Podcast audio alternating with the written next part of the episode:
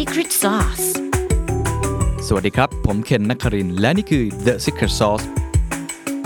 What's your secret ปัญญาในการจัดการตนเอง ปัญญาในการบริหารตนเอง ปัญญาในการรู้จักตัวเอง เคล็ดลับความสำเร็จของปีเตอร์ดรักเกอร์ วันนี้อยากจะชวนคุยเรื่องของการจัดการตนเองครับแน่นอนว่าใครหลายคนเนี่ยก็คงจะรู้สึกว่า เอ๊ะผมจัดตอนลักษณะแบบนี้มาค่อนข้างบ่อยแล้วนะครับ เรื่องการค้นหาความหมายของชีวิต เรื่องการค้นหา passion ของตัวเอง ใช้ design thinking มาเป็น designing your life หรือว่าการบริหารเวลา แต่มันจะมีอีก topic หนึ่งที่ผมคิดว่าสำคัญไม่แพ้กัน ก็คือ topic ที่ชื่อว่า managing oneself ครับ คือปกติเนี่ยเราใช้เทคนิคหรือว่าวิธีการ management การบริหารเนี่ยในการจัดการเกี่ยวกับองค์กร จัดการเกี่ยวกับทีมงาน แต่ไม่ค่อยมีคนที่เอาวิธีการบริหารแบบนี้ เทคนิคแบบนี้มาใช้กับตัวเองสักเท่าไหร่ ซึ่งสำหรับผมแล้วคิดว่าเป็นเรื่องที่จำเป็นอย่างยิ่งนะครับ ผมได้อ่านหนังสือของคุณปีเตอร์ดรักเกอร์จริง ๆ ใครหลายคนก็คงจะรู้จักเขาอยู่แล้วนะครับ เป็นปรมาจารย์แห่งการ management หรือการบริหารจัดการสมัยใหม่ ก็ถือได้ว่าเป็นคนที่มีอิทธิพลต่อผมค่อนข้างเยอะนะครับ เขียนหนังสือดีมากกระชับมาก แล้วก็หนังสือทุกเล่มเนี่ยต้องบอกว่าค่อนข้างที่จะให้ปัญญา ค่อนข้างมากในการจัดการบริหารสิ่งต่างๆ มากมายเลยนะครับ ผมไปเจอหนังสือมาเล่มหนึ่งครับนี่ครับเล่มนี้ครับของ Harvard Business Review นะครับเขาใช้ชื่อว่า on managing yourself ก็คือบริหารจัดการตนเอง มีบทหนึ่งนะครับที่เขียนโดยคุณปีเตอร์ดักเกอร์นะครับก็คือการบริหารจัดการตนเอง เขาใช้ชื่อว่า managing oneself ซึ่งถือได้ว่าเป็นความสำคัญอย่างยิ่ง เขาพูดอย่างนี้ในช่วงท้ายบท เขาบอกว่าเคยมีคำพูดแบบนี้ก่อนหน้านี้นะครับ คือบอกว่า องค์กรน่ะจะอยู่ยืนยงกว่าคนทำงาน และคนส่วนใหญ่มักจะปักหลักอยู่กับที่ อันนั้นคือก่อนที่จะเกิดอินเทอร์เน็ต ก่อนที่จะเกิดการเปลี่ยนแปลง คือเป็นยุคหลังสงครามโลกได้ไม่นาน แต่ในยุคปัจจุบันนี้ผมคิดว่าหลายคนคิดกลับกันแล้วตอนนี้ก็เป็นตรงกันข้ามครับ คนทำงานที่เป็น knowledge worker อย่างพวกเราทุกคน ตอนนี้ต้องเรียกว่าอาจจะเป็น intelligence worker แล้วด้วยซ้ำเนี่ยนะครับ เพราะโลกไปไกลแล้วเนี่ย คนทำงานที่มีความรู้ครับ จะอยู่ยืนยงมากกว่าองค์กร และพวกเขาก็เคลื่อนย้ายไปมาอีกด้วย ดังนั้นแล้วครับการบริหารจัดการตนเองเนี่ยถือได้ว่าเป็นสิ่งที่สำคัญ คือคุณไม่ได้อยู่กับองค์กรไหน ยาวๆอีกแล้ว ตัวคุณเองนั่นแหละ คือองค์กรของตัวคุณเอง ผมมีคำถามนะครับหลักๆที่มันจะอยู่ในหนังสือเล่มนี้ แล้วก็เป็นบทที่สำคัญอย่างยิ่งนะครับ เดี๋ยวคุณผู้ชมแล้วก็คุณผู้ฟังลองคิดภาพตาม ผมจะขึ้นเป็น text เอาไว้ให้ ไม่ต้องรีบตอบก็ได้ แต่ว่าตอนที่ผมถามเนี่ยลองคิดในใจนะครับ อันที่หนึ่งครับ จุดแข็งของเราคืออะไร ข้อที่สองครับ เราชอบเป็นผู้ฟังหรือผู้อ่านมากกว่ากัน 3. ครับ เราถนัดที่จะเรียนรู้แบบใด 4. ครับ เราเป็นคนชอบตัดสินใจ หรือเป็นคนชอบให้คำปรึกษา 5. ครับ เราชอบทำงานกับคนอื่น หรือเราชอบทำงานคนเดียวได้ดีกว่า 6. ครับ เราเหมาะสมกับที่แบบไหน 7. ครับ เราให้คุณค่าต่อสิ่งใด และสุดท้ายครับ อะไรครับคือสิ่งที่คุณอยากจะ contribu ให้กับสังคมคำถามที่ผมยกมาเนี่ยนะครับ มันเป็นคำถามที่หลายท่านอาจจะไม่เคยถามกับตัวเอง คือมันเป็นการได้ reflect แล้วก็รู้จักกับตัวเอง บางคนอาจจะใช้คำว่าเป็น self esteem คือตระหนักรู้ในคุณค่าของตัวเอง สิ่งนี้เป็นสิ่งที่สำคัญนะครับ ถ้าเกิดเราไม่รู้จักตัวเอง เราไม่สามารถจัดการตัวเองได้ เราก็ไม่สามารถจะไปจัดการคนอื่นได้ นี่เป็นสิ่งที่ปีเตอร์ดักเกอร์พยายามโยนคำถามให้เราได้คิด ไม่แน่ใจว่าทุกท่านตอบแต่ละข้อเนี่ยอย่างไรบ้าง เดี๋ยวผมจะเล่าลงรายละเอียดนะครับว่าปีเตอร์ดักเกอร์เนี่ยเขาพยายามจะบอกอะไรกับพวกเรา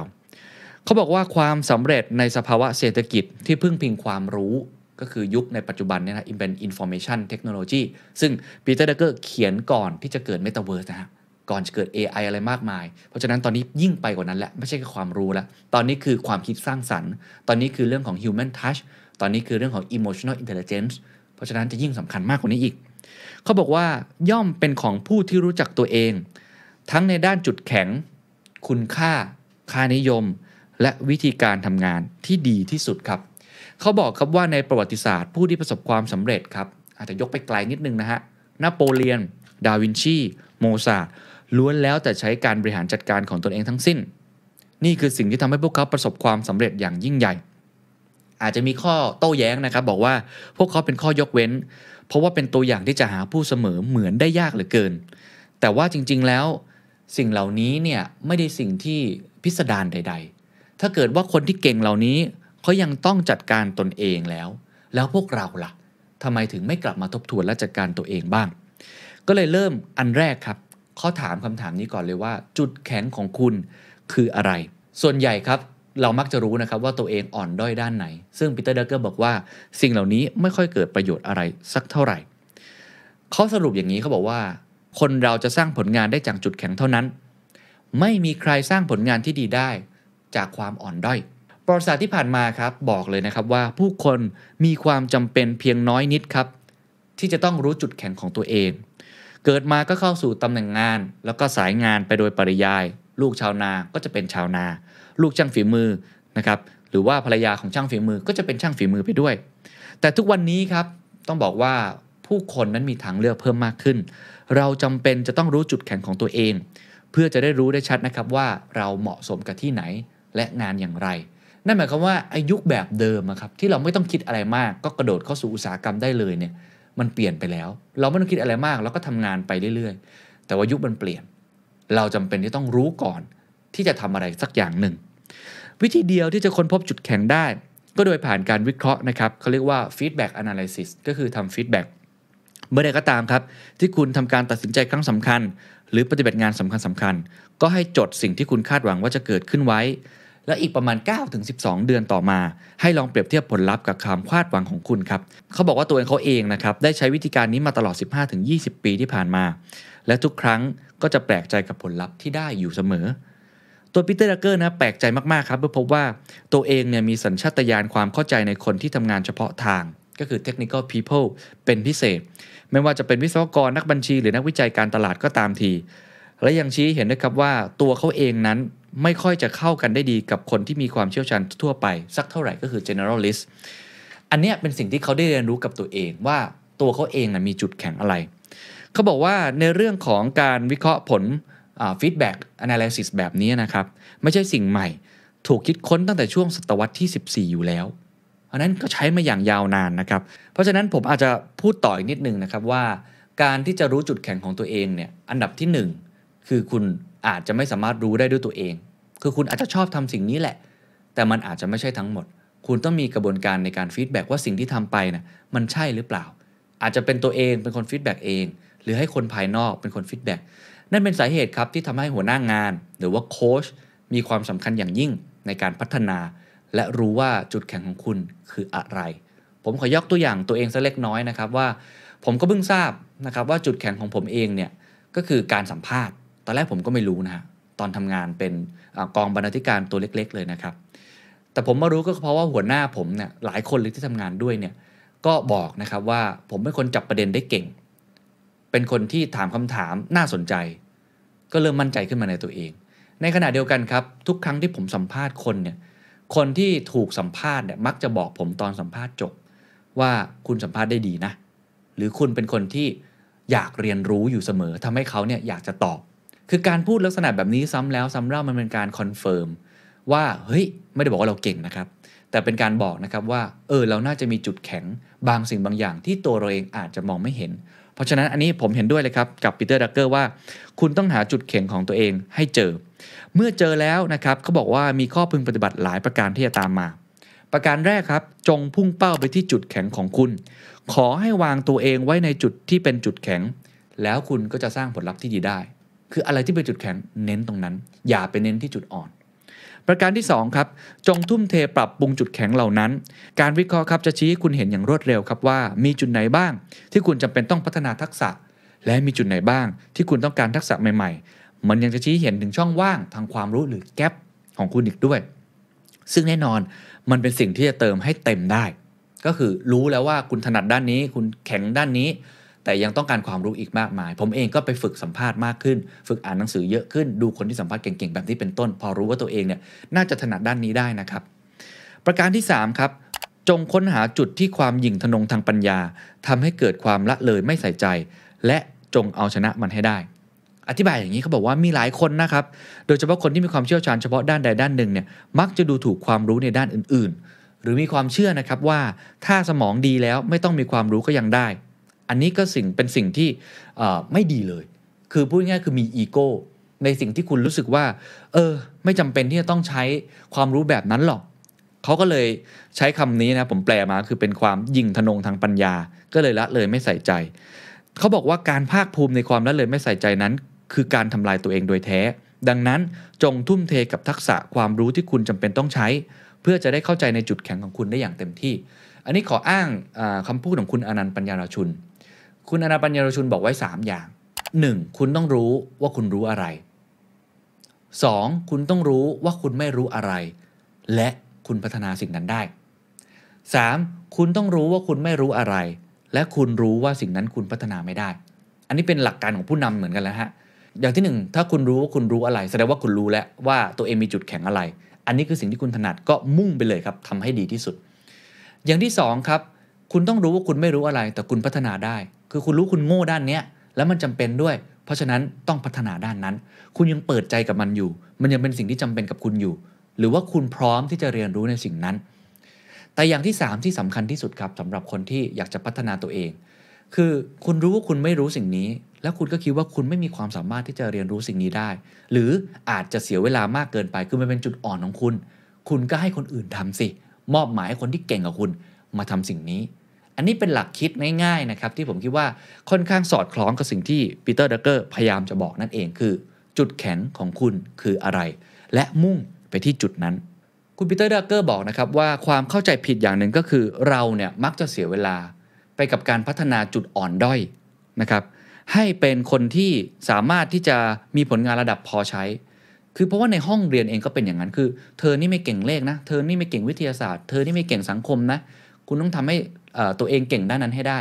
แต่หารู้ไหมครับว่าสิ่งนั้นมันทำให้เราเป็นได้แค่คนระดับกลางๆ เพราะมันเป็นจุดอ่อนของเราถูกไหมฮะแต่ปีเตอร์ดักเกอร์บอกนะครับว่า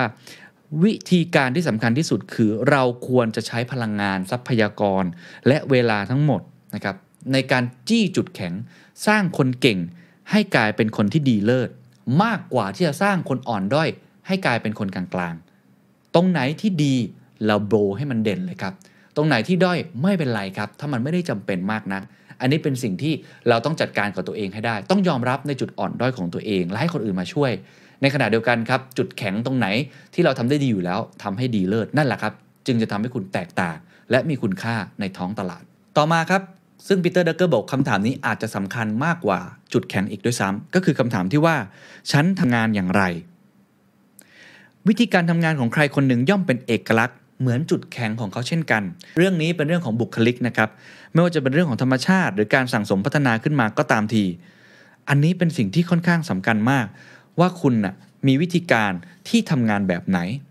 เขายกตัวอย่าง เช่น 1. ฉันเป็นนักอ่านหรือนักฟัง เขายกตัวอย่างนะครับ เมื่อไอเซนฮาวผู้บัญชาการของกองกำลังพันธมิตรในยุโรป ก่อนหน้านี้เป็นที่รักใคร่ของสื่อมวลชนอย่างมากนะครับ การถแถลงข่าวเนี่ยโอ้โหนักข่าวรักมากเลย เพราะว่าจะตอบทุกคำถามอย่างฉะฉานนะครับ สามารถบรรยายสถานการณ์หรืออธิบายแนวนโยบายด้วยถ้อยคำภาษาที่สั้นกระชับ และก็สละสลวย แต่ว่าอีก 10 ปีถัดมาครับตอนที่เป็นประธานาธิบดีนะฮะปรากฏว่านักหนังสือพิมพ์ต่างๆเนี่ยไม่ชอบเลยไม่ชอบเวลาไอเซนฮาวแถลงคำถามคืออะไร เขาบอกว่าไอเซนฮาวเนี่ยไม่ได้รู้ตัวเลยครับว่า เขาเป็นนักอ่านไม่ใช่นักฟัง คือก่อนหน้านี้ตอนที่เขาเป็นผู้บัญชาการทหารในยุโรปเนี่ยนายทหารคนสนิทเนี่ยนะครับจะเป็นคนคอยดูแลทุกอย่าง เอาคำถามจากสื่อมวลชนนำเสนอเป็นลายลักษณ์อักษร ก่อนที่จะแถลงข่าวประมาณครึ่งชั่วโมงเขาก็เลยอ่านก่อนแล้วสามารถตอบคำถามได้อย่างฉะฉาน แต่ตอนที่เป็นประธานาธิบดีเนี่ยเขารับตำแหน่งจากนักฟังสองคน คนแรกก็คือแฟรงคลินดีรูสเวลและคนที่สองคือแฮร์รี่ทรูแมน สองคนนี้รู้ตัวดีว่าตัวเองเป็นนักฟัง และต่างก็ชอบบรรยากาศการแถลงข่าว แบบที่ใครๆก็ถามมาได้ เพราะสามารถฟังได้เก่ง แต่ไอเซนฮาวร์เนี่ยเห็นว่า 2 คนนี้ทำมาแบบนี้ ก็เลยทำตาม แต่กลายเป็นว่าตัวเองไม่ใช่คนถนัดแบบนั้น อันนี้เป็นตัวอย่างหนึ่งนะครับว่าสำคัญอย่างยิ่งในความหมายของปีเตอร์ดักเกอร์คือคุณต้องรู้ครับ ว่าคุณเป็นนักอ่านหรือเป็นนักฟัง อย่างขออนุญาตยกตัวอย่างของตัวผมเองนะครับตัวผมเองเนี่ยก็เป็นคนที่ชอบฟัง อันนี้ผมรู้ตัวเลยคืออ่านเราก็เราก็ได้นะครับ เราก็พอทำได้แต่ว่าเเวลาทำงานนะครับ หรือว่าเวลาที่จะคุยประชุมงานอะไรต่างๆเนี่ยผมจะเป็นคนที่ชอบฟังมาก เพราะว่าผมรู้สึกว่าผมสามารถเรียนรู้ได้เร็วกว่ากระชับกว่า แล้วก็จับใจความจากการฟังเนี่ยได้มีประสิทธิภาพมากกว่าเพราะฉะนั้นก็จะเป็นคนที่ชอบประชุมหมายถึงว่าชอบฟังคนต่างๆ ที่มาเสนอความคิดเห็นนะครับ หรือว่าจะเป็นหัวข้ออีกถัดไปด้วยก็คือเรื่องของการเรียนรู้ หัวข้อถัดมาที่เขาพยายามพูดก็คือฉันเรียนรู้อย่างไรคำว่าการเรียนรู้เนี่ยเรียนรู้อย่างไร คือบางคนเนี่ยเรียนรู้ด้วยการอ่าน บางคนเรียนรู้ด้วยการเขียน บางคนเรียนรู้ด้วยการฟัง และบางคนเรียนรู้ด้วยการดูเขายกตัวอย่างอย่างวินสตันเชอร์ชิลล์ครับเรียนรู้ด้วยการเขียน คือตอนเรียนเนี่ยไม่ได้เรียนหนังสือเก่งนะ แต่เชอร์ชิลล์เนี่ยเป็นคนที่ชอบเขียนมาก หมายความว่าเวลาเขาจะฝึกอะไรเนี่ยเวลาจะทำอะไรเนี่ยเขาจะเป็นคนเขียนออกมาก่อน จะร่างแถลงการอะไร หรือว่าจะไปพูดที่ไหน หรือว่าจะไปทำอะไรเนี่ยเขาจะเป็นคนเขียนสิ่งนั้นออกมาก่อน เพราะว่าเขาเรียนรู้สิ่งนั้นผ่านการเขียน หรือว่าบีโธเฟนนะครับก็เป็นเหมือนกันครับบีโธเฟนเนี่ยเป็นคนที่มีสมุดร่างจำนวนมหาศาลเลยนะครับสเก t บุ๊กเนี่ยเยอะมาก แต่เขาบอกว่าตอนแต่งเพลงเขาแทบไม่ได้มองดูมันเลย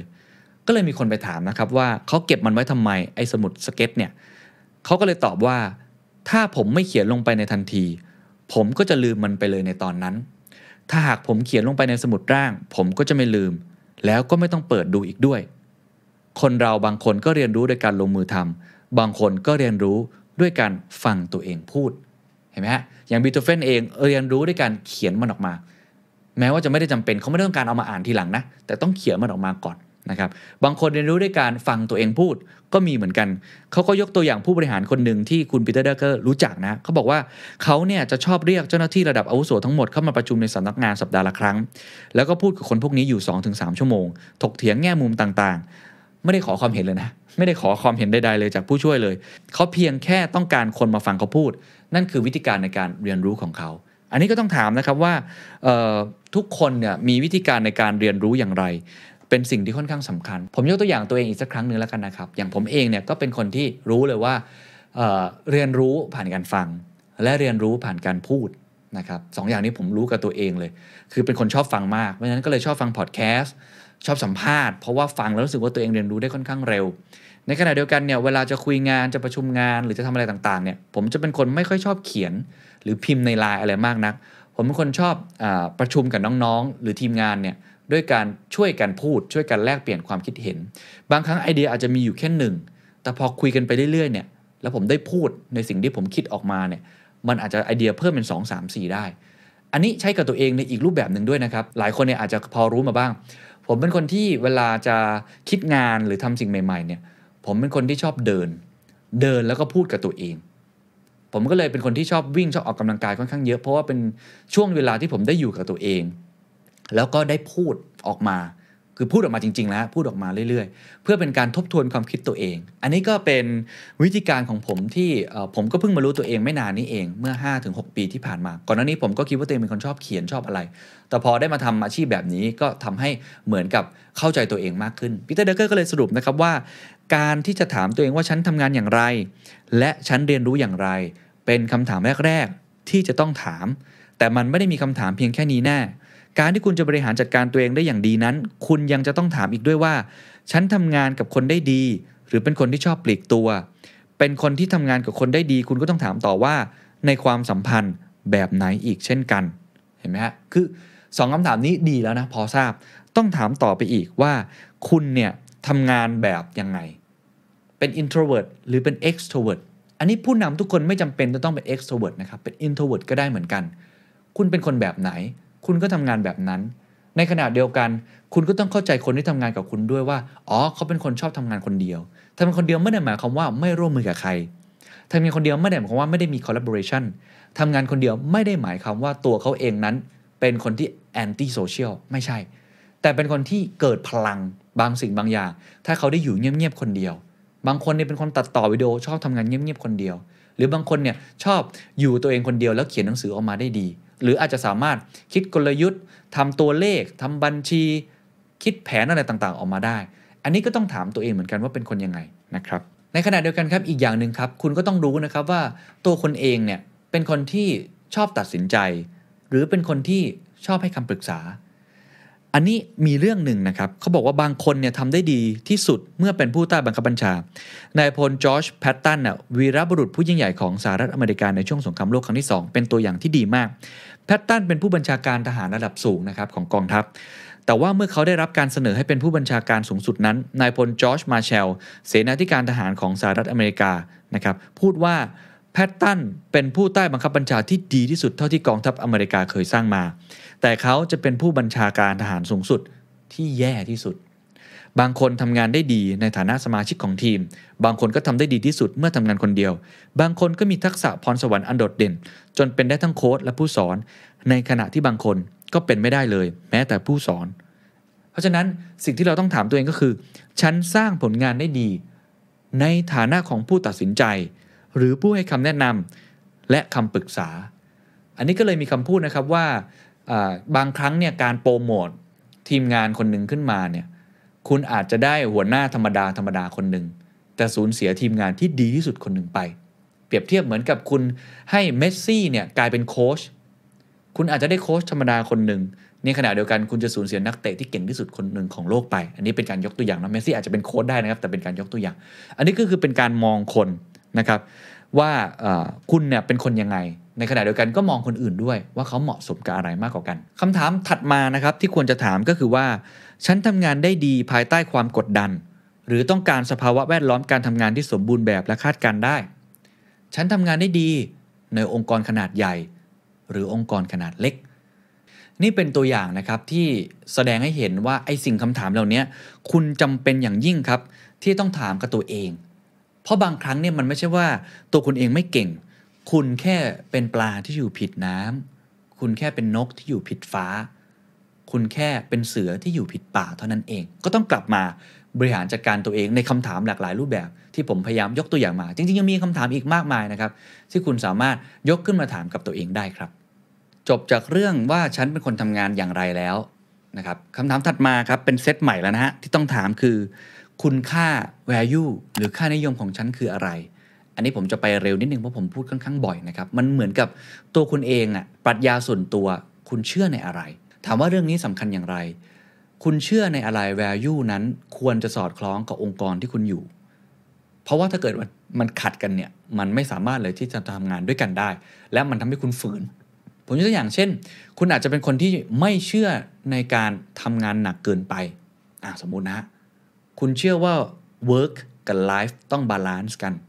คุณเชื่อว่าชีวิตหลังการทำงานอื่นๆ ของครอบครัว งานอดิเรกสำคัญกว่า การทำงาน หรือสำคัญไม่แพ้กัน คุณก็ควรจะไปอยู่ในองค์กรที่เชื่อในแบบนั้น คือไม่ได้ทำงานหามรุ่มหามค่ำแบบ996แบบนั้น เพราะถ้าคุณอยู่คุณตายแน่ถูกไหมคุณอยู่ไม่ได้ และไม่มีใครผิดด้วย หรืออีกอย่างหนึ่งคุณอาจจะเป็นคนที่เชื่อในการทำงานแบบมืออาชีพมาก ๆ ฝรั่งจ๋าเลย ชอบในวิธีการทำงานที่เป็นระบบ เชื่อในการทำงานแบบที่มี performance based วัดด้วย performance เป็นหลัก แต่ถ้าเกิดคุณไปอยู่ในองค์กรเล็ก เป็น SME ที่ทำงานกันแบบครอบครัวเป็น Family Business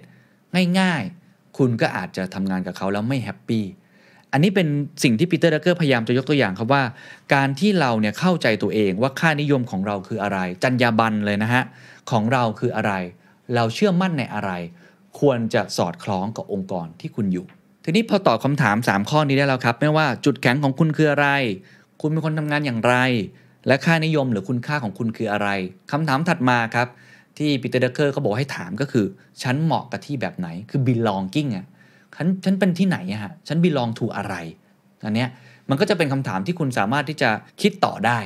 เช่น คุณอาจจะบอกว่าฉันเหมาะกับที่ที่อยู่กับธรรมชาติ เพราะฉันเป็นคนเชื่อในเรื่องของธรรมชาติ ฉันทำงานแบบนี้ ฉันเหมาะสมแบบนี้ คุณก็ทำงานในลักษณะแบบนั้น ฉันเหมาะกับการทำงานในเมืองมากกว่า อาจจะเป็นแบบนั้นก็ได้ เหมาะกับองค์กรลักษณะแบบนี้ องค์กรที่ flat flat หน่อย ไม่มี hierarchy หรืออาจจะชอบองค์กรที่มี hierarchy นิดนึงสัก 3-4 ขั้น เพื่อทำให้คุณนั้นสามารถแบ่งเวลาได้ องค์กรที่ทำงานเป็น routine หรือองค์กรที่ทำงานเป็นโปรเจกต์องค์กรที่เชื่อในเรื่องของผู้นำมาก ๆ หรือองค์กรที่เชื่อในเรื่องของตัวระบบมากๆ องค์กรที่มี process ชัดเจน safety ต้องมี หรือองค์กรที่หลวมๆหน่อย loose loose ใช้ความคิดสร้างสรรค์เป็นหลัก คุณก็พอที่จะรู้กับตัวเอง แต่คุณต้องถามนะครับว่าฉันเหมาะกับที่ไหน เพราะถ้าเกิดคุณไม่ถามเนี่ยคุณก็จะเวลาหางานหรือว่าการที่อยู่ที่ไหน มันเหมือนกับคุณไม่ได้รู้จักตัวเองมากพอ ตัวคุณเองก็จะไม่มีหลักให้ยึดนั่นเองนะครับซึ่งอันนี้ผมอาจจะยกตัวอย่างตัวผมเองก็ได้เนาะอย่างตัวผมเองเนี่ยผมชอบความยืดหยุ่น ผมชอบ free and flow ผมเคยเล่าไว้แล้วใช่ไหมฮะชอบอิสระแล้วผมก็ชอบให้ทุกคนได้มีความคิดสร้างสรรค์ในมุมของเขาเอง ผมไม่ชอบกฎระเบียบอะไรเยอะมาก ผมชอบแต่งตัวสบายๆ ผมชอบอะไรที่เราสามารถออกแบบชีวิตของตัวเองได้ ในขณะเดียวกัน ผมก็ชอบการทำงานที่เป็นระบบ ก็มีโอกาสได้สร้างองค์กรแบบที่ผมรู้สึกว่าผมเหมาะ และคิดว่าคนอื่นเนี่ยน่าจะชอบแบบนี้ด้วยก็คือองค์กรอย่างเดอะสแตนดาร์ดแล้วก็สร้างองค์กรมันเป็นแบบนั้นทำงานแบบไม่ได้มีกฎระเบียบชัดเจน แต่ก็มีระบบบางสิ่งบางอย่างที่ยังวัดผลได้ มันก็มีข้อดีข้อเสียนะครับ ไม่ได้บอกว่าดีทั้งหมด แต่ว่าเรารู้สึกเราเหมาะกับแบบนี้ หรือตัวผมเองเนี่ยก็ไม่ได้ชอบองค์กรขนาดใหญ่ ผมเคยอยู่องค์กรขนาดใหญ่แบบข้ามชาติมาเหมือนกัน แล้วก็รู้สึกว่าไม่ไม่ได้เหมาะกับตัวเอง ไม่ได้ happy มากนัก แล้วก็ไม่ชอบงาน routine แบบที่เป็นต้น ก็รู้สึกว่าเออฉันเหมาะกับที่แบบนี้แหละทำงานเวลาไหนก็ได้ จะดึกมากก็ได้ จะเช้ามากก็ได้ หรือว่าองค์กรที่ไม่ได้ใหญ่เกินไป พยายามควบคุมคนให้ไม่เยอะเกินไป อันนี้ก็เป็นตัวอย่างหนึ่งที่พอรู้แล้วเนี่ยมันก็สามารถจัดการด้วยได้ด้วยตัวเอง แล้วก็ทำให้ดึงดูดคนที่เขาน่าจะคิดคล้าย ๆ กันกับเราเข้ามาด้วยนะครับ พอรู้ว่าฉันเหมาะกับที่ไหนแล้ว จุดแข็งคืออะไร ฉันทำงานอย่างไร คุณค่าของฉันคืออะไรคำถามถัดมาที่ต้องถามครับ คือฉันควรจะมุ่งมั่นทุ่มเทอะไรบ้าง พอรู้ทั้งหมดแล้ว อันนี้จะเป็นเส้นทางไปหลังจากนี้แล้วเพราะว่าคุณต้องใช้ชีวิตอยู่การทำงานค่อนข้างมากนะครับเขาบอกว่าต้องตอบคำถามพื้นฐาน 3 ประการนี้ครับหนึ่งครับสิ่งที่สถานการณ์นั้นต้องการคืออะไร 2. ด้วยจุดแข็งวิธีการทำงานและค่านิยมของฉันนี้ ฉันจะสามารถอุทิศตัวมุ่งมั่นอย่างเต็มที่กับสิ่งที่ต้องทำอย่างไรบ้าง และสุดท้ายครับฉันจะต้องบรรลุผลลัพธ์อะไร จึงจะสร้างความแตกต่างได้อ่าอันนี้ก็เป็นสิ่งหนึ่งที่สามคำถามที่ควรจะถามนะครับ ส่วนคำถามที่เป็นกรณีส่วนใหญ่ว่าจะบรรลุที่ไหนอย่างไร จะสร้างความแตกต่างได้ยังไงนั้น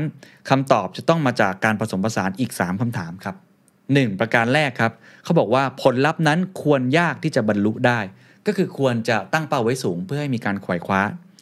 ประการที่ 2 ครับ ผลลัพธ์นั้นควรจะเปี่ยมด้วยความหมาย ก็คือควรจะเป็นสิ่งที่สร้างความแตกต่าง และประการสุดท้ายครับ ผลลัพธ์นั้นควรจะเป็นสิ่งที่มองเห็นได้นะครับไม่ว่าจะเป็นเรื่องของวัดผลได้จะทำอะไรเริ่มตรงไหนอย่างไรกำหนดเวลาเสร็จเมื่อไหร่ มันก็จะทำให้คุณสามารถทุ่มเทกับสิ่งนั้นได้ อันนี้ก็ขออนุญาตยกตัวอย่างตัวอีกสักเล็กน้อยเนาะพอผมรู้แล้วเนี่ยว่าผมเชื่อในอะไร ผมทำงานแบบไหน ผมเรียนรู้อย่างไรเนี่ยผมก็รู้ว่าตัวเราเองเนี่ย สิ่งที่ต้องการมากที่สุดก็คือเราอยากจะเปลี่ยนแปลงสังคมใช่ไหมฮะ เราอยากจะ stand up for the people ตามค่านิยมของ the standard เลยตาม core value ของเรานะครับก็เลยอุทิศในสิ่งนี้นะครับแล้วก็เอาองค์กรทุกคนเนี่ยมาอุทิศด้วยกัน ให้ความรู้คนให้ความเข้าใจ นะครับลดความขัดแย้งสร้างความเข้าใจในสังคม หรือเปลี่ยนแปลงสังคมผ่านนวัตกรรม ความคิดสร้างสรรค์ พัฒนาตัวเองอะไรแบบนี้นะครับ มันก็เลยเป็นผลลัพธ์ที่ผมต้องบอกเลยมันยากมากนะในการเปลี่ยนแปลงสังคมประเทศไทยเนี่ยให้มันดีขึ้น มันเปลี่ยนความหมายแน่นอนมันสร้างความแตกต่างนะครับแต่ว่ามันก็เป็นสิ่งที่วัดผลได้นะบางหลายหลายครั้งเนี่ยเวลาผมทำพอดแคสต์หรือว่าใครหลายคนทำข่าวนะครับน้องๆในทีมเนี่ยเราก็จะมีเป้าของเรานะครับว่าเราทำไปเพื่ออะไร เราเริ่มอย่างไร และวัดผลอย่างไรในเวลาแต่ละช่วง ผมทำ Standard Economic Forum มันก็วัดผลได้ใช่ไหมครับ ผมทำพอดแคสต์แต่ละตอนผมก็รู้ว่ามันวัดผลได้อย่างไร การเปลี่ยนแปลงที่เกิดขึ้นมันมีอะไรบ้าง เราก็จะมีการมารีวิวกันตรงนี้ด้วยนะครับ ส่วนรองสุดท้ายครับ เมื่อเราทราบทั้งหมดแล้วก็จะเริ่มพูดถึงคนอื่นบ้างแล้วคือความรับผิดชอบต่อความสัมพันธ์ คือก็บอกว่ามีน้อยมากเลยครับกับคนที่ทำงานเพียงลำพังและประสบความสำเร็จไม่มีอะคือแม้ว่าคุณจะเป็นศิลปิน คุณจะเป็นนักเขียน คุณจะเป็นอะไรก็ตามทีที่ทำงานคนเดียวนะแต่ท้ายที่สุดนะคุณเองก็ต้องมี interact กับคนอื่นอยู่ดี ถูกไหมต้องมีความสัมพันธ์กับคนอื่นอยู่ดี นักเขียนก็ต้องคุยกับบอกอคุยกับ art คุยกับ proof นะครับศิลปินนักร้องคุณก็ต้องคุยกับ sound engineer sound design โปรดิวเซอร์ยังไงคุณก็ต้องเป็นอย่างนั้นอยู่แล้วเขาเลยบอกว่าคุณจัดการตัวเองและคุณก็ต้องจัดการคนอื่นด้วย 2 ประการด้วยกันนะครับ อันที่1ครับการยอมรับความจริงที่ว่าคนอื่นๆ ก็มีความเป็นปัจเจกบุคคลเหมือนคุณเช่นกัน พวกเขาก็มีจุดแข็งของเขา จุดยืนของเขา วิธีการเรียนรู้ในแบบของเขา วิธีการทำงานของเขา คุณค่าในแบบของเขา คุณต้องเข้าใจเขาและทำงานด้วยกันได้ เขาชอบฟังนี่มากกว่าชอบอ่านนี่ เขาเป็นคนชอบตัดสินใจ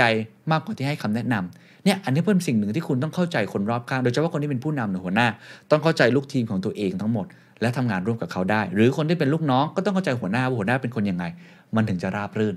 ประการที่สองครับเขาบอกว่า การรับผิดชอบต่อการสื่อสารครับ คือทุกครั้งเนี่ย ที่เวลามีการทำงานกันส่วนใหญ่เราจะทะเลาะกัน เพราะว่าเราสื่อสารไม่ดี คือเราไม่ได้บอกครับว่าเราเป็นคนยังไงปีเตอร์ ดรักเกอร์เน้นย้ำเรื่องนี้มากว่า สิ่งสำคัญที่สุดนะครับ คุณควรจะบอกนะครับว่าคุณเป็นคนยังไง เช่น ผมเก่งเรื่องนี้ ผมมีวิธีการทำงานแบบนี้ ค่านิยมของผมเป็นแบบนี้ ผมวางแผนว่าจะทุ่มเทเอาใจใส่เรื่องนี้ คาดหวังว่าจะได้ผลลัพธ์ตามนี้เขาบอกว่าเมื่อไหร่ก็ตามที่พูดแบบนี้ คนที่ได้ยินแบบนั้นก็จะบอกว่านี่เป็นประโยชน์มากเลยทำไมไม่บอกผมก่อนหน้านี้ อันนี้ถ้าไปอ่านตำราผู้นำก็จะบอกเหมือนกันว่า คุณควรจะบอกสิ่งที่คุณคาดหวังกับลูกน้องของคุณ แล้วก็บอกตัวตนของคุณด้วย คือการโอเพนในสิ่งที่คุณเป็น อันนี้ค่อนข้างมีประโยชน์มากนะครับ แล้วผมคิดว่าจริง เช่น สมมุติว่าผมเป็นคนใจร้อนมาก หรือผมเป็นคนพูดตรงมาก ซึ่งก็เป็นอย่างนั้นจริงๆนะฮะผมก็จะบอกก่อนเลยว่าเออผมเป็นคนพูดตรงนะ แต่ว่าผมไม่คิดอะไรนะเพราะนั้นบางทีอาจจะมีประโยคที่พูดตรงนิดนึง หรือว่าอาจจะมีบางอย่างที่คิดอะไรออกตอนสามทุ่มแล้วส่งไลน์หาเนี่ยอยากถือสา ไม่ได้จำเป็นต้องรีบตอบหรืออะไรแบบนั้น อันนี้เป็นการบอกตัวตนของตัวคุณเอง ให้ลูกน้องเข้าใจ ในขณะเดียวกันผมก็จะเข้าใจว่าบางคนเป็นคนทำงานยังไงแบบไหน เขาไม่ค่อยอ่านไลน์นะเขาอ่านไลน์ช้านะ หรือว่าเขาเป็นกระตือรือร้นกับการอ่านไลน์เสาร์อาทิตย์เขาจะเป็นคนที่ให้ความเป็นส่วนตัวกับครอบครัวมากอะไรแบบนี้เป็นต้นนะครับแล้วผมว่าสิ่งเหล่านี้เป็นสิ่งที่เราจำเป็นต้องสื่อสาร เพราะเรายิ่งเข้าใจเขามากขึ้นเท่าไหร่ เวลาเขาทำอะไรผิดพลาด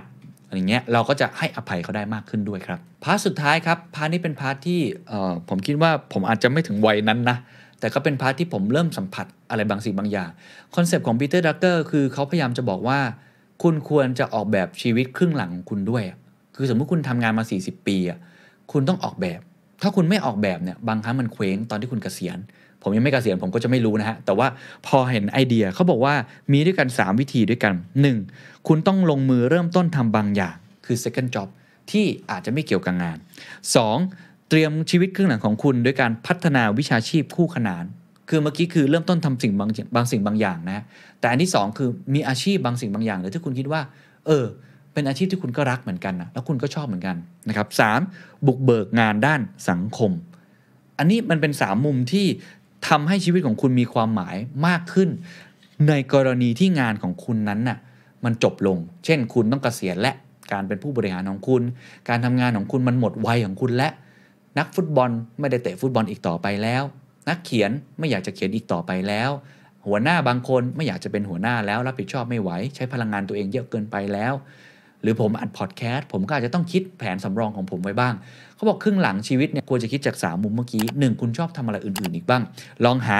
กิจกรรมอย่างอื่นทำบ้าง ลงมือเริ่มต้นทำบางสิ่งบางอย่างที่อาจจะไม่เกี่ยวกับงานของคุณ ไปจัดดอกไม้ไหม ไปเล่นเซิร์ฟไหม หรือไปสนใจเรื่องอื่นๆ การออกกำลังกาย แล้วสิ่งนั้นพอที่จะเป็นอาชีพของคุณได้ไหมก็คืออย่างที่ 2 มีอะไรที่เป็นวิชาชีพคู่ขนานได้ไหมนะครับอย่างตัวผมเองเนี่ยผมก็จะเริ่มรู้แล้วว่าเออผมชอบอะไรที่เกี่ยวกับสุขภาพนะ ผมชอบเซิร์ฟนะ ก็ไม่แน่เหมือนกันมีหลายคนก็คงเคยทักผมมาว่า เอ้ย อยากทำแบบอยากจะใช้ชีวิตแบบไหน ผมก็เคยคิดเล่นๆเหมือนกันนะครับว่าเออผมอยากจะอยู่ในพื้นที่โล่งๆแล้วก็อาจจะทำงานเล็กๆน้อยๆอัดพอดแคสต์อยู่นะ แต่ว่าอัดพอดแคสต์ที่ไหนก็ได้อาจจะเป็นอย่างนั้นก็ได้นะครับในขณะเดียวกันก็อาจจะทำอาชีพเสริมเล็กๆน้อยๆเกี่ยวกับธุรกิจที่ผมชอบก็คือเซิร์ฟสมมตินะอันนี้สมมติเฉยๆอาจจะเป็นแบบนั้นก็ได้ก็อาจจะดี แล้วก็อันที่3ครับซึ่งผมคิดว่าค่อนข้างสำคัญก็คือ การบุกเบิกงานด้านสังคม เขาบอกว่าการที่เราทำงานด้านสังคมเนี่ยมันจะเป็นการตอบแทนสังคมด้วย ซึ่งไม่ควรที่จะคิด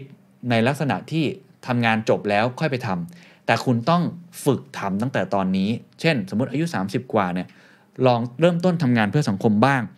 เขายกตัวอย่างเช่น มีวิศวกรเก่งๆ อายุ 45 ปีครับ ไม่ได้รับการเลื่อนตำแหน่ง แต่เขาเพิ่งมารู้ตอนอายุ 42 นะว่า เธอจะไม่ได้รับตำแหน่งศาสตราจารย์ในมหาวิทยาลัยใหญ่ แม้ว่าจะมีคุณสมบัติก็พร้อมก็ตามที ก็ถือว่าเคว้งเหมือนกัน คือไม่ได้เตรียมตัวมาก่อนนะครับเขาก็เลยยกตัวอย่างอีกท่านหนึ่งนะครับเขาบอกว่ามีทนายความท่านหนึ่งครับเป็นที่ปรึกษาด้านกฎหมายให้กับบริษัทธุรกิจยักษ์ใหญ่เขาเนี่ยได้บุกเบิกสร้างโรงแรมต้นแบบในรัฐที่เขาอยู่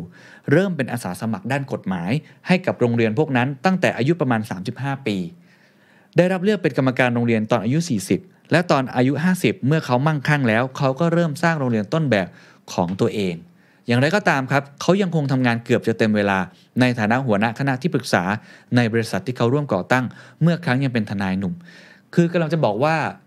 แม้ว่าจะเริ่มตั้งโรงเรียนหรือไอ้ทำงานเพื่อสังคม หรืออาชีพที่2เนี่ยตอนอายุ 50 แต่มันมีหน่ออ่อนๆที่เขาเริ่มทำตั้งแต่อายุ 30 อยู่แล้วก็ควรจะคิดในสิ่งนี้ด้วย ไม่เช่นนั้นก็จะเป็นเหมือนวิศวกรคนเมื่อกี้นะที่ พอไม่ได้รับการโปรโมทนะ เป็นตำแหน่งศาสตราจารย์ในมหาวิทยาลัยใหญ่เนี่ยก็ถือได้ว่าค่อนข้างที่จะเคว้งพอสมควรเลย เพราะว่าไม่ได้เตรียมตัวไว้ก่อนนะครับ ส่วนสุดท้ายครับเขาก็เลยทิ้งท้ายอย่างนี้นะครับเขาบอกว่าในสังคมแห่งความรู้นะครับก็คือสังคมที่ไม่ได้ทำงานแบบใช้แรงงานอย่างเดียว แต่ตอนนี้ใช้ความคิดสร้างสรรค์ด้วยนะฮะ AI เข้ามานะก็แอดวานซ์ไปอีกเนาะเขาบอกว่าเราคาดหวังให้ทุกคนประสบความสำเร็จ ซึ่งก็เป็นสิ่งที่เป็นไปไม่ได้อย่างชัดเจน ก็คือมันไม่ได้ทุกคนจะประสบความสำเร็จ สำหรับคนจำนวนมากแล้ว ขอแค่ไม่ล้มเหลวก็ดีแล้ว ที่ไหนมีความสำเร็จที่นั่นก็ต้องมีความล้มเหลว อันนี้คือสัจธรรมถูกไหมไม่ใช่ทุกคนจะประสบความสำเร็จ เพราะฉะนั้นเขาก็เลยบอกอย่างนี้ครับว่า สิ่งจำเป็นสำคัญอย่างยิ่งยวดสำหรับทุกๆ คน รวมถึงครอบครัวของแต่ละคนด้วยก็คือ การมีพื้นที่เพื่อให้เขาสามารถมุ่งมั่นทุ่มเทอะไรบางอย่าง ให้ตัวเขาเองเนี่ยได้สร้างความแตกต่าง และให้เขามีความสำคัญขึ้นมา นอกเหนือจากงาน นั่นหมายถึงการหาพื้นที่แห่งที่ 2 ไม่ว่าจะเป็นวิชาชีพที่ 2 วิชาชีพคู่ขนาน หรืองานบุกเบิกด้านสังคม ที่ทำให้เขานั้นมีโอกาสเป็นผู้นำเป็นที่นับถือ และเป็นที่ประสบความสำเร็จได้เช่นเดียวกัน อันนี้เป็นการสร้างทางเลือกอีกทางหนึงเป็น second job ก็เป็นไปได้ คือไม่ได้จำเป็นที่จะต้องทำงานนั้นแล้วประสบความสำเร็จอย่างเดียวคนเราก็มีหลายทางเลือก มีหลายเป้าหมาย มีหลายความมุ่งมั่นได้ เช่นเดียวกัน ผมสรุปทิ้งท้ายอีกสักครั้งหนึ่งนะครับ ว่าคำถามที่คุณควรจะถามกับตัวเอง และคุณควรจะทำอย่างยิ่ง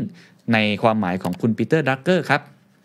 อันที่ 1 จุดแข็งของคุณคืออะไร อย่าลืมใช้การ feedback อันที่ 2 ฉันทำงานอย่างไร ซึ่งฉันทำงานอย่างไร แยกย่อยได้อีกครับ ฉันเป็นนักอ่านหรือเป็นนักฟัง ฉันเรียนรู้อย่างไร ผ่านการเขียน ผ่านการฟัง ผ่านการดู ฉันเป็นคนที่ชอบให้คำปรึกษา หรือเป็นคนที่ชอบตัดสินใจ ฉันทำงานได้ดีภายใต้ความกดดัน หรือต้องการสภาวะแวดล้อมการทำงานที่สมบูรณ์แบบและคาดการได้ ไม่ชอบเสี่ยงมาก ไม่ชอบงานที่มันสวิงสวายตลอดเวลา ฉันทำงานได้ดีในองค์กรใหญ่หรือองค์กรเล็ก และหลังจากนั้นครับถามต่อครับ ค่านิยมของคุณคืออะไร คุณค่าที่คุณยึดถือคืออะไร มันสอดคล้องกับองค์กรที่คุณอยู่หรือไม่คำถามถัดมาครับ ฉันเหมาะกับที่แบบไหน ฉันควรจะมุ่งมั่นทุ่มเทอะไรบ้าง และลองสุดท้ายครับ ความรับผิดชอบต่อความสัมพันธ์ คุณควรจะยอมรับความจริงว่าคนอื่นก็มีจุดแข็งการจัดการตัวเองเหมือนกัน และสื่อสารในสิ่งที่คุณเป็นอยู่บ่อยๆ และท้ายที่สุดครับครึ่งหลังของชีวิตคุณครับ ลองคิดถึงวิชาชีพที่ 2 การทำงานเพื่อสังคม เพื่อที่จะได้มีความหมายอื่นๆ นอกเหนือจากเรื่องงานด้วย ก็หวังว่าตอนนี้จะทำให้ใครหลายคนนั้นได้กลับมาทบทวนความคิดของตัวเอง แม้ว่าบทความนี้ จะเขียนตั้งแต่ 23 ปีที่แล้วตั้งแต่ปี 1999 แต่ก็ยอมรับนะครับว่ายังคลาสสิกอยู่ อาจจะมีการต้องปรับเพิ่มบ้าง ในบริบทใหม่ ๆ ของสังคม เทคโนโลยีที่พัฒนาไป แต่อย่างน้อยที่สุดครับ ผมเชื่อว่าคำถามเหล่านี้ถ้าเราถามกับตัวเองบ่อยๆ และได้รู้จักตัวเอง เราก็น่าจะเป็นคนที่จัดการตัวเองได้ดีขึ้น แล้วก็มีโอกาสครับที่จะประสบความสำเร็จ สวัสดีครับ เราจะชั่งตวงวัดความหมายหรือคุณค่าของชีวิตพวกเราอย่างไร อะไรคือมุมมองที่คับแคบ มุมมองที่ยิ่งใหญ่ อะไรคือความหมายที่แท้จริงของการมีชีวิตอยู่ วันนี้อยากจะชวนคุยเรื่องที่สำคัญนะครับก็คือเรื่องของชีวิตนะครับคำถามสำคัญที่ผมตั้งไว้ตอนต้นมันจริง ๆ แล้วมันคือชื่อหนังสือนะครับ ของคุณเคลตันเอ็มคริสเตนเซนเล่มนี้ครับนี่ฮะ How will you measure your life นะครับ เราจะช่างตวงวัดชีวิตของพวกเราอย่างไรดี เขียนโดยอย่างที่บอกครับ เป็นปรมาจารย์ด้าน disruption ครับ คือเขาเป็นคนที่พูดเรื่อง disruptive technology เป็นคนแรก ๆ จะว่าของโลกเลยก็ว่าได้นะครับ พูดมาค่อนข้างนานแล้วนะครับ แล้วก็สอนเรื่องเกี่ยวกับการบริหารจัดการนะครับ อยู่ที่ Harvard Business นะครับ แล้วก็ต้องบอกว่าเป็นคนที่ได้รับการยกย่องอย่างสูงนะครับ เรื่อง การจัดการโดยเฉพาะไอ้ทฤษฎีของเขาเรื่องของ disruption ซึ่งยังใช้จนถึงทุกวันนี้นะครับ ผมอยากจะเล่าเพราะว่าผมมีโอกาสได้อ่านหนังสือเล่มนี้ยาวๆนะครับ แล้วก็ได้อ่านฉบับนี้ด้วยครับ เป็นฉบับแปลของสำนักพิมพ์ Open Books นะครับ ก็คืออปัญญาวิชาชีวิตนะครับนำเสนอและถ่ายทอดเป็นภาษาไทยโดย คุณพินโยไตรสุริยะธรรมานะครับ แปลเหมือนบทกวีเลยครับ แปลได้ค่อนข้างไพเราะเพราะพริ้งมาก แล้วก็มีโอกาสนะครับได้ไปฟังคลิปปัดชิมนิเทศ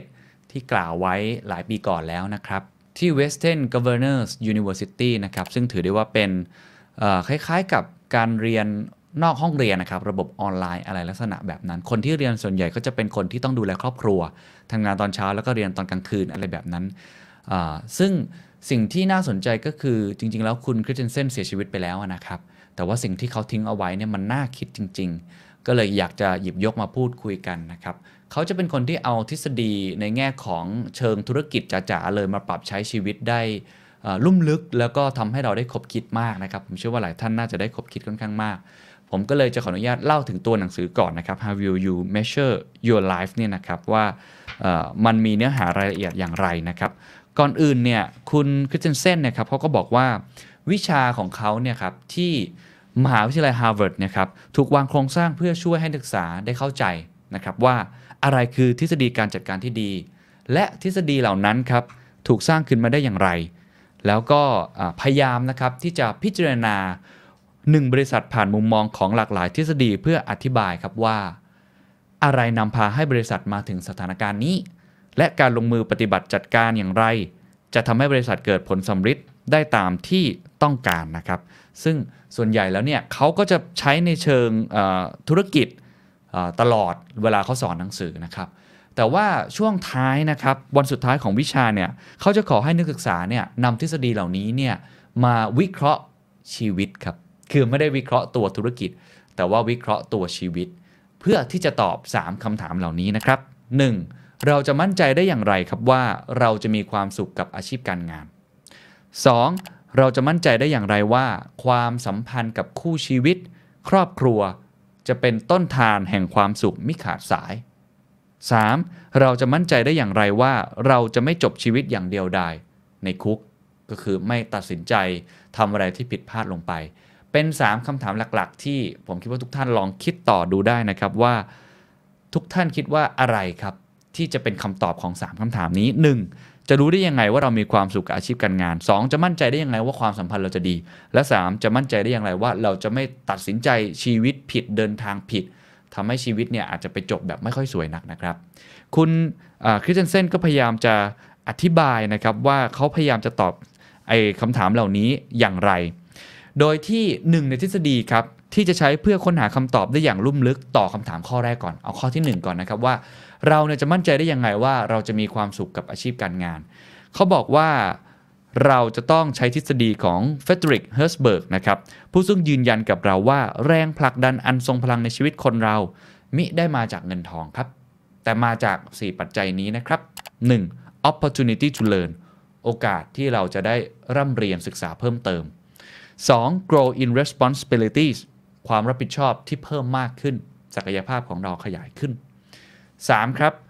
contribute to others อุทิศตนเพื่อคนอื่นมากขึ้นนะครับ ซึ่ง point นี้เดี๋ยวคุณคริสเตนเซนจะเน้นมากๆใน speech ที่เขากล่าวนะครับ แล้วก็เหมือนจะเป็น keyword ของเขาเลยด้วยซ้ำนะครับ และสุดท้ายครับ recognize for achievement คือให้คนเนี่ยได้รับรู้ถึงสิ่งที่เราทำสำเร็จไปว่าเราทำอะไรไปบ้างนะครับ คุณคริสเตนเซนเนี่ยเล่าให้นักศึกษาฟังถึงวิสัยทัศน์ซึ่งอาจจะยังไม่ชัดเจนนัก เมื่อครั้งที่คุณคริสเตนเซนนะครับบริหารบริษัทซึ่งเขาเป็นคนก่อตั้งเอง คือก่อนที่เขาจะมาเป็นอาจารย์เนี่ยเขาเคยเป็นนักธุรกิจมาก่อนนะครับในจินตนาการของเขาครับเขาเห็นผู้จัดการคนหนึ่งออกไปทำงานในยามเช้าด้วยความมั่นใจในตัวเอง จากนั้นเขาก็เห็นผู้จัดการคนเดียวกันครับขับรถกลับบ้านด้วยอาการหดหู่สับสนด้อยค่าตกต่ำใน 10 ชั่วโมงต่อมา ตัวเขาเองครับจินตนาการถึงปฏิสัมพันธ์ที่เธอและลูกมีต่อกัน และหลังจากนั้นครับความนับถือต่อตัวเธอเองคนนั้น ก็ลดลงไป จินตนาการของคุณคริสเตเซนนะครับเคลื่อนที่ไปข้างหน้าในวันต่อมา เมื่อเธอคนนั้นขับรถกลับบ้านพร้อมความมั่นใจเต็มเปี่ยม เธอรู้สึกได้ครับว่า ได้เรียนรู้เรื่องราวมากมาย ได้รับการยอมรับกับสิ่งที่ได้กระทำสำเร็จ ได้มีบทบาทในการผลักดันโครงการสำคัญจนแล้วเสร็จ คุณคริสเตนเซนครับจินตนาการถึงปฏิสัมพันธ์จากพลังงานบวกที่เธอจะมีต่อคู่ครอง และบุตรหลานครับ มันบอกอะไรกันครับ มันบอกนะครับว่า การที่เราออกไปทำงาน แล้วกลับมามีปฏิสัมพันธ์กับคนที่บ้านมันเชื่อมโยงกัน เขาก็เลยสรุปแบบนี้ครับว่า management หรือว่าการจัดการถือเป็นวิชาชีพที่ทรงคุณค่าที่สุด ถ้ามันถูกนำมาปฏิบัติอย่างถูกต้อง ไม่มีอาชีพไหนที่จะช่วยผู้คนได้หลากหลาย ให้พวกเขาได้เรียนรู้และเติบใหญ่ รับผิดชอบต่อกิจการงาน ได้รับการยอมรับเมื่องานสำเร็จได้อุทิศตนเมื่อสร้างสรรค์ ความสำเร็จของหมู่คณะ เท่ากับงานด้านการจัดการ เพราะฉะนั้นอันนี้เขาก็เลยพยายามจะบอกนะครับว่า เรื่องของอาชีพทางธุรกิจ เรื่องของการจัดการเนี่ยมันไม่ใช่แค่เรื่องการซื้อมาขายไป หรือการลงทุนเพื่อทำกำไรในบริษัท หรือการทำธุรกรรม แต่มันคือการช่วยสร้างคนด้วยนะครับเขาก็เลยเล่าต่อนะครับว่าวิธีการที่จะตอบคำถามคำถามแรกได้นะครับ ว่าเราจะมีความสุขในการทำงานได้อย่างไร สิ่งสำคัญที่สุดครับเขาบอกว่า ในบรรดานักศึกษาที่ วิทยาลัยธุรกิจฮาร์วาร์ด 900 คนครับ ซึ่งถูกคัดจากผู้สมัครที่ดีที่สุดในโลกจำนวนมากกลับไม่รู้ครับว่า purpose ของพวกเขาคืออะไร ไม่รู้ครับว่าความมุ่งมาดปรารถนาเหตุผลของการมีชีวิตอยู่ในชีวิตของตัวเองคืออะไร เขาก็เลยบอกครับว่า ถ้าคุณคิดว่ามีเวลาและพลังงานมากพอ ที่จะตอบคำถามใหญ่นี้ในภายหลัง คุณกำลังประเมินผิดอย่างมหันต์เพราะช่วงเวลาหลังจากนี้ชีวิต มีแต่จะเพิ่มข้อเรียกร้องจากคุณมากขึ้นเท่านั้น คือเขาเตือนว่าอย่าปล่อยเวลาล่วงเลยไป ที่จะค้นหา Purpose ของตัวเอง เพราะว่ายิ่งคุณโตขึ้นครับ คุณก็จะยิ่งมีข้อเรียกร้องเพิ่มมากขึ้น คุณจะต้องผ่อนบ้าน คุณจะต้องดูแล สามี ดูแลภรรยา ดูแลลูก คุณจะต้องทำงาน 70 ชั่วโมงต่อสัปดาห์ กล่าวสำหรับคุณคริสเตนเซนแล้ว การมีความมุ่งมา่ปรารถนาหรือว่า Purpose นั้น ชัดเจนมากๆว่าเป็นสิ่งจำเป็นอย่างยิ่ง แต่มันเป็นสิ่งที่ผมต้องใช้เวลาทบทวนใคร่ครวญครุ่นคิดอย่างต่อเนื่องอย่างยาวนาน ก่อนจะกระจ่างชัดนะครับเขาบอกว่าเมื่อได้ทุนการศึกษาโรสครับซึ่งเป็นทุนการศึกษาที่ออันเดียวกันกับบิลคลินตันที่ได้นะครับเขาถูกส่งเข้าไปศึกษาในโครงการที่ต้องการความทุ่มเททางวิชาการเป็นอย่างยิ่ง ตัวเขาเองครับก็พยายามบีบอัดทุกอย่างลงไปในตารางปีสุดท้ายที่ออกฟอร์สแม้เวลาจะมีจำกัดมาก แต่เขาก็ตัดสินใจใช้เวลาหนึ่งชั่วโมงทุกคืนครับ อ่านพระคัมภีร์ ทบทวนตน สวดมนต์และสนทนากับพระเจ้า เขาสนทนาแบบนี้ครับเขาบอกว่า พระองค์ส่งลูกมาเกิดบนโลกด้วยพระประสงค์ใด แล้วมันเป็นการยากมากครับที่จะรักษาวินัยเช่นนี้ เพราะทุกหนึ่งชั่วโมงที่ใช้ไป คือหนึ่งชั่วโมงที่เขาไม่ได้ศึกษาวิชาเศรษฐศาสตร์ทั่วๆไป เขาต้องต่อสู้กับตัวเองขนาดใหญ่ เพราะกังวลถึงเวลาที่จะใช้ไปกับพระเจ้า แต่ผมก็ตัดสินใจที่จะมุ่งมั่นกับห่วงยามนั้น ซึ่งในที่สุดครับทำให้ตัวเขาเองเข้าใจจุดมุ่งหมายของการมีชีวิตอยู่ เขาเข้าใจว่าเขามีชีวิตอยู่เพื่ออะไร คุณคิดเดนเซนจึงย้ำมาก ๆ ครับว่า นักศึกษาทุกคนครับ ถ้าพวกเขาให้เวลากับการค้นหาจุดหมายหรือความมุ่งมา่ปรารถนาในชีวิต พวกเขาจะมองย้อนกลับมาแล้วพบว่านั่นเป็นวิชาที่สำคัญที่สุด ที่เขาค้นพบที่วิทยาลัยธุรกิจฮาร์วาร์ดแต่ถ้าค้นหาไม่พบก็ไม่ต่างอะไรครับ กับการล่องเรือไปโดยปราศจากหางเสือ เรือย่อมต้องปะทะกับคลื่นลม หรือว่าหินโสโครก ในทะเลโศกแห่งชีวิตครั้งแล้วครั้งเล่า จะมีก็แต่จุดหมายปลายทางของชีวิตเท่านั้นครับ ที่จะเป็นปัญญายืนหยัดอยู่เหนือความรู้ธุรกิจทั่วไป คุณคริสเตนเซนย้ำนะครับว่าประสบการณ์ของตัวเขาเองนั้น จุดมุ่งหมายในชีวิตของเขางอกงามมาจากศรัทธาในศาสนา แต่ศรัทธาย่อมไม่ใช่สิ่งเดียวที่กำหนดทิศทางของมนุษย์ อดีตลูกศิษย์คนหนึ่งครับของเขาตัดสินใจว่า Purpose ในชีวิตของเขาครับคือการนำความโปร่งใสซื่อสัตย์และความรุ่งเรืองทางเศรษฐกิจมาสู่ประเทศของเรา เขาต้องการเลี้ยงดูบุตรหลานให้เติบโตมา โดยยึดมั่นบนเส้นทางนี้ และมีความเชื่อมั่นในกันและกันเหมือนเช่นที่เขาเคยเป็นมา Purpose ของเขาจึงมีต่อครอบครัวและผู้อื่น เช่นเดียวกับ Purpose ของคุณคริสเซนเซนการเลือกงาน และความสำเร็จในการประกอบวิชาชีพ เป็นเพียงหนึ่งในเครื่องมือที่จะพาตัวเองไปสู่เป้าหมาย แต่ปราศจากเป้าหมายแล้วชีวิตของมนุษย์ก็ย่อมกลวงเปล่า นี่คือข้อแรกนะครับว่าเราจำเป็นอย่างยิ่งที่ต้องหา Purpose ซึ่งคุณคริสเซนพยายามจะบอกนะครับว่าไม่จำเป็นต้องเป็น Purpose ที่ยิ่งใหญ่ก็ได้ เป็น Purpose ที่อยากจะเลี้ยงดูนะครับบุตรหลานออกมาก็เป็น Purpose ที่ยิ่งใหญ่ได้เช่นเดียวกัน อันนี้ก็เป็นสิ่งหนึ่งนะครับว่าจำเป็นอย่างยิ่งกับการใช้ชีวิตนะครับ 2. ครับเราจะมีความสัมพันธ์ที่ดีได้อย่างไร คุณคริสเตนเซนบอกว่าเรื่องของความสัมพันธ์กับคู่ชีวิต ครอบครัว หรือว่าเพื่อนฝูงเนี่ยนะครับ ขึ้นอยู่กับว่าเราจะนิยามว่าเราจะปรับใช้กลยุทธ์อย่างไร ปัจจัยพื้นฐานที่ลึกซึ้งของกลยุทธ์บริษัทนั้น ตัดสินจากข้อคำนึงที่ว่า ผู้บริหารให้ค่ากับอะไร ถ้าทรัพยากรของบริษัทไม่ได้ถูกจัดสรรอย่างมีชั้นเชิง สิ่งที่ปรากฏออกมานั้น มันก็จะแตกต่างออกไปใช่ไหมครับเพราะการตัดสินใจของบริษัทถูกออกแบบมาเพื่อแสวงหาผลตอบแทนที่เป็นรูปธรรมทันที บริษัทจึงอาจจะ ต้องการแค่ผลลัพธ์ในเชิงระยะสั้น มากกว่าระยะยาว ชีวิตคนเราก็ไม่ต่างกันครับเขาบอกว่าเป็นเวลาหลายปีครับที่ตัวคุณคริสเตนเซนเนี่ยเฝ้าดูเรื่องราวนะครับของเพื่อนร่วมชั้นในวิทยาลัยธุรกิจฮาร์วาร์ดปี 1979 ซึ่งแต่ละคนที่จบออกมาก็ประสบกับชะตากรรมที่แตกต่างกันออกไป เพื่อนร่วมชั้นจำนวนมากกลับมางานเลี้ยงรุ่นด้วยความหม่นเศร้า ไร้สุข หย่าร้าง ห่างหายจากครอบครัวและบุตรหลาน และบางคนก็อาจจะติดคุกติดตารางด้วยซ้ำ ผมยืนยันได้ว่าไม่มีใครแม้แต่เพียงคนเดียว ที่วางแผนอย่างตั้งใจว่าจะนำพาชีวิตไปสู่การหย่าร้าง และเลี้ยงลูกให้อ้างว้างห่างเหินจากตน แต่จำนวนมากจนน่าตกใจจำเป็นต้องใช้กลยุทธ์นั้นครับ เหตุผลสั้นๆ เป็นเพราะอะไรครับ เพราะเขาไม่รักษาเป้าหมายแห่งชีวิต 3 อย่างครับ ในการวางกลยุทธ์ว่าจะใช้สิ่งเหล่านี้อย่างไร 3 อย่างนี้ครับ 1. เวลา 2. พลังงาน 3. ปัญญา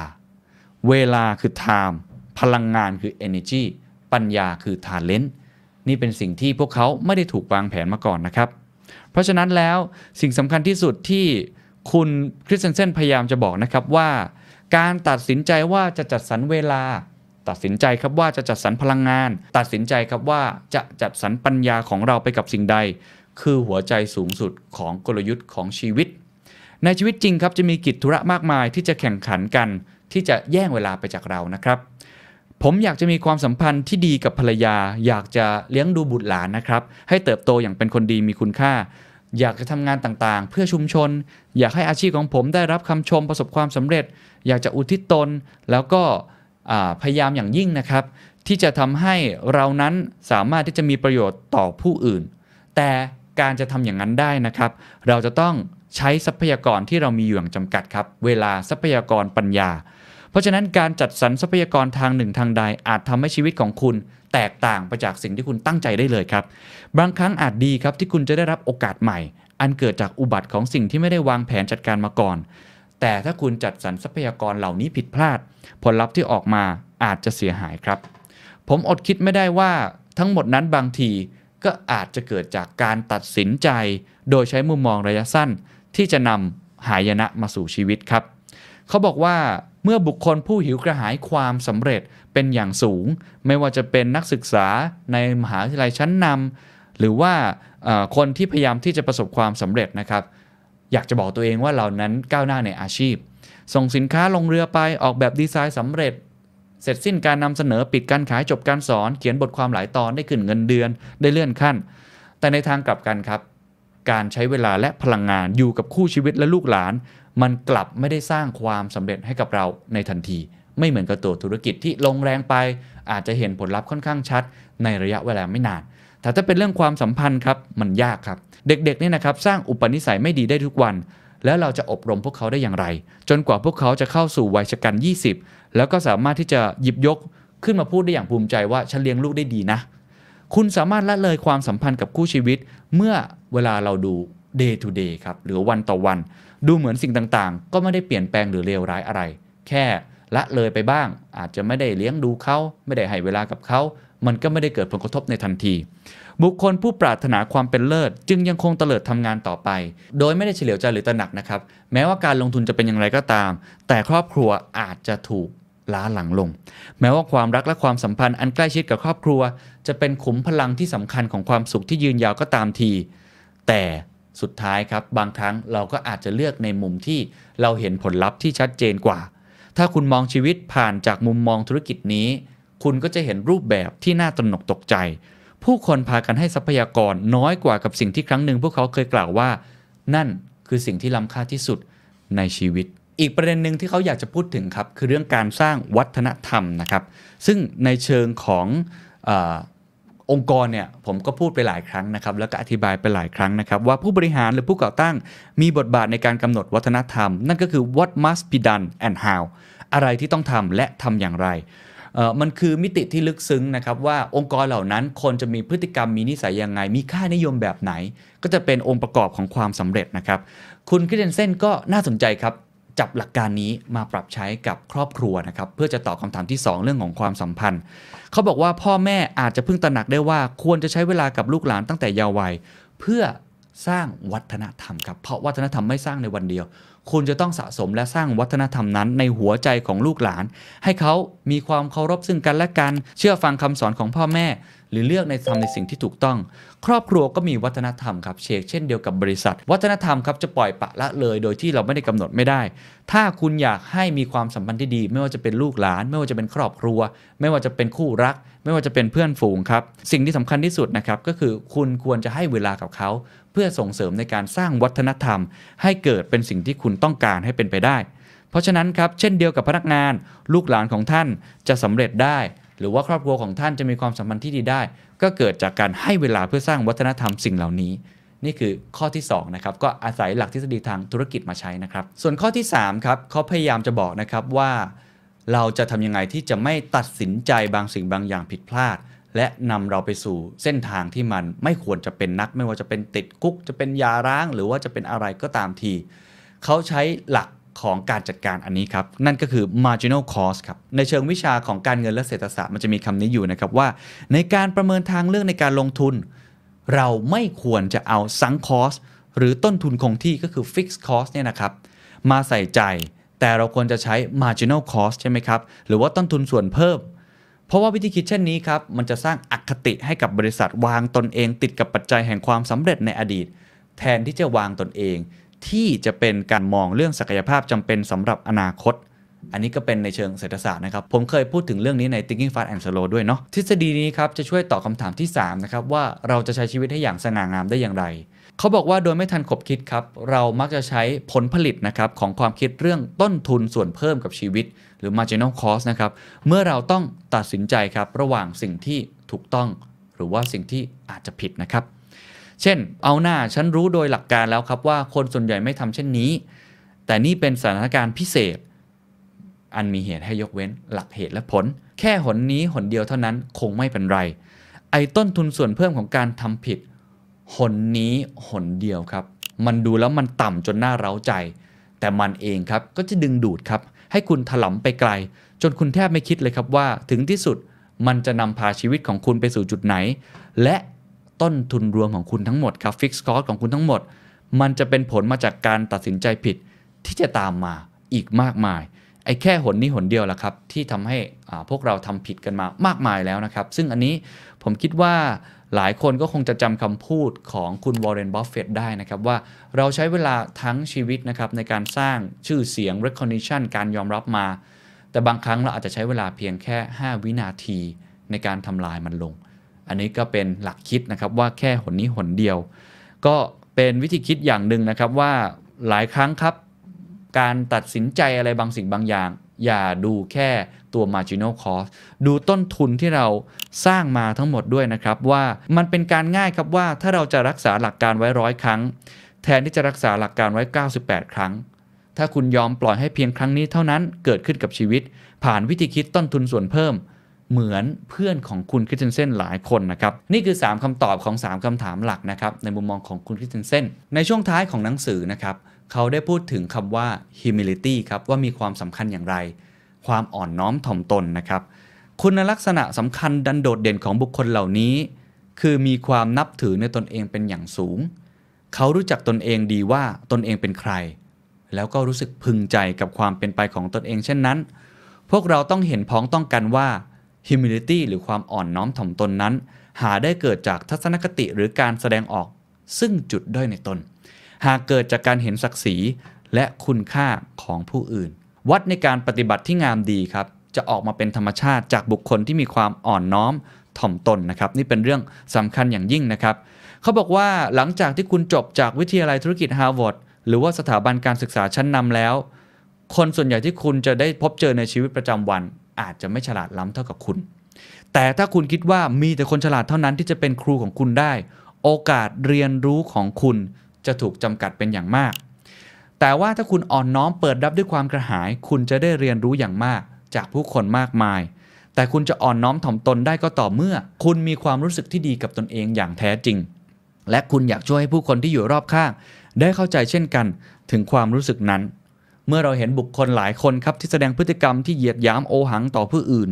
ให้เข้าใจว่าพฤติกรรมเหล่านั้นส่วนใหญ่คล้ายอาการของโรคร้าย อันเป็นผลมาจากการหมดความภูมิใจในตนเอง จนต้องไปบูลลี่คนอื่น จนต้องไปเหยียบย่ำคนอื่น เพื่อให้ตนเองนั้นรู้สึกดีขึ้น อันนี้ก็เป็นสิ่งที่คุณคริสเตนเซนบอกนะครับว่านี่เป็นคุณสมบัติสำคัญอย่างยิ่ง ในการที่จะมีคุณค่าในชีวิตนะครับคือความอ่อนน้อมถ่อมตน ซึ่งไม่ใช่ว่ามองจุดด้อยตัวเองนะครับแต่ว่าคือการรู้จักตัวเองเป็นอย่างดี แล้วก็มองคนอื่นนะครับว่าทุกคนมีข้อดีเสมอ แล้วก็นำมาถึงคำถามสำคัญนะครับเขาบอกว่าตอนนี้ครับ เขาได้ประจักษ์นะครับ เพราะว่าเขาถูกวินิจฉัยว่าเป็นมะเร็ง แล้วต้องเผชิญกับความเป็นจริงว่า เขาอาจจะไม่ได้มีชีวิตยืนยาวอย่างที่เขาเคยวางแผนไว้ แล้วเขาก็ได้ข้อสรุปครับว่า สิ่งที่พระเจ้าจะใช้ในการชั่งตวงวัดตัดสินชีวิตของผม หาใช่จำนวนเงินดอลลาร์หากทว่าคือจำนวนผู้คนที่เขามีโอกาสได้ไปเกี่ยวข้องสัมพันธ์ ตลอดระยะเวลาที่ผ่านมามีผู้คนเท่าใดที่คุณช่วยให้พวกเขาเป็นมนุษย์ที่ดีขึ้น ย้ำอีกครั้งครับ คุณคิดเดเซนพยายามจะบอกนะครับว่า สิ่งที่ช่างตวงวัดของมนุษย์นั้นไม่ใช่เรื่องเงิน แต่เป็นเรื่องของการที่ว่าคุณสามารถทำให้คนรอบข้าง เป็นคนที่ดีขึ้นได้อย่างไร และนี่คือคำแนะนำสุดท้ายของเขาครับ จงคำนึงถึงสิ่งที่จะถูกใช้ช่างตวงวัด จงดำเนินชีวิตตามมาตรวัดมุ่งมั่น เพื่อให้ในบ้านปลายชีวิตสถิตนั้น บรรลุฝันสำเร็จหมายที่ปลายทาง อันนี้ก็เป็นสิ่งหนึ่งในหนังสือนะครับ How will you measure your life นะครับ ผมจะมาต่อกับส่วนที่เป็นในปัจฉิมนิเทศนะครับ ซึ่งเป็นมุมมองที่สอดคล้องกัน แต่ว่าจะเป็นการขยายความมากขึ้นนะครับ เพราะว่ามันจะขยายความมาจากหนังสือ แล้วก็ทำให้เราได้เห็นภาพของคำว่าไลฟ์มากขึ้นว่าเราควรช่างตวงวัดด้วยอะไร เขาเล่าในงานปัจฉิมนิเทศว่าหัวข้อที่เขาจะเล่าก็คือ smallness and bigness in mankind แปลเป็นไทยขออนุญาตแปลอย่างนี้นะครับว่าคือความคับแคบและความยิ่งใหญ่ของมนุษยชาติ กับคำถามนะครับที่ว่า why success is so hard to sustain ทำไมการรักษาความสำเร็จไว้ถึงยากเหลือเกิน ทั้งในระดับบริษัท แล้วก็ในระดับบุคคลครับ คุณคริสเตนเซนพยายามจะบอกนะครับว่า เป็นเพราะว่าคุณมีมุมมองที่คับแคบครับ ความสำเร็จที่เกิดขึ้นหลายครั้งมันเกิดขึ้นได้ชั่วข้ามคืน หลายครั้งมันเกิดขึ้นมาแล้ว คุณก็ภูมิใจกับมัน แต่การรักษาไว้มันยากกว่า แล้วคุณคริสเตนพยายามจะบอกนะครับว่า มุมมองที่คับแคบต่อมนุษยชาติ หรือ small view of mankind นี่แหละครับ เป็นสาเหตุหลักๆ ที่ทำให้บริษัทที่ยิ่งใหญ่มากๆ ล้มเหลวไม่สามารถยืนระยะได้ อันนี้จริง ๆ ต้องบอกว่าเป็นทฤษฎีเชิง disruption ของเขาเลยนะครับ เขาจะชอบยกตัวอย่างนะครับ บริษัทชื่อนูคอสร้างโรงงานขึ้นมาแห่งหนึ่งเกี่ยวกับเหล็กเนี่ยนะฮะ ถ้าคุณวิ่งไปทางเหนือในระแวก Tree Mountain พวกเขามีเทคโนโลยีใหม่ เพื่อการผลิตเหล็ก โดยการนำเศษเหล็กเก่าๆ มาหลอมละลาย และแปรรูปใหม่ให้กลายเป็นรูปทรง แล้วก็ได้ผลิตภัณฑ์เพียงอย่างเดียวที่พวกเขาสามารถผลิตได้ในตอนแรกนั้น ก็คือเหล็กเสริมคอนกรีตที่นำมาใช้กับโครงสร้างด้านในซีเมนต์เวลาเราสร้างสิ่งก่อสร้างต่างๆ นูคอในช่วงเริ่มต้นนะครับที่คุณคริสเตนชันศึกษาบอกว่าเป็นบริษัทเล็ก ๆ ไม่ได้มีแนวโน้มเลยครับว่าจะเป็นบริษัทที่ใหญ่โต เหมือนกับอีกบริษัทหนึ่ง อีกบริษัทหนึ่งครับ ชื่อว่า US Steel ครับ เป็นบริษัทที่ใหญ่มากๆ แล้วก็ประสบความสำเร็จมากๆ แต่ว่าตอนที่เขามองเห็นว่านูคอเนี่ยได้ทำเทคโนโลยีอันนี้ใหม่ขึ้นมา เขามองว่าสินค้าเหล่านี้คือสินค้าสำหรับตลาดล่างครับหรือว่าเป็น low end ฟังดูไม่เข้าท่าเลย แล้วก็มองข้ามไป เพราะว่านูคอก็ดูเป็นบริษัทเล็ก ๆ ไอเดียง่าย ๆ ไม่ควรจะมีอะไรที่จะมาเป็นคู่ต่อสู้ของเราได้เลย และนี่แหละครับคือทฤษฎี disruption ครับ เพราะปฏิกิริยาของ US Steel ครับเป็นการนิ่งเฉย ไม่เข้ามาแข่งนะครับในตลาดดาวมาร์เก็ตหรือในตลาดล่าง แล้วก็ไปมุ่งเน้นนะครับแต่ตลาดขนาดใหญ่สำหรับลูกค้าที่มีเงินหนามากขึ้นเท่านั้น สุดท้ายครับนิทานเรื่องนี้ก็เห็นนะครับว่า Nucor ประสบความสำเร็จแข่งขันได้ จากการจับตลาดล่างเพื่อเปลี่ยนแพลตฟอร์มในการเติบโตนะครับอีกตัวอย่างหนึ่งนะครับนั่นคือโตโยต้าเขาบอกโตโยต้าเนี่ย ตอนแรก ๆ ที่มาบุกตลาดทวีปอเมริกาเหนือไม่ได้บุกด้วย Lexus เพราะว่าเขารู้ตัวนะครับว่าเขาคงไม่สามารถสู้บริษัทยักษ์ใหญ่ได้ ไม่ว่าจะเป็น General Motors หรือว่า Ford แต่ว่าเขาบุกด้วยตลาดล่างเหมือนกับนูคอเลยครับนั่นก็คือ Toyota Corona เขาบุกเข้ามาครับ แล้วก็ให้คนที่มีรายได้ไม่เยอะนักศึกษาต่างๆ ได้มีโอกาสเป็นเจ้าของรถยนต์ แล้วก็ General Motors ก็มองแล้วก็ไม่ได้สนใจอะไรมาก เขาก็คิดว่าต้องสร้างรถที่ใหญ่กว่าเดิม รถคันโตกว่าเดิม รถที่ราคาแพงกว่าเดิม โดยที่ลืมมองไปนะครับว่า Toyota กำลังไล่มาข้างหลัง และสุดท้ายครับ Toyota ก็พัฒนาจากโคโรนาไปโคโรล่าไปแคมรี่และสุดท้ายก็คือ Lexus นะครับ ทฤษฎีนี้ถ้าคุณไปอ่านนะครับ นี่คือทฤษฎีในเชิง disruptive technology เลยครับ ไปอ่านได้เลยหรือว่า innovation เขามองว่าการปั่นป่วนหรือ disruption เกิดจากตลาดล่างก่อน มาสั่นคลอน ซึ่งมันก็สอดคล้องกับสตาร์ทอัพในตอนนี้นะครับ ว่าบางครั้งมันเกิดมาจากแพลตฟอร์มเล็กๆ ก่อนนะครับ แล้วก็เป็นแพลตฟอร์มเช่น Airbnb Grab หรือ Facebook อะไรต่างๆ ที่มุ่งเจาะไปที่คนกลุ่มบางกลุ่มที่บางครั้งบริษัทขนาดใหญ่อาจจะไม่ได้มอง ในธุรกิจการเงิน การธนาคาร โรงแรม การท่องเที่ยว หลาย ๆ ธุรกิจก็เป็นลักษณะแบบนั้น อาจจะบริบทแตกต่างกันบ้าง แต่อย่างน้อยนี่คือคอนเซปต์หลัก ๆ ที่ทำให้เขาโด่งดัง แต่ว่าเขาจะเอามุมมองนี้ครับ มาใช้กับชีวิตครับ เขาบอกว่านี่แหละครับ คือมุมมองที่คับแคบของมนุษยชาติ บริษัทอย่าง US Steel บริษัทอย่าง General Motors หรือว่า Ford เป็นมุมมองที่คับแคบก็คือมองข้ามสิ่งเหล่านี้ไป คิดว่าไม่สำคัญอะไรมาก แต่สิ่งที่แตกต่างอย่างยิ่ง คือคุณต้องมีมุมมองที่ยิ่งใหญ่ต่อมนุษยชาติมากกว่าครับ เขาบอกอย่างนี้นะครับว่าเราทุกคนล้วนเหมือนกัน และคนอื่นๆอาจมีโอกาสเรียนรู้เร็วกว่าพวกเราก็ได้ ถ้าพวกเขาเรียนได้ พวกเราก็สามารถเรียนได้เช่นกัน เรามีความจำเป็นอย่างยิ่งครับ ที่จะต้องมองความสำเร็จเป็นพลวัตไม่ใช่แบบที่คงที่ มองความสำเร็จเป็น dynamic ไม่ใช่ static อันนี้ตอนที่ผมฟังเนี่ยผมรู้สึกว่านึกถึง growth mindset เลยนะครับ เขาบอกว่าหากผมไม่สามารถทำสิ่งใดได้นั้น นั่นไม่ได้เป็นการตัดสินว่า ผมจะเป็นคนกลางๆ หรือว่าเป็นแบบนั้นไปตลอดชีวิต คือ ห่วยไปตลอดชีวิต แต่จริง ๆ ถ้าเกิดเราเรียนรู้เราก็เปลี่ยนแปลงตนเองได้ ในตอนอายุ 38 ครับ ตัวคุณคริสเตนเซนได้เรียนรู้การทำวิจัยจากนักธุรกิจมาเป็นคุณครู และเขาก็มองว่าทุกคนที่ฟังอยู่ในที่นี้ก็คือในงานประจิมนิเทศนะครับ คุณจะเป็นนักบัญชีพยาบาลนักวิศวกร นักธุรกิจ เขาก็บอกว่าขอแสดงความยินดีด้วย ถ้าคุณมีมุมมองต่อมนุษยชาติแบบมีพลวัตก็คือมีดินามิกที่ว่า คุณสามารถใช้เวลาที่เหลือในชีวิตในการพัฒนาและเก่งขึ้นได้ คุณก็จะเป็นเหมือนพรอันประเสริฐ ให้กับมนุษยชาติในหลากหลายทาง นี่เป็นมุมมองที่น่าสนใจนะครับ คือเรื่องของ growth mindset อีกองค์ประกอบหนึ่งครับ ของคำว่า bigness of mankind นะครับเขาบอกว่าไม่ใช่แค่ว่าการเรียนรู้เนี่ยเกิดขึ้นครั้งเดียวจบ แล้วเราต้องเรียนรู้ไปตลอดชีวิตอย่างเดียว ไม่ใช่แค่สนใจตัวเอง แต่คือการสอนคนอื่นครับคุณคริสเตเซนเชื่อนะครับว่าเราจำเป็นต้องสอนกันและกัน ช่วยเหลือกันและกันในขณะที่คนอื่นๆกำลังเรียนรู้ด้วย เพราะว่าในขณะที่เราสอนเราเองก็จะได้เรียนรู้ด้วยเช่นกัน ผมคิดว่านี่คือองค์ประกอบสำคัญที่จะทำให้เกิดแพลตฟอร์ม หรือว่าสิ่งที่ทำให้เราพัฒนาต่อไปได้ อันนี้จริงๆ ตรงกับทฤษฎีการเรียนรู้นะครับ ผมเคยจัดไปแล้วตอนหนึ่งว่าทำไมการสอนจึงเป็นการเรียนรู้ที่ดีที่สุด เพราะว่าเราได้ถอดสตรัคเจอร์ออกมา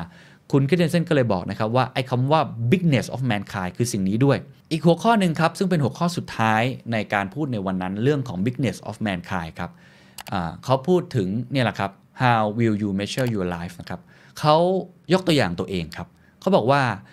เขากำลังขับรถไปโรงเรียนเมื่อเวลาราวหกโมงและจู่ๆก็รู้สึกว่าต้องมีอะไรบางอย่างเกิดขึ้นกับตัวเอง ต้องได้รับหน้าที่ความรับผิดชอบใหม่ในอนาคตอันใกล้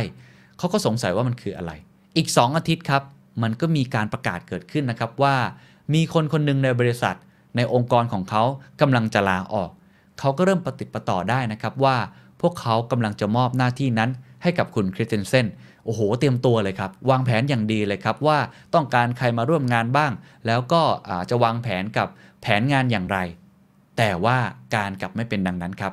เมื่อผลการประกาศออกมาครับ มันกลับเป็นอีกคนหนึ่งครับ ไม่ใช่คุณคริสเตนเซนโอ้ เรียกได้ว่าคุณคริสเตนเซนนี่เสียใจอย่างยิ่งนะครับ เสียใจมากๆเลย เขาเปรียบเทียบเรซูเม่แล้วเขาคิดว่าตัวเองดีกว่า เขารู้สึกว่าทำไมองค์กรนั้นถึงทำได้กับเขาแบบนั้น ทั้งที่เขาก็ไม่ได้ทำผิดอะไร คุณคริสเตนเซนบอกว่าเขาใช้เวลา 2 เดือนนะครับ ใช้เวลา 2 เดือนนะครับในการคุ้นคิดและก็ได้คำตอบสำคัญครับว่า พระเจ้าไม่ได้สร้างนักบัญชีไว้บนสวงสวรรค์ ย้ำอีกครั้งครับ พระเจ้าไม่ได้สร้างนักบัญชีไว้ในสวงสวรรค์ โอ้โห นี่เป็นประโยคน่าสนใจมากนะครับ เป็นคีย์เวิร์ดเขาหมายความว่าอะไร เขาบอกว่าด้วยความที่ทั้งคุณและก็ผมเนี่ยมีปัญญาจำกัด พวกเราจึงต้องการการรวบยอดหรือ aggregate เพื่อทำความเข้าใจสิ่งที่เกิดขึ้น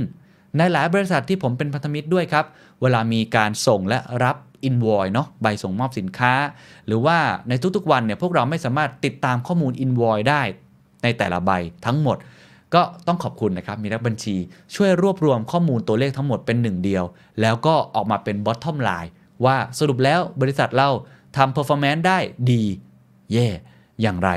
เนื่องจากเรามีปัญญาที่จำกัดครับ เราจึงต้องมีตัวเลข และรวบยอดทุกสิ่งทุกอย่าง เพื่อทำความเข้าใจในสิ่งที่เกิดขึ้น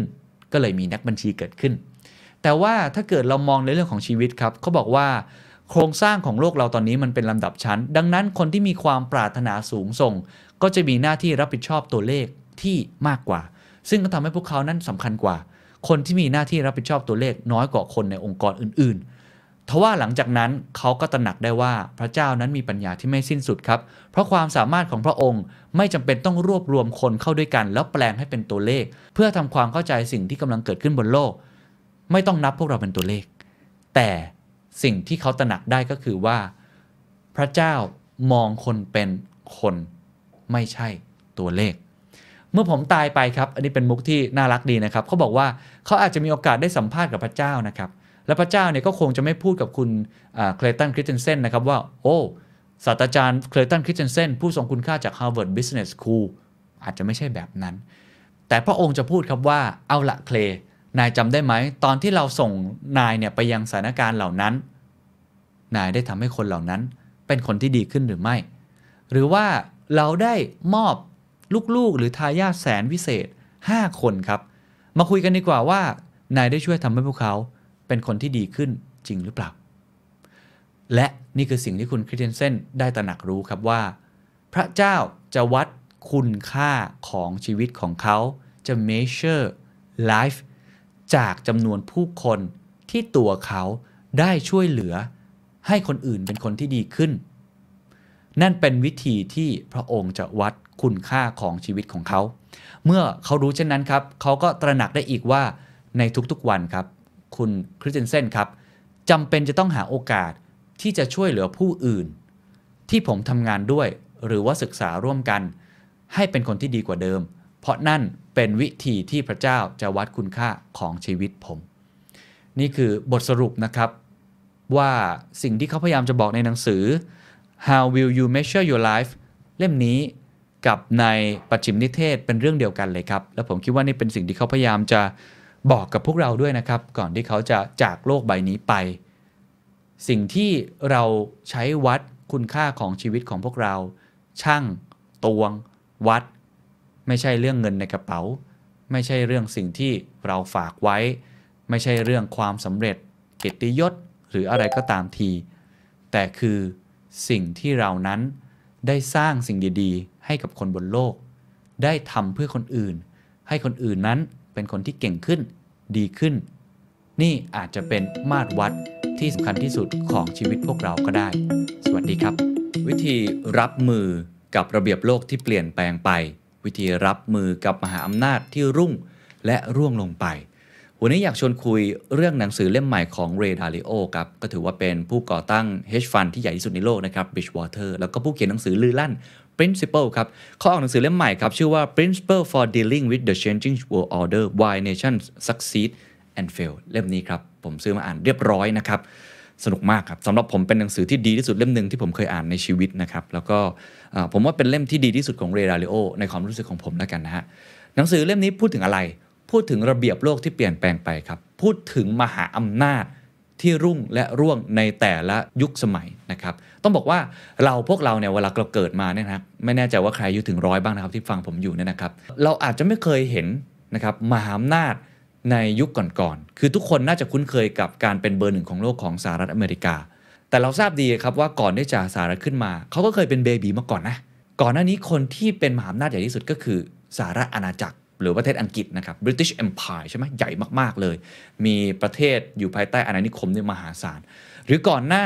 British Empire ก็คือ Dutch Netherlands หรือก่อนหน้านั้นก็มีทั้งจีน มีออตโตมัน มีอีกหลากหลายประเทศนะครับหนังสือเล่มนี้พยายามจะบอกครับว่าตลอดประวัติศาสตร์ที่ผ่านมาของโลกเป็นพันปีเนี่ยนะครับ ทุกครั้งที่มีการเปลี่ยนระเบียบโลก มันเกิดจากอะไร และถ้าเราแม้ว่าอาจจะไม่ใช่มหาอำนาจเราเป็นคนไทยใช่ไหมครับ เราจะสามารถรับมือกับการเปลี่ยนแปลงนี้อย่างไร pattern ที่แต่ละประเทศกำลังค่อย ๆ ขึ้นมาขึ้นเขาคิดภาพเป็นภูเขาครับ แล้วก็ลงมาเนี่ยใน pattern นั้นมันมีอะไร คุณเรย์ ดาลิโอบอกว่าเชื่อไหมว่ามันเหมือนกันครับ มีภาพภาพหนึ่งที่ผมอยากจะโชว์นะครับให้ทุกท่านดูเป็นภาพภูเขาหลายๆลูกครับ ภาพนี้คือ key ของหนังสือเล่มนี้เลยครับ เป็น concept หลัก หนังสือบอกว่า ภูเขาแต่ละลูกที่ขึ้นมา ไม่ว่าจะเป็นยุคสมัยไหนจะจีนออตโตมัน หรือในรอบ 500 ปีหลังเนี่ยตั้งแต่ดัตช์หรือว่าในเรื่องของประเทศอังกฤษจนมาถึง US แล้วก็จีนที่กำลังจะก้าวขึ้นมาเนี่ยนะครับมันอาจจะมีความแตกต่างกันบ้างในเชิงรายละเอียด แต่เชื่อไหมครับมันมี pattern เหมือนกันของ cycle ของมันcycle นี้มีตั้งแต่ค่อยๆไต่ระดับขึ้นมา จนไปสู่ top มหาอำนาจที่สุด แล้วค่อย decline ลงมา มี pattern ที่ไม่แตกต่างกันเลย อันนี้ถือว่าเซอร์ไพรส์เพราะว่า ปกติแล้วเราจะคิดว่าแต่ละประเทศมี pattern ที่ไม่เหมือนกัน แต่เรย์ ดาลิโอบอกว่ามันเหมือนกัน และหนังสือเล่มนี้แหละครับ พยายามจะถอดรหัสครับว่า 1. มันรุ่งและมันร่วงได้อย่างไร เรียนรู้จากอดีต 2. ถ้ามองจากอดีตไปแล้ว ปัจจุบันนี้และอนาคตข้างหน้าที่แนวโน้มน่าจะเกิดขึ้นจาก indicator ต่างๆ ที่เขาไปถอดรหัสมา เป็นค่อนข้างเป็นงานวิจัยที่ดีมากเนี่ยเราควรจะมีวิธีการในการดีลกับเรื่องนี้อย่างไร รวมทั้งนักลงทุนครับจะได้รู้ครับว่า เวลาเกิดเหตุการณ์ลักษณะแบบนี้การเปลี่ยน new order การเปลี่ยนระเบียบโลกเนี่ยเราควรจะมีวิธีการในการลงทุนยังไงสำหรับผมก็เลยเป็นหนังสือที่มันเหมือนแบบมีไฟหลายหลอดเด้งขึ้นมาในหัวของผมเลยครับพอได้อ่านหนังสือเล่มนี้ แล้วก็ได้ดูคลิปที่คุณเรย์ ดาลิโอทำนะครับ The Secret Sauce ตอนนี้ผมจะพยายามสรุป ซึ่งแน่นอนก็คงจะไม่ได้ทั้งเล่มมานะครับ แต่ว่าอาจจะบางส่วนมาเอาคอคอนเซปต์ของเขามา และจะพูดถึงประวัติศาสตร์ในรอบ 500 ปีหลังนะครับโดยเฉพาะจะพูดถึง Big Cycle วงจรภาพใหญ่ จะพูดถึง The Rise ช่วงรุ่งเรืองขึ้น The Top ช่วงรุ่งโรจน์สูงสุด The Decline ช่วงถดถอย อยากจะรู้นะครับว่าการรุ่งเรืองขึ้นและถดถอยอำนาจและความมั่งคั่ง สัญญาณชีพที่จะบอกแต่ละประเทศ ว่าจะกลายมาเป็นมหาอำนาจและกำลังจะจบลงเนี่ยนะฮะมันเกิดจากอะไรแพทเทิร์นนี้เป็นอย่างไร เดี๋ยวค่อย ๆ เดินทางไปด้วยกันนะครับ ในช่วงต้นครับ คุณเรเรโดก็บอกอย่างนี้ครับ เป็นประโยคที่ผมคิดว่าเป็นประโยคเปิดที่ดีมากเขาบอกว่า การเปลี่ยนแปลงของระเบียบโลกครั้งต่อๆไปในอนาคต จะแตกต่างออกไปอย่างสุดขั้วจากครั้งก่อนๆที่พวกเราเคยพบมาทั้งชีวิต แต่อย่างไรก็ตามครับ มันจะคล้ายๆกันกับหลาย ๆ ครั้งก่อนหน้านั้น เห็นไหมคือการเปลี่ยนแปลงระเบียบโลกอนาคตแตกต่างแน่นอนจากครั้งก่อนๆแต่มันมีแพทเทิร์นที่คล้ายๆ กับครั้งก่อนหน้านั้นเขาก็เลยถามว่าเขารู้ได้ยังไงนะหรือ เพราะมันเป็นเช่นนั้นมาตลอด คุณเรเดเลโอครับได้เรียนรู้จากประสบการณ์ตรงตลอดอาชีพของการลงทุนในเศรษฐกิจมหาภาคทั่วโลกราว 50 ปีว่า เหตุการณ์สำคัญที่สุดที่ทำให้ตัวเขาเองนั้นประหลาดใจได้ เป็นเพราะไม่ใช่ว่ามันไม่เคยเกิดขึ้นมันเคยเกิดขึ้นมาแล้ว แต่มันไม่เคยเกิดขึ้นในช่วงชีวิตของเรา เหตุการณ์ที่เจ็บแสบที่เกิดขึ้นกับผมโดยที่ไม่ทันตั้งตัวเหล่านี้ทำให้เขาตัดสินใจครับศึกษาประวัติศาสตร์ของเหตุการณ์ที่คล้ายคลึงกันใน 500 ปีที่ผ่านมา ซึ่งเห็นแล้วว่ามันเกิดขึ้นจริงหลายครั้งในอดีต การรุ่งเรืองและล่มสลายของจักรวรรดิดัช อังกฤษ และสหรัฐอเมริกา และทุกครั้งที่วงจรเหล่านี้เกิดขึ้นครับมันคือสัญญาณของการเปลี่ยนแปลงระเบียบโลก เพราะฉะนั้นเขาก็เลยอยากจะเล่าในตรงนี้ให้ฟังนะครับ เริ่มต้นอย่างนี้ก่อนว่าเขาสนใจเรื่องนี้เพราะอะไรในปี 1971 ครับ ตอนที่คุณเรเดลิโอยังเป็นเสมียนหนุ่มที่ตลาดหลักทรัพย์นิวยอร์ก สหรัฐอเมริกาครับมีเงินไม่เพียงพอและผิดนัดชำระหนี้ ตอนนั้นก็ถือว่าสหรัฐเนี่ย ผูกเงินนะครับทองคำเนี่ยคือเงินที่ใช้ในการซื้อขายระหว่างประเทศ เงินกระดาษอย่างดอลลาร์เป็นเหมือนเช็คเงินสดในสมุดเช็คที่ไม่ได้มีค่ามากไปกว่าที่มันเพียงสามารถนำมาแลกเป็นทองคำได้ ซึ่งทองคำคือเงินที่แท้จริงนั่นเองณเวลานั้นครับสหรัฐใช้เงินเกินดุลรายรับไปมาก จากการเขียนเช็คเงินกระดาษเป็นจำนวนมากกว่าทองคำที่ธนาคารมีพร้อมสำหรับการแลกเปลี่ยน เมื่อถึงเวลาที่คนนำเช็คเหล่านี้มาขึ้นเพื่อแลกเป็นเงินทองคำปริมาณทองคำ ที่อยู่ในคลังของสหรัฐก็เลยเริ่มร่อยรอ ไม่นานนักครับสหรัฐก็ไม่สามารถรักษาสัญญาที่ให้ไว้สำหรับเงินกระดาษทั้งหมดได้ คนที่ถือเงินดอลลาร์ทำไงครับทีนี้ ก็รีบแห่กันไปแลกสิครับ แลกเปลี่ยนเงินดอลลาร์เป็นทองคำก่อนที่ทองคำนั้นจะหมดด้วยความรู้ที่ว่าสหรัฐกำลังจะขาดแคลนเงินที่แท้จริง ในเย็นวันที่ที่ 15 สิงหาคมครับ ประธานาธิบดีริชาร์ดนิกสันประกาศผ่านโทรทัศน์ครับ ซึ่งเผยแพร่ไปทั่วโลกว่า สหรัฐกำลังผิดสัญญาที่ให้ไว้ว่าจะอนุญาตให้ประชาชนสามารถแลกเงินดอลลาร์เป็นทองได้ แน่นอนเขาไม่ได้พูดตรงๆแบบนี้นะครับ แต่ว่าความหมายตรงๆเขาก็คือกำลังจะชักดาบเบี้ยวหนี้แล้วนั่นเอง หลายคนคงจำกันได้ครับ ประวัติศาสตร์นี้เขาเรียกว่านิกสันช็อกนะฮะ เกิดการช็อกเกิดขึ้น ตอนนั้นคุณเรเรโอครับ ก็ได้ฟังทั้งหมดแล้วก็เข้าใจเลยครับว่า เงินตราแบบที่เราเข้าใจกันมานั้นกำลังจะถึงจุดจบครับ วิกฤตนี้ใหญ่หลวงแน่นอนนะครับ แล้วก็คาดว่าตลาดหุ้นวันรุ่งขึ้นก็คงจะดิ่งเหวครับเขาก็เลยไปเคาะกระดานซื้อขายหลักทรัพย์นะครับก่อนเวลาเพื่อเตรียมพร้อม เมื่อกระดิ่งสัญญาณเริ่มทำการดังขึ้นครับความโกลาหลก็อุบัติขึ้น แต่ไม่ใช่อย่างที่คุณเรย์ ดาลิโอคาดคิดครับ ตลาดพุ่งฮะกลายเป็น bull market ครับและสูงขึ้นไปเรื่อยๆ จนเกือบ 25%สิ่งเหล่านี้ทำให้คุณเรย์ ดาลิโอประหลาดใจมากครับ เพราะว่าเขาไม่เคยเจอกับการลดค่าเงินหรือ currency devaluation มาก่อน เมื่อ ขุดลึกไปในประวัติศาสตร์เขาก็พบว่ามันเป๊ะเลยครับ ในปี 1933 เคยเกิดเหตุการณ์แบบนี้มาก่อนที่สหรัฐ ช่วงของประธานาธิบดีรูสเวลต์ครับ และก็ส่งผลกระทบแบบเดียวกันเป๊ะเลยครับ ตอนนั้นธนบัตรสกุลเงินดอลลาร์ก็ผูกโยงกับทองคำเหมือนกันสหรัฐก็กำลังจะขาดแคลนเหมือนกัน เพราะออกเช็คเงินธนบัตรมากกว่าทองคำนะครับที่จะมาแลกเปลี่ยนได้รูสเวลต์ก็ประกาศวิทยุเช่นเดียวกันว่าจะผิดสัญญาที่จะรับแลกเปลี่ยนเงินดอลลาร์เป็นทองคำทั้งสองกรณีนี้ครับคือการเลิกผูกมัดทองคำ กับเงินสหรัฐ ซึ่งทำให้สหรัฐนั้นสามารถจับจ่ายเงิน เกินกว่ารายได้ต่อไปได้อย่างง่ายดายเพียงแค่ปริ้นเงินออกมาครับแค่พิมพ์ธนบัตรออกมาให้มากขึ้น และเนื่องจากความมั่งคั่งของประเทศไม่ได้เพิ่มขึ้นตามปริมาณเงินดอลลาร์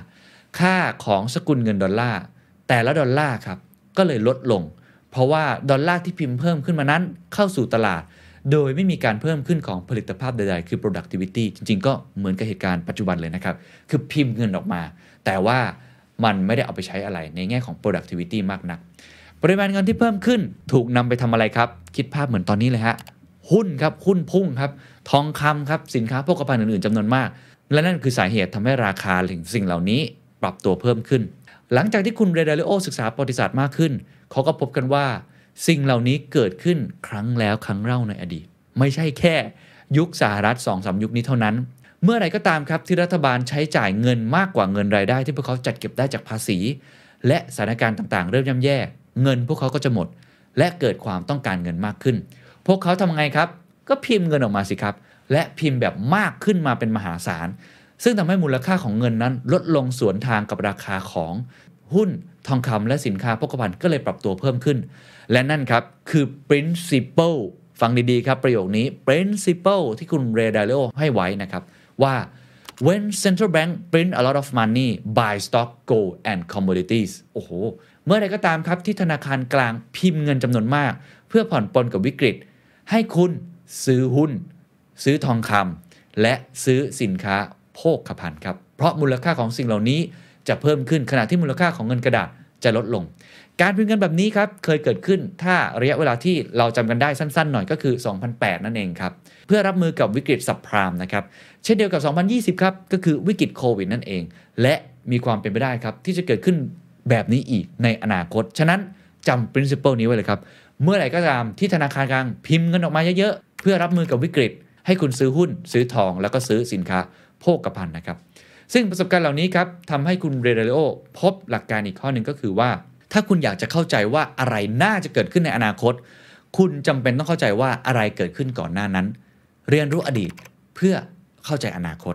หลักการข้อนี้ทำให้คุณเรดาริโอศึกษาภาวะซองสบู่ขนาดยักษ์ครับ ในช่วงทศวรรษที่ 1920 Great Depression และบทเรียนนี้ครับ สามารถทำให้พวกเขาสามารถคาดการณ์และทำกำไรจากภาวะฟองสบู่ในปี 2007 ก่อนมันจะแตกสลายได้ในปี 2008 นะครับ ซึ่ง ประสบการณ์เหล่านี้ สอนให้คุณเรดาริโอมีความปรารถนา และกลายจะเป็นสัญชาตญาณด้วยซ้ำครับ ที่จำเป็นอย่างยิ่งที่เราจะต้องมองย้อนกลับไป เพื่อศึกษาอดีต เพราะมันมีแพทเทิร์นบางอย่าง ที่คล้ายกับอนาคตนั่นเอง ต่อมาคุณเรดาริโอพยายามอธิบายครับว่าระเบียบโลกมันเปลี่ยนแปลงได้ยังไงเขาศึกษา 3 หัวข้อนี้ครับ 1. หลายประเทศไม่มีเงินเพียงพอที่จะชำระหนี้ของพวกเขา แม้จะลดอัตราดอกเบี้ยเงินฝากจนถึงศูนย์แล้วก็ตาม ฉะนั้นรัฐบาลกลางของประเทศเหล่านี้จึงเริ่มพิมพ์เงินจำนวนมากเพื่อมาชำระหนี้ 2. ครับ มีความขัดแย้งภายในเกิดขึ้น เนื่องจากช่องว่างความเหลื่อมล้ำด้านความมั่งคั่ง และค่านิยมที่ถางมากขึ้น สิ่งนี้เห็นได้จากความเป็นประชานิยม และการแบ่งขั้วอำนาจทางการเมือง ระหว่างฝั่งซ้าย ต้องการกระจายความมั่งคั่ง ก็คือฝั่งผู้ตามตรงเสรีนิยมนะฮะ และฝั่งขวาครับก็คือฝั่งอนุรักษ์นิยม ต้องการปกป้องผู้ที่ถือครองความมั่งคั่งอยู่ 3. ครับมีการเพิ่มสูงขึ้นของความขัดแย้งจากภายนอก ระหว่างชาติมหาอำนาจที่กำลังพังงาดขึ้น และชาติมหาอำนาจที่กำลังเป็นผู้นำอยู่ ปัจจุบันก็จีนกับสหรัฐเห็นชัดเจนนะครับ ฉะนั้นคุณเรดาเลโอจึงมองย้อนกลับไปและสังเกตพบว่าเหตุการณ์ทั้ง 3 เหตุการณ์เหล่านี้เคยเกิดขึ้นพร้อมกันหลายครั้งในอดีต และลงเอยด้วยการเปลี่ยนแปลงระเบียบโลก และระเบียบภายในประเทศเกือบทุกครั้ง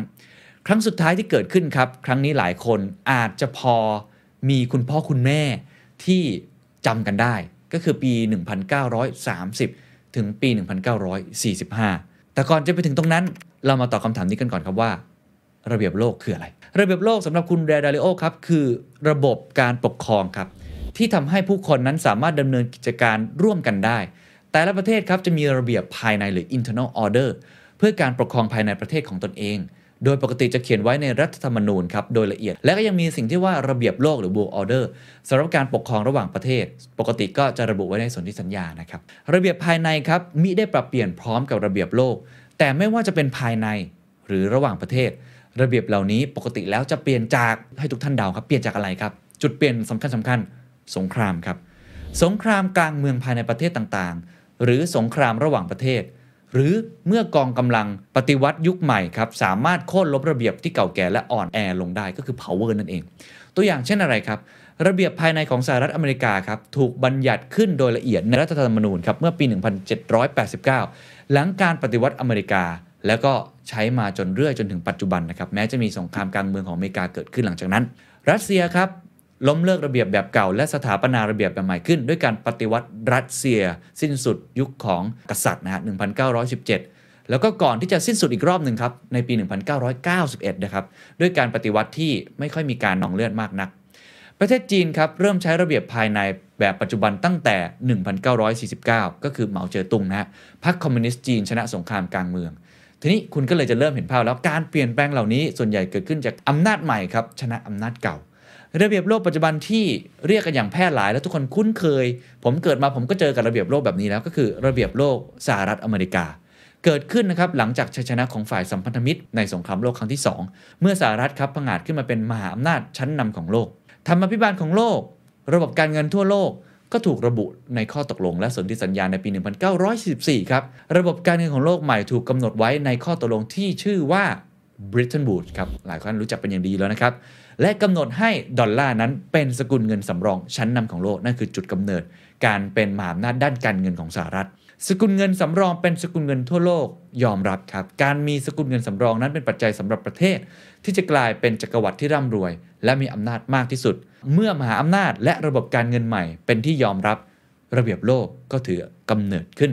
การเปลี่ยนแปลงเหล่านี้เป็นวัฏจักรที่เป็นสากลวนไปไม่รู้จบครับเลดาริโอเรียกสิ่งนี้เรียกว่า Big Cycle หรือว่า วงจรภาพใหญ่คำถามก็คือวงจรภาพใหญ่คืออะไรครับ คุณเลดาริโอค่อยๆ อธิบายด้วยการเปิดให้เห็นภาพรวมแบบไวๆก่อนนะครับ จะได้เห็นภาพทั้งหมดนะครับเขาศึกษา 10 จักรวรรดิครับที่ทรงอิทธิพลที่สุดในช่วง 500 ปีที่ผ่านมา และสกุลเงินสำรองของโลกล่าสุด 3 สกุลนำพาไปเห็นครับการรุ่งเรืองขึ้น และถดถอยลงของจักรวรรดิดัตช์และเหรียญที่ชื่อว่ากิลเดอร์จักรวรรดิอังกฤษครับและสกุลเงินที่ชื่อว่าปอนด์ การรุ่งโรจน์ขึ้น และตกต่ำก่อนวาระของสหรัฐ และสกุลเงินดอลลาร์และการเสื่อมถอยและรุ่งเรืองขึ้นครับของจักรวรรดิจีน รวมทั้งสกุลเงินหยวนไปจนถึงการเจริญรุ่งเรืองและถดถอยของจักรวรรดิสเปน เยอรมนี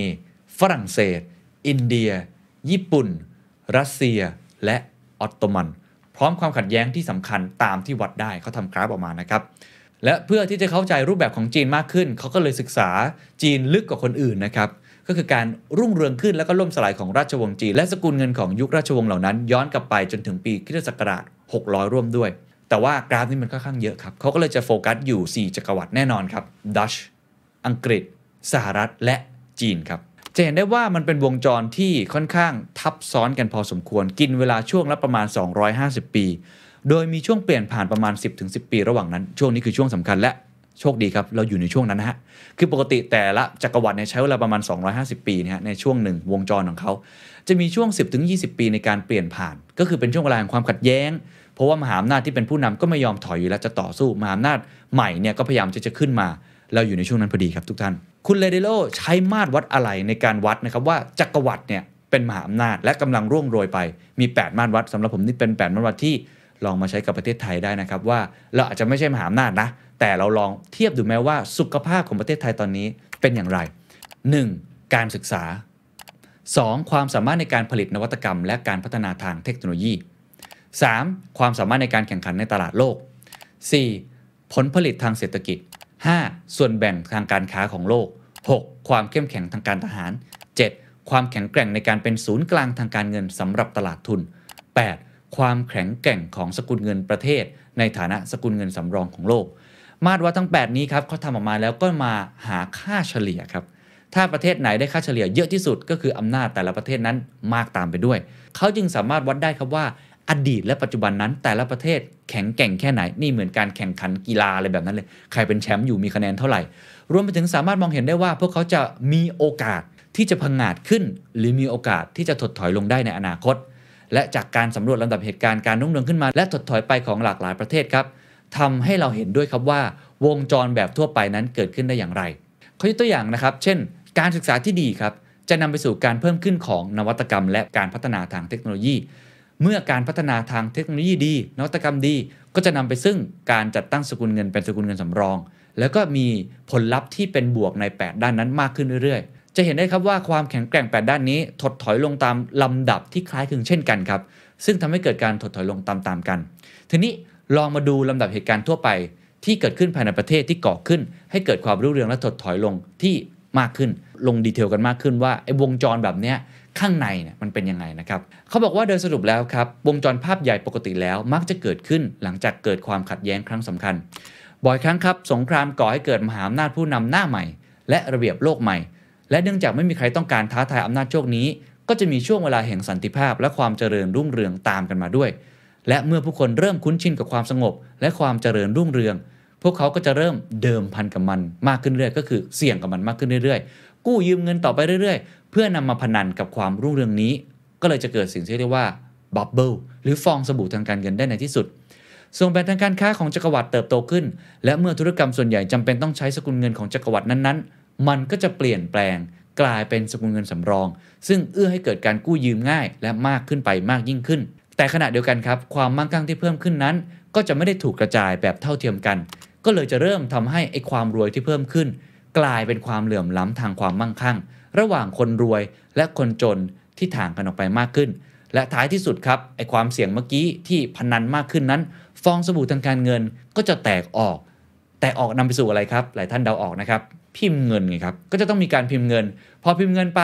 ก็ยิ่งเกิดความขัดแย้งของความเหลื่อมล้ำมากขึ้นอีกครับ ระหว่างคนรวยและคนจน สุดท้ายจะนำมาซึ่งการปฏิวัติเพื่อกระจายความมั่งคั่ง บางรูปแบบไอการกระจายความมั่งคั่งแบบนี้ การปฏิวัติแบบนี้อาจจะเกิดขึ้นแบบสันติก็ได้นะครับ หรืออาจจะเกิดขึ้นแบบสงครามกลางเมืองก็ได้เหมือนกัน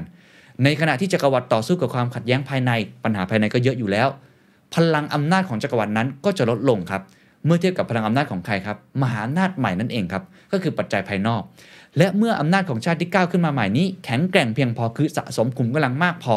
ที่จะเริ่มทัดทานมหาอำนาจผู้นำที่เขากำลังมีปัญหาภายในบ้านของเขาอยู่ ก็จะเกิดความขัดแย้งภายนอกเกิดขึ้น โดยส่วนใหญ่แล้วเขาบอกว่าจะเป็นสงครามครับ สงครามตอนนี้ก็เลยมีทั้งภายในแล้วก็ภายนอกถูกไหมครับ ก็จะเริ่มทำให้เกิดผู้ชนะและผู้แพ้หน้าใหม่ขึ้นมา หลังจากนั้นครับผู้ชนะก็จะจับมือกันสร้างระเบียบโลกใหม่ วงจรนี้ก็จะเริ่มต้นใหม่อีกครั้งครับเริ่มเห็นภาพแล้วใช่ไหมครับจากการมองย้อนกลับไปในอดีตครับ จะพบเห็นว่า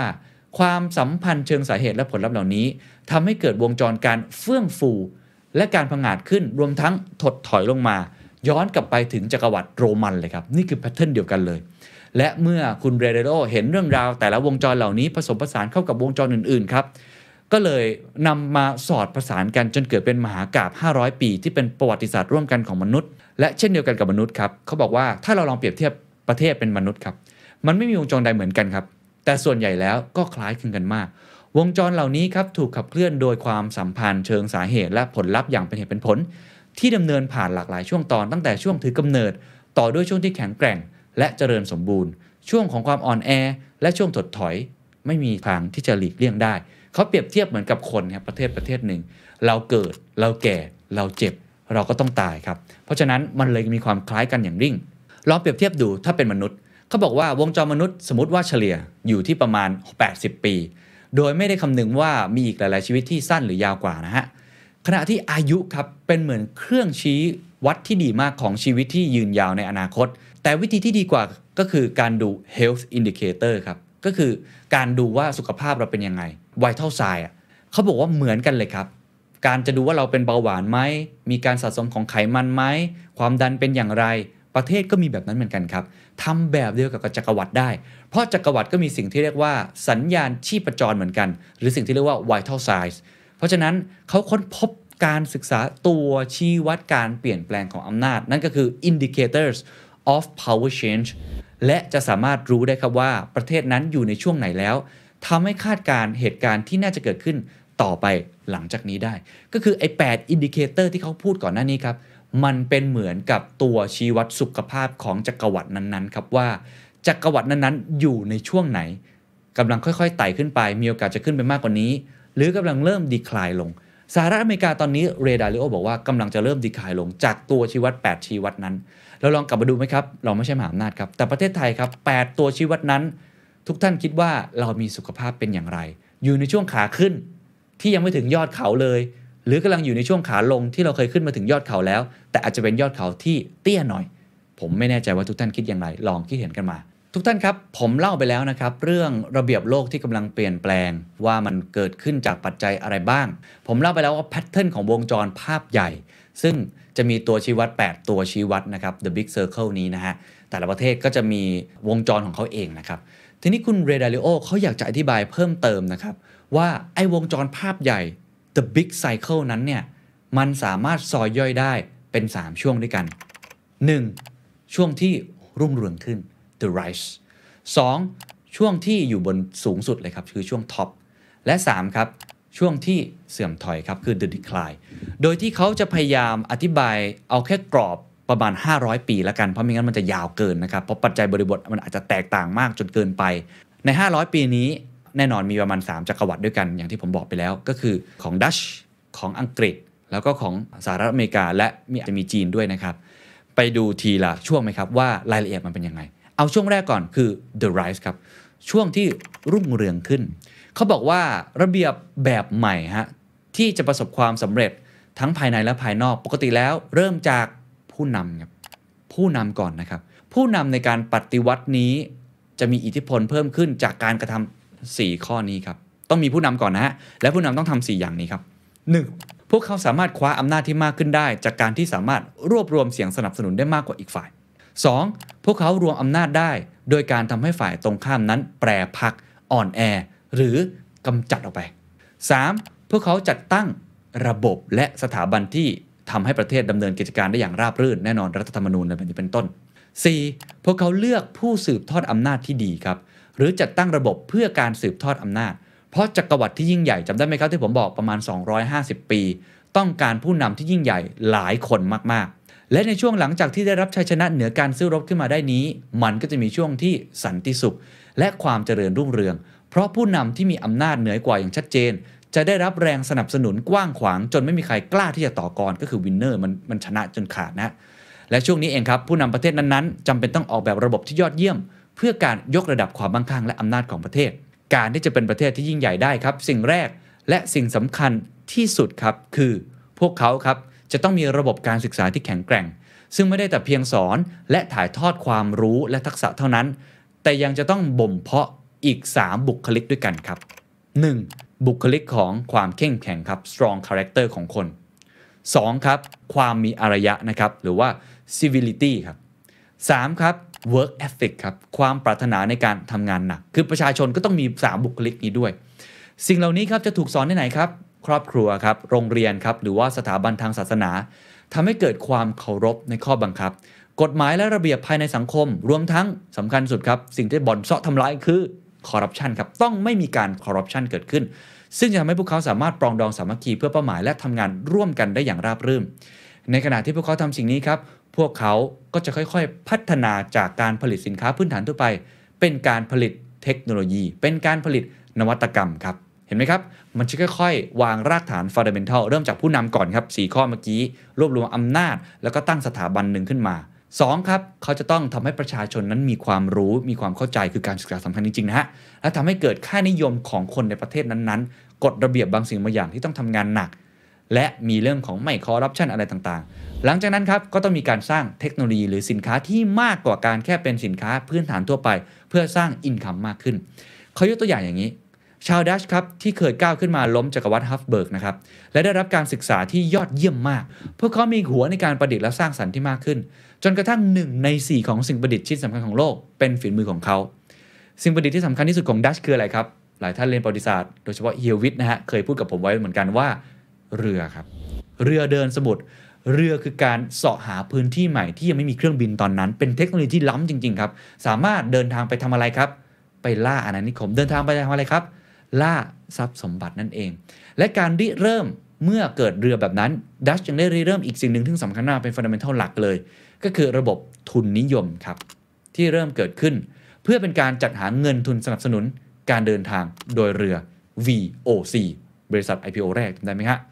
จักรวรรดิดัชและเช่นเดียวกับจักรวรรดิผู้นำทั้งหมดครับยกระดับความคิดของพวกเขาครับด้วยการเปิดรับไอเดียและแนวคิดที่ดีสุดจากทั่วทุกมุมโลกเพราะเขาเห็นโลกมากคนอื่นนะเขาเดินทางเยอะ เมื่อทำแบบนี้ครับประชาชนในประเทศก็จะมีสิ่งที่เรียกว่าผลิตภาพมากขึ้น และสามารถที่จะแข่งขันในตลาดโลกได้มากขึ้น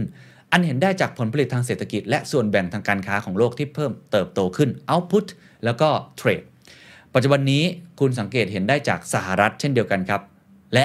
จีนครับที่เริ่มมี economic output และเริ่มมีเทรดครับผลผลิตทางเศรษฐกิจ และส่วนแบ่งทางการค้าโลกที่ใกล้เคียงกันมาเรื่อยๆ เรื่องของเทรดนี่จีนนี่แซงแล้วนะครับ จากนั้นครับเมื่อประเทศเหล่านี้เริ่มมีการค้าขายในระดับโลกมากขึ้น ตอนนี้เริ่มไต่ระดับขึ้นมาแล้วนะฮะ พวกเขาจำเป็นต้องเพิ่มอีกสิ่งหนึ่งที่เรียกว่า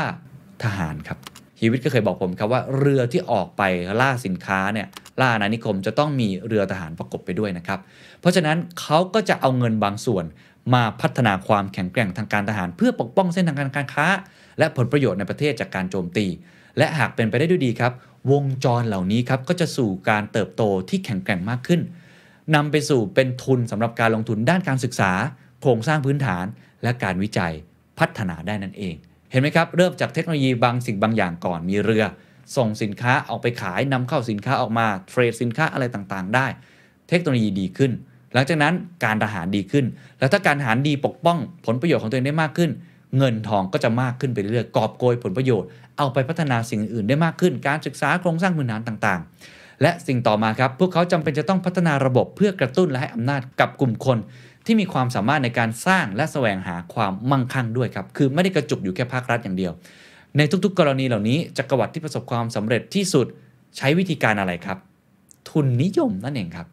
ทุนนิยมครับเพื่อส่งเสริมผู้ประกอบการ ที่สามารถสร้างผลิตภาพที่สูงขึ้น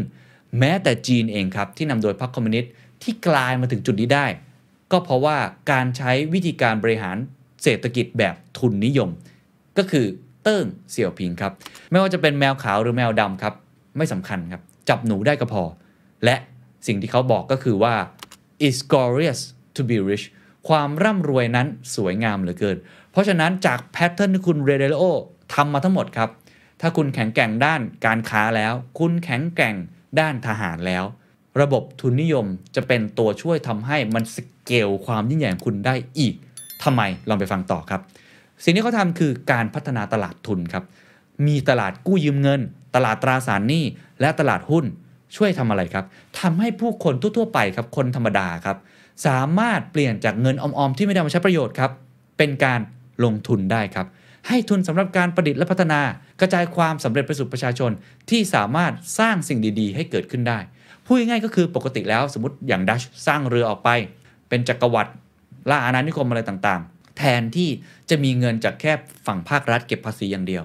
เปิดเป็นตลาดทุนสิ เป็นบริษัทที่อยู่ในตลาดหลักทรัพย์สิคนทั่วไปอีกมากมายที่อาจจะพอมีเงินอยู่บ้าง และอยากจะเพิ่มความมั่งคั่งของตัวเอง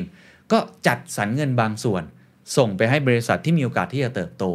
การทำธุรกิจมันก็ขยายมากขึ้น เศรษฐกิจก็เติบโตตาม และนี่ครับคือเหตุผลของการสเกลที่เขาเรียกว่า การจัดสรร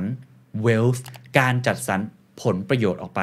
ตัวอย่างชัดเจนที่สุดครับ ก็คือบริษัท IPO แห่งแรก มหาชนแห่งแรกก็คือ บริษัทอินเดียตะวันออกของดัชที่เรียกว่า Dutch East India Company นั่นเอง และตลาดหุ้นแห่งแรกดัชเป็นคนที่ทำตลาดหุ้นแห่งแรกนะครับที่คอยเป็นแหล่งทุนให้กับบริษัท ซึ่งเป็นส่วนสำคัญของระบบที่สร้างความมั่งคั่ง และอำนาจมหาศาลครับ และต่อมาครับเมื่อมีสิ่งเหล่านั้น มีตลาดหุ้นแล้วมีบริษัทมหาชนแล้ว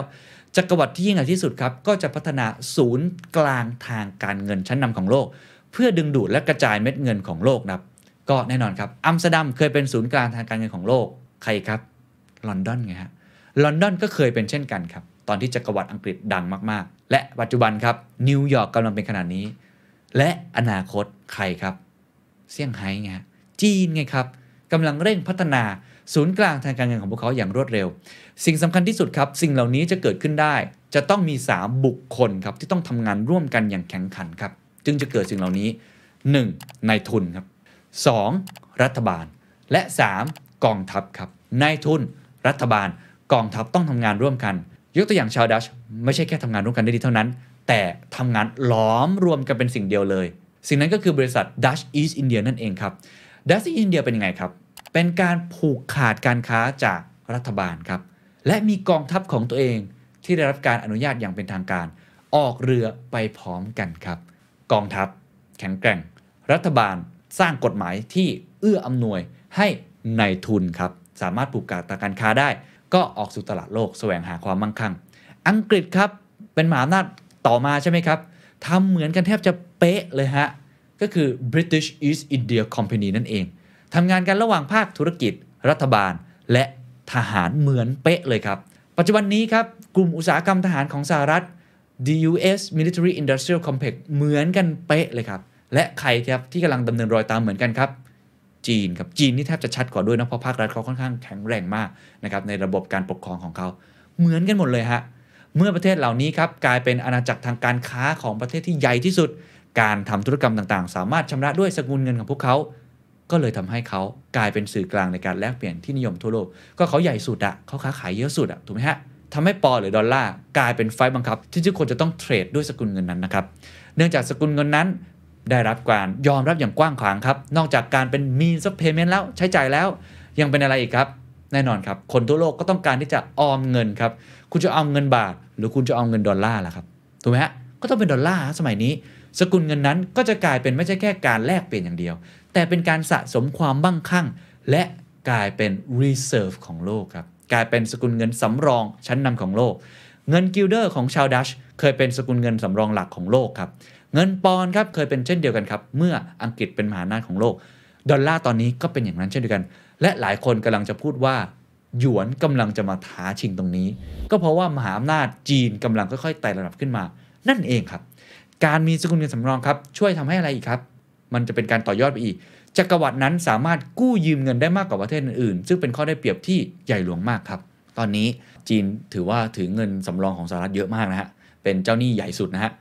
ลองคิดดูครับ ผู้คนทั่วโลกครับล้วนอยากที่จะออมเงิน แล้วก็ให้จักรวรรดิผู้นำนั้นกู้เงินสกุลเงินตัวเองเพราะว่ามันแข็งแกร่งนะฮะ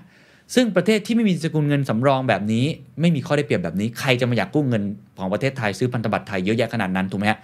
สหรัฐก็ยังได้เปรียบกว่า แต่เมื่อใดก็ตามครับที่จักรวรรดิเริ่มหมดเงินตัวเองครับ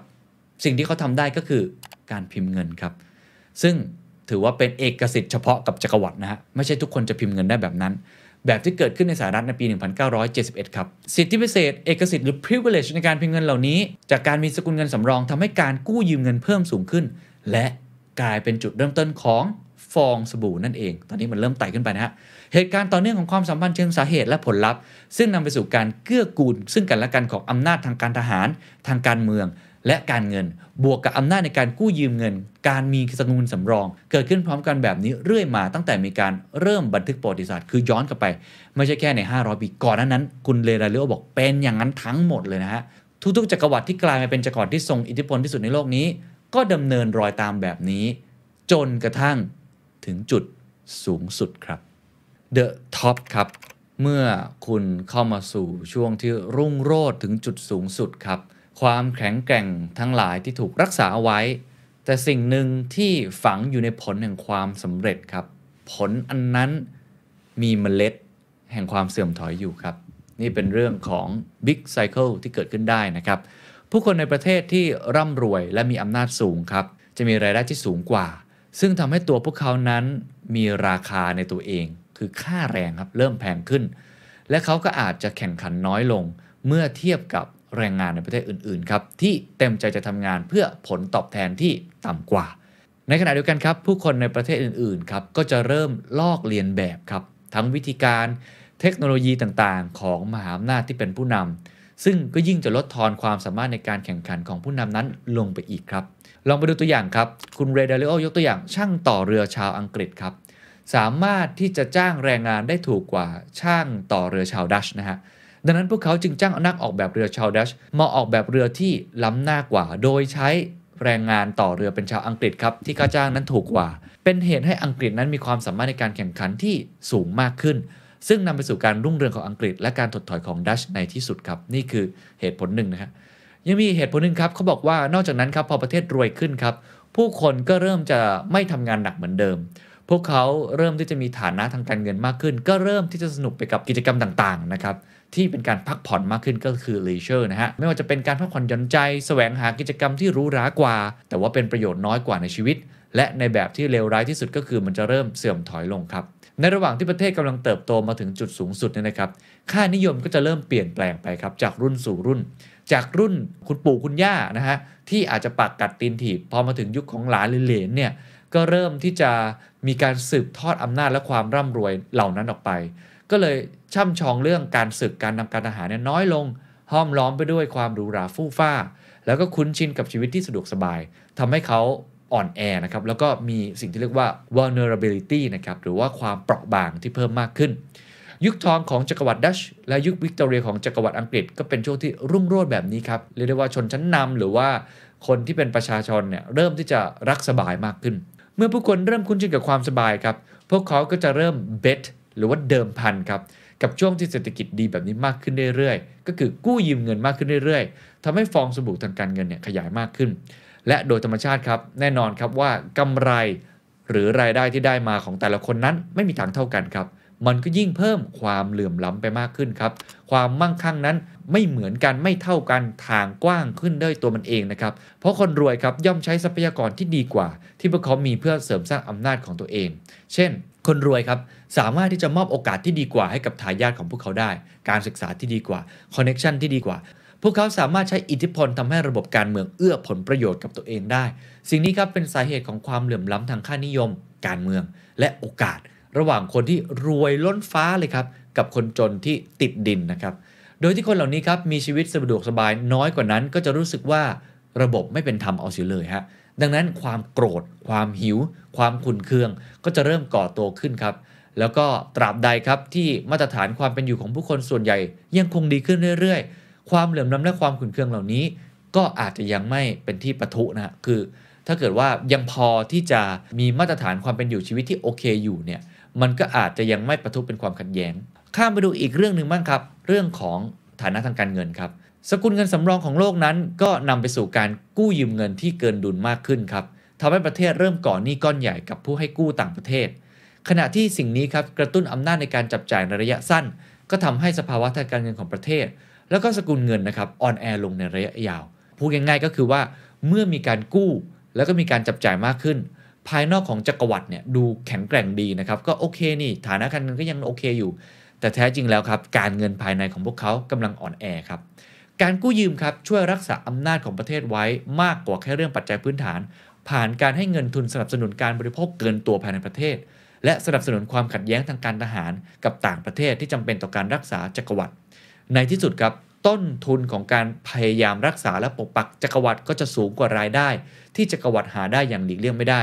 และทำให้จักรวรรดินั้นเริ่มขาดกำไร หรือบางคนใช้คำว่าถังแตก ดังเช่นจักรวรรดิดัชนะครับที่ขยายอาณาจักรไปทั่วโลกเยอะจนเกินไปครับแล้วก็จะยืนยันครับที่จะทำสงครามนะครับหลังผ่านสงครามที่มีค่าใช้จ่ายมากขึ้นเรื่อยๆ หลายครั้งครับกับมหาอำนาจอย่างอังกฤษ หรือว่ายุโรปอื่นๆ เพื่อปกป้องเขตแดนและเส้นทางการค้าครับเช่นเดียวกันครับจักรวรรดิอังกฤษครับแผ่ขยายขึ้น มีระบบระเบียบมากขึ้น และสูญเสียความได้เปรียบทางการแข่งขัน เมื่อมหาอำนาจคู่แข่งโดยเฉพาะเยอรมนีครับพุ่งทะยานขึ้นส่วนทาง ซึ่งนำไปสู่การแข่งขันสะสมอาวุธที่ราคาแพงขึ้นเรื่อยๆ และในที่สุดก็คือสงครามโลกนะครับสหรัฐก็เช่นเดียวกันครับสหรัฐใช้เงินไปกว่า 8 ล้านล้านดอลลาร์ครับในสงครามต่างประเทศ และผลกระทบของสงครามต่างๆ ตั้งแต่เหตุการณ์นายวันวัน และอีกหลายล้านนะฮะหมดไปกับปฏิบัติการทางการทหาร และฐานทัพ ซึ่งประจำการอยู่ในประเทศต่างๆ กว่า 70 ประเทศ แต่ก็ยังคงไม่มากพอครับที่จะสนับสนุนการแข่งขันทางทหารกับประเทศจีน ในภูมิภาครอบๆ จีนก็อย่างที่บอกนะครับในทะเลจีนใต้แบบนั้นนะฮะ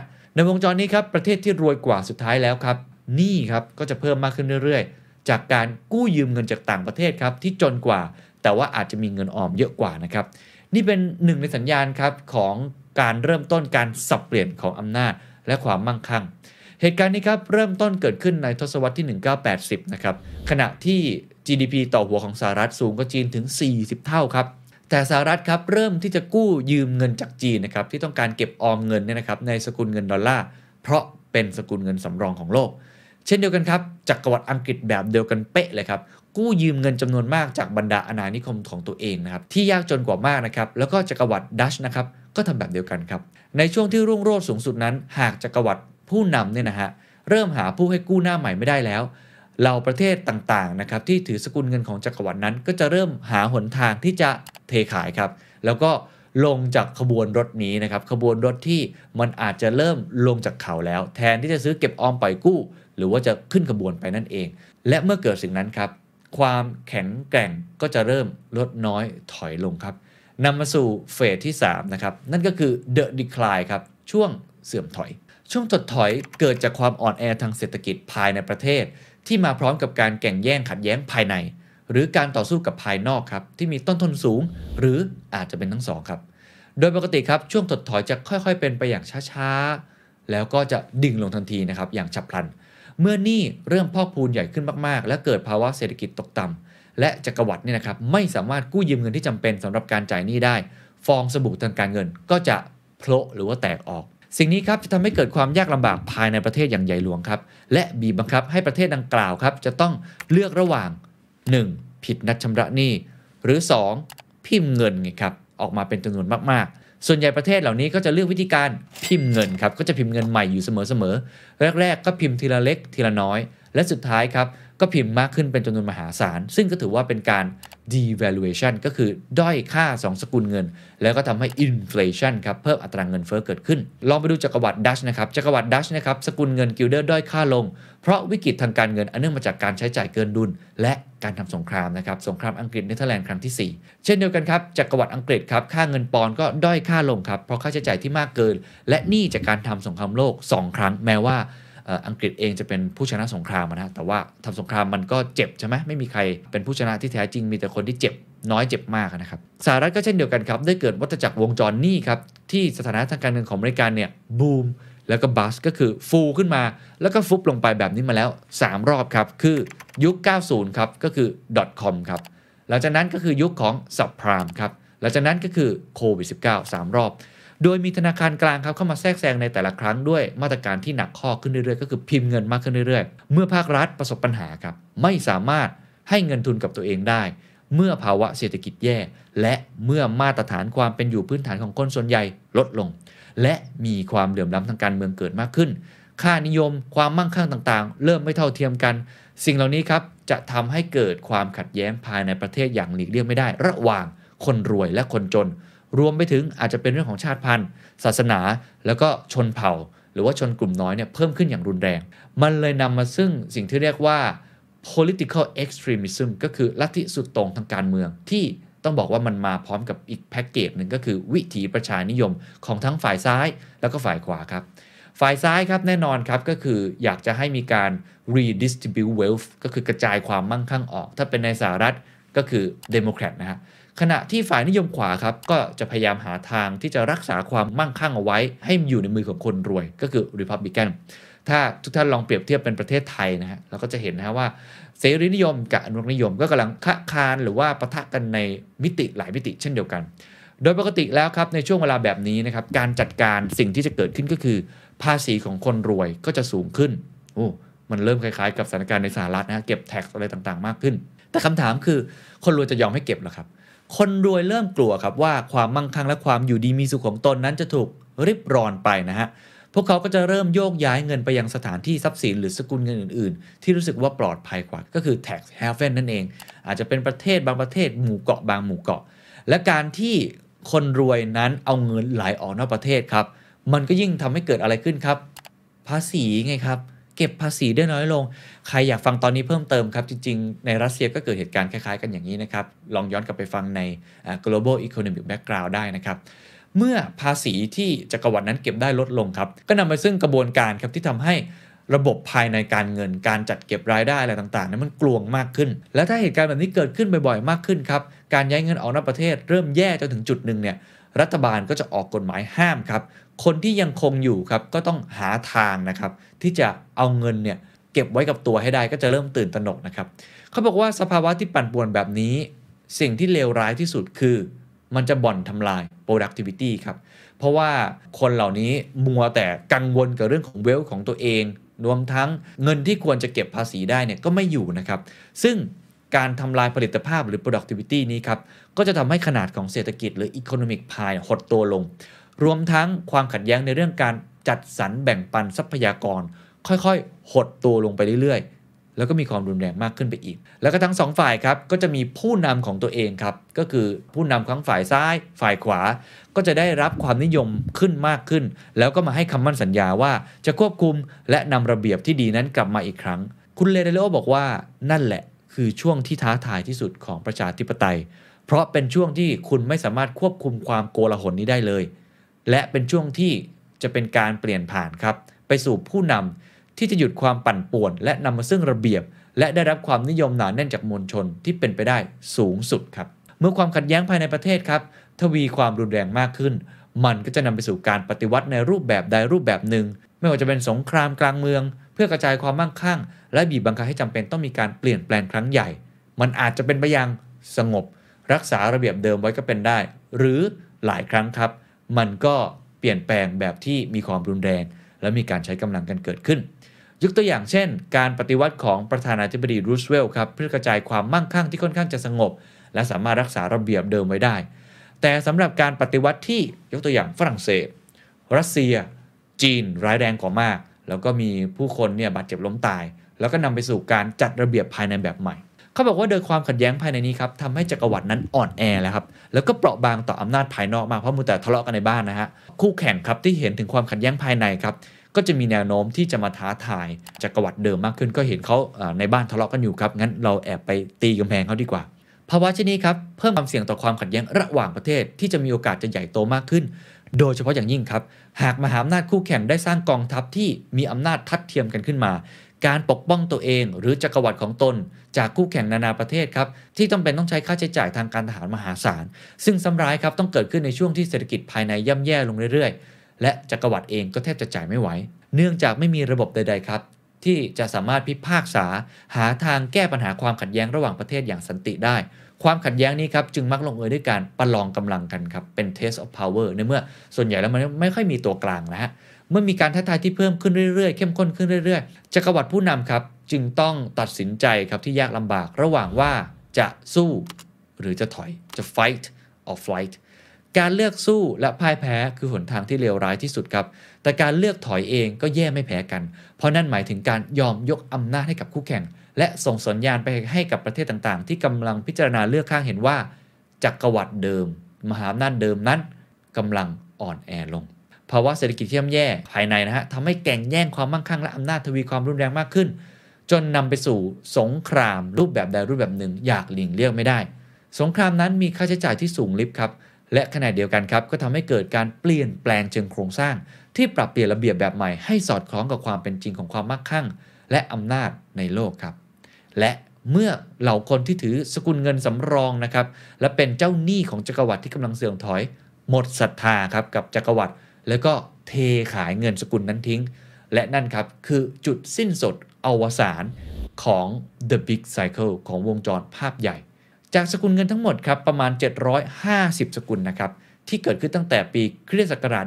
1700 ปัจจุบันครับให้เดาครับว่าเหลือกี่สกุลเงินครับเหลือเพียง 20%เท่านั้นครับ และทุกๆ สกุลเงินนั้นได้ถูกด้อยค่าลงทั้งหมด เช่น จักรวรรดิดัตช์ครับ เหตุการณ์นี้ครับเกิดขึ้นหลังการพ่ายแพ้ในสงครามอังกฤษเนเธอร์แลนด์ครั้งที่ 4 เมื่อพวกเขาครับไม่สามารถจ่ายคืนเงิน ก้อนใหญ่ที่เป็นหนี้ระหว่างทำสงครามได้ ก็นำไปสู่เรื่องของ bank run นะครับก็คือมีการแห่ถอนเงินจากธนาคารอัมสเตอร์ดัมแล้วก็มีการแห่เทขายสกุลเงินนี้อย่างรุนแรง จึงทำให้จำเป็นต้องพิมพ์เงินเข้ามาเป็นมหาศาลแล้วมันก็เป็นการด้อยค่าสกุลเงินตัวเอง จนสุดท้ายครับจักรวรรดินี้ก็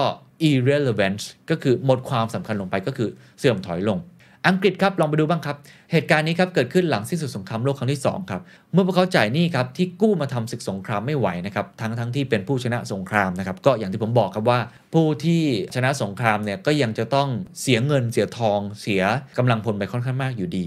ก็เลยสู่ลูปเดิมๆเลยครับแน่นอนครับก็พิมพ์เงินนะฮะค่าเงินก็ได้ค่า แล้วก็เกิดการแห่เทขายเงินปอนอย่างต่อเนื่องตามลำดับ ขณะที่สหรัฐ ที่ในตอนนั้นน่ะก็ถือว่าเป็นผู้ชนะสงครามโลกครั้งที่ 2 เหมือนกัน แล้วก็เขาเรียกว่าเจ็บตัวน้อยที่สุดอะคือไม่มีการรบกันในดินแดนสหรัฐเลยสหรัฐเพียงแต่ส่งกองกำลังส่งทหารอะไรไป ก็ทำให้พังงาดขึ้นมาได้นะครับ แล้วก็มีอำนาจในการสร้างระเบียบโลก เงินดอลลาร์ก็เลยตามหลังขึ้นมาด้วยในตอนนั้นนะครับ คุณเรดาริโอบอกครับว่าวินาทีนี้ชั่วโมงนี้ วันนี้ปี 2022 ครับ ต้องถือว่าสหรัฐนั้นยังไม่ถึงขั้นเสื่อมถอยขนาดนั้น แม้ว่าจะมีหนี้ก้อนใหญ่ยักษ์ หรือว่ามีการใช้จ่ายที่เกินดุล และพยายามครับที่จะหาเงินทุนต่างๆนะครับที่มาทดแทนเรื่องการขาดดุลนี้นะครับ โดยการกู้ยืมเงินแล้วก็พิมพ์เงินมากเป็นจำนวนมหาศาลก็จริง แต่ว่าการแห่เทขายสกุลเงินดอลลาร์ก็ยังไม่เริ่มขึ้น และถึงแม้ว่าตอนนี้ครับจะมีความขัดแย้งใหญ่ๆ ทั้งภายในและภายนอกประเทศ เกิดขึ้นด้วยเหตุผลคลาสสิกมากมายนะครับแต่ว่าอย่างน้อยๆครับความขัดแย้งเหล่านี้ก็ยังไม่ล้ำเส้นหรือว่าบานปลายกลายเป็นสงคราม แต่ในที่สุดแล้วครับ ความขัดแย้งเหล่านี้ไม่ว่ามันจะเกิดความรุนแรงหรือไม่ก็ตาม ผลที่ตามมาของมันก็คือการที่เหล่าผู้ชนะหน้าใหม่ครับที่จะร่วมมือกันปรับโครงสร้างหนี้ และระบบการเมืองการปกครองของผู้แพ้ และสร้างระเบียบโลกใหม่ขึ้นมา จากนั้นวงจรและจักรวรรดินั้นก็จะสิ้นสุดลง พร้อมการเริ่มต้นใหม่ของวงจรและจักรวรรดิผู้นำหน้าใหม่ และเริ่มวนวัฏจักรทั้งหมดแบบเดิมอีกครั้ง นี่คือสิ่งที่คุณเลเรโอพยายามจะอธิบายให้เห็นนะครับว่า Big Cycle โดยปกติแล้ว มันเกิดขึ้นได้อย่างไร แน่นอนครับสิ่งที่เขาเล่ามาทั้งหมดนี้ มันอาจจะไม่ได้เกิดขึ้นเหมือนกันเป๊ะๆในแต่ละวงจรนะครับแต่ส่วนใหญ่แล้วคุณเลเรโอบอกว่าคล้ายกันมากๆ ราวกับว่าเรื่องราวของการพังอาจขึ้นมา และถดถอยลงไปนี้มันแทบจะเป็นแพทเทิร์นเดียวกันเลย สิ่งเดียวที่เปลี่ยนไปก็คือเสื้อผ้าที่ตัวละครนั้นสวมใส่ และ เทคโนโลยีที่พวกเขาใช้นะครับ ผมเชื่อว่าตอนที่คุณเรเดโอเขียนหนังสือเล่มนี้เนี่ยยังไม่เกิดสงครามยูเครนกับรัสเซียนะครับ เพราะฉะนั้นจริงๆแล้วเราก็เริ่มเห็นนะครับว่ามีความขัดแย้งที่เกิดขึ้น ระหว่างมหาอำนาจอยู่ในตอนนี้ แม้ว่าจะไม่ได้เป็นไปในทางตรงระหว่างสหรัฐกับจีนเองก็ตามที แต่ก็มีความคุกรุ่นกันเกิดขึ้น เพราะฉะนั้นน่าสนใจครับว่าเรากำลังมุ่งไปทางไหน นี่คือ part สุดท้ายนะครับคือเรื่องของอนาคตครับเพราะว่าเรา คุยกันไปแล้วนะครับเรื่อง the big cycle เราคุยทั้งช่วงที่เขากำลังค่อยๆไต่ระดับขึ้นมาเป็น the rise จนมาถึงจุดรุ่งโรจน์สูงสุด the top และกำลังค่อยๆ เสื่อมถอยลงเป็น the decline นะครับคำว่า the future หลังจากนี้ถามว่าคุณเลเดโอพยายามจะบอกอะไร เขาพยายามจะบอกครับว่า เราสามารถที่จะทำอะไรได้บ้าง ในการเปลี่ยนแปลงในครั้งนี้ แน่นอนคุณเรดาริโอครับก็ต้องพูดถึงสหรัฐเขาเป็นคนสหรัฐนะฮะ ผมว่าเขาก็พยายามจะสื่อสารกับคนสหรัฐด้วยแหละว่า จะทำอย่างไรให้การเสื่อมถอยของสหรัฐในตอนนี้ แล้วจีนกำลังเรียกได้ว่าโอ้โหวิ่งมาจอเลยนะฮะใกล้มากๆเลยเนี่ยจอคอหอยแล้วเนี่ยมันจะมีการเปลี่ยนแปลงเกิดขึ้นได้หรือไม่อย่างไร แต่ผมคิดว่าคนไทยอย่างผมเอง หรือว่าชาติอื่นๆเองเวลาอ่านหนังสือเล่มนี้เนี่ยผมเชื่อว่าเราก็คงได้บทเรียนบางสิ่งอย่างกับตัวเองเช่นเดียวกันนะและอาจจะไม่ใช่มหาอำนาจลองฟังดูครับว่าเขาหมายความว่าอะไร เขาบอกว่าจักรวรรดิส่วนใหญ่นะครับมีเวลาที่รุ่งเรืองและถดถอยที่ยังไงสักวันก็จะต้องมาถึงมันเป็นไซเคิลนะฮะการพยายามต่อต้านการถดถอยนั้นเป็นไปได้ยาก เพราะจำเป็นต้องแก้ไขลบล้างหลายสิ่งครับที่ได้กระทำไปแล้ว แต่มันก็เป็นไปได้ครับ หากมองจากตัวชี้วัด indicators จำได้ไหมครับ 8 ตัวชี้วัดนั้นนะครับ เราสามารถมองออกได้อย่างไม่ยากนักว่า จักรวรรดินั้นอยู่ในช่วงไหนของวัฏจักรภาพใหญ่ แข็งแกร่งแค่ไหน รวมไปถึงว่าจักรวรรดินั้นจะพัฒนาขึ้น หรือถดถอยลงในอนาคต ซึ่งช่วยให้เราสามารถประมาณการได้ครับว่าจักรวรรดินั้นจะรุ่งเรืองไปอีกสักกี่ปี อย่างไรก็ตามครับ การประมาณการนี้ไม่แม่นยำและวงจรนี้อาจจะยืดยาวได้อีก หากผู้มีอำนาจครับ ให้ความสำคัญกับ vital sign หรือสัญญาณชีพที่สำคัญของประเทศ และลงมือพัฒนาแก้ไข ยกตัวอย่างเช่นเขาเปรียบเทียบครับว่าเป็นมนุษย์ละกัน ถ้าเป็นมนุษย์ผู้หนึ่งครับมีอายุ 60 ปี แข็งแรงแค่ไหนเราก็ต้องดูครับว่า 1. เขากินอาหารเป็นยังไงนอนหลับเพียงพอไหมสูบบุหรี่ไหมกินเหล้าไหมรวมทั้งดูสัญญาณพื้นฐานที่สำคัญอื่นๆ อีกไม่กี่อย่างครับ ก็จะช่วยทำให้เราสามารถประมาณการอายุขัยของมนุษย์ผู้นี้ได้ แล้วเราก็สามารถยืดอายุของมนุษย์ผู้นั้นได้ ถ้าเราปรับเปลี่ยนวิธีการกิน ปรับเปลี่ยนวิธีการออกกำลังกาย ปรับเปลี่ยนวิธีการใช้ชีวิต หรือว่ามีการทานยามากขึ้นแบบนี้เป็นต้น เราสามารถทำแบบนี้ได้กับจักรวรรดิและสัญญาณชีพที่สำคัญของจักรวรรดินั้นได้เช่นกัน แม้มันจะแม่นแม่นยำแต่มันก็เป็นเครื่องชี้แนะกว้างๆครับถึงทิศทาง และขั้นตอนการยืดอายุขัยของจักรวรรดินั้นได้อย่างชัดเจน ผมขออนุญาตทวนอีกครั้งหนึ่งครับว่าไวเท่าทราย 8 สัญญาณของแต่ละจักรวรรดิแต่ละชาติประเทศไทยด้วยนะฮะ มันคืออะไรบ้าง อะไรคือเบาหวานอะไรคือความดันอะไรคือเรื่องระดับน้ำตาล ระดับคอเลสเตอรอลในเส้นเลือด 8 อย่างนี้ของประเทศ 1. ครับการศึกษา 2. ความสามารถในการผลิตนวัตกรรม และพัฒนาทางเทคโนโลยี 3. ความสามารถในการแข่งขันในตลาดโลก 4. ผลผลิตทางเศรษฐกิจ 5. ส่วนแบ่งทางการค้าของโลก 6. ความเข้มแข็งทางการทหาร 7. ความแข็งแกร่งในการเป็นศูนย์กลางทางการเงินสำหรับตลาดทุน และ 8. ความแข็งแกร่งของสกุลเงินของประเทศ ในฐานะสกุลเงินสำรองของโลก ตรวจสอบดูครับว่าเป็นยังไงบ้างครับกับไวท์เท่าสายสัญญาณชีพ ของประเทศไทยด้วยนะฮะ น่าคิดดูเหมือนกันนะครับ เขาบอกว่าครั้งแล้วครั้งเล่าครับ สงครามที่ยิ่งใหญ่ที่สุดของชาติชาติหนึ่งนะฮะ คือการต่อสู้กับตัวเองครับ ว่าตัวเองนั้นจะสามารถตัดสินใจได้ในเรื่องยากๆ ที่จำเป็นสำหรับการดำรงไว้ซึ่งความสำเร็จไว้อย่างยั่งยืนได้หรือเปล่า คือต้องมองยาวแล้วสิ่งที่เราจำเป็นต้องทำนั้นสุดท้ายแล้วครับ คุณเลโรโดพยายามจะสรุปนะครับว่ามีอยู่ 2 ประการเท่านั้นเองครับ 1. หารายได้ให้มากกว่ารายจ่าย ก็จริงนะจริงของเขาครับ และ2ครับปฏิบัติกับผู้อื่นเป็นอย่างดีครับ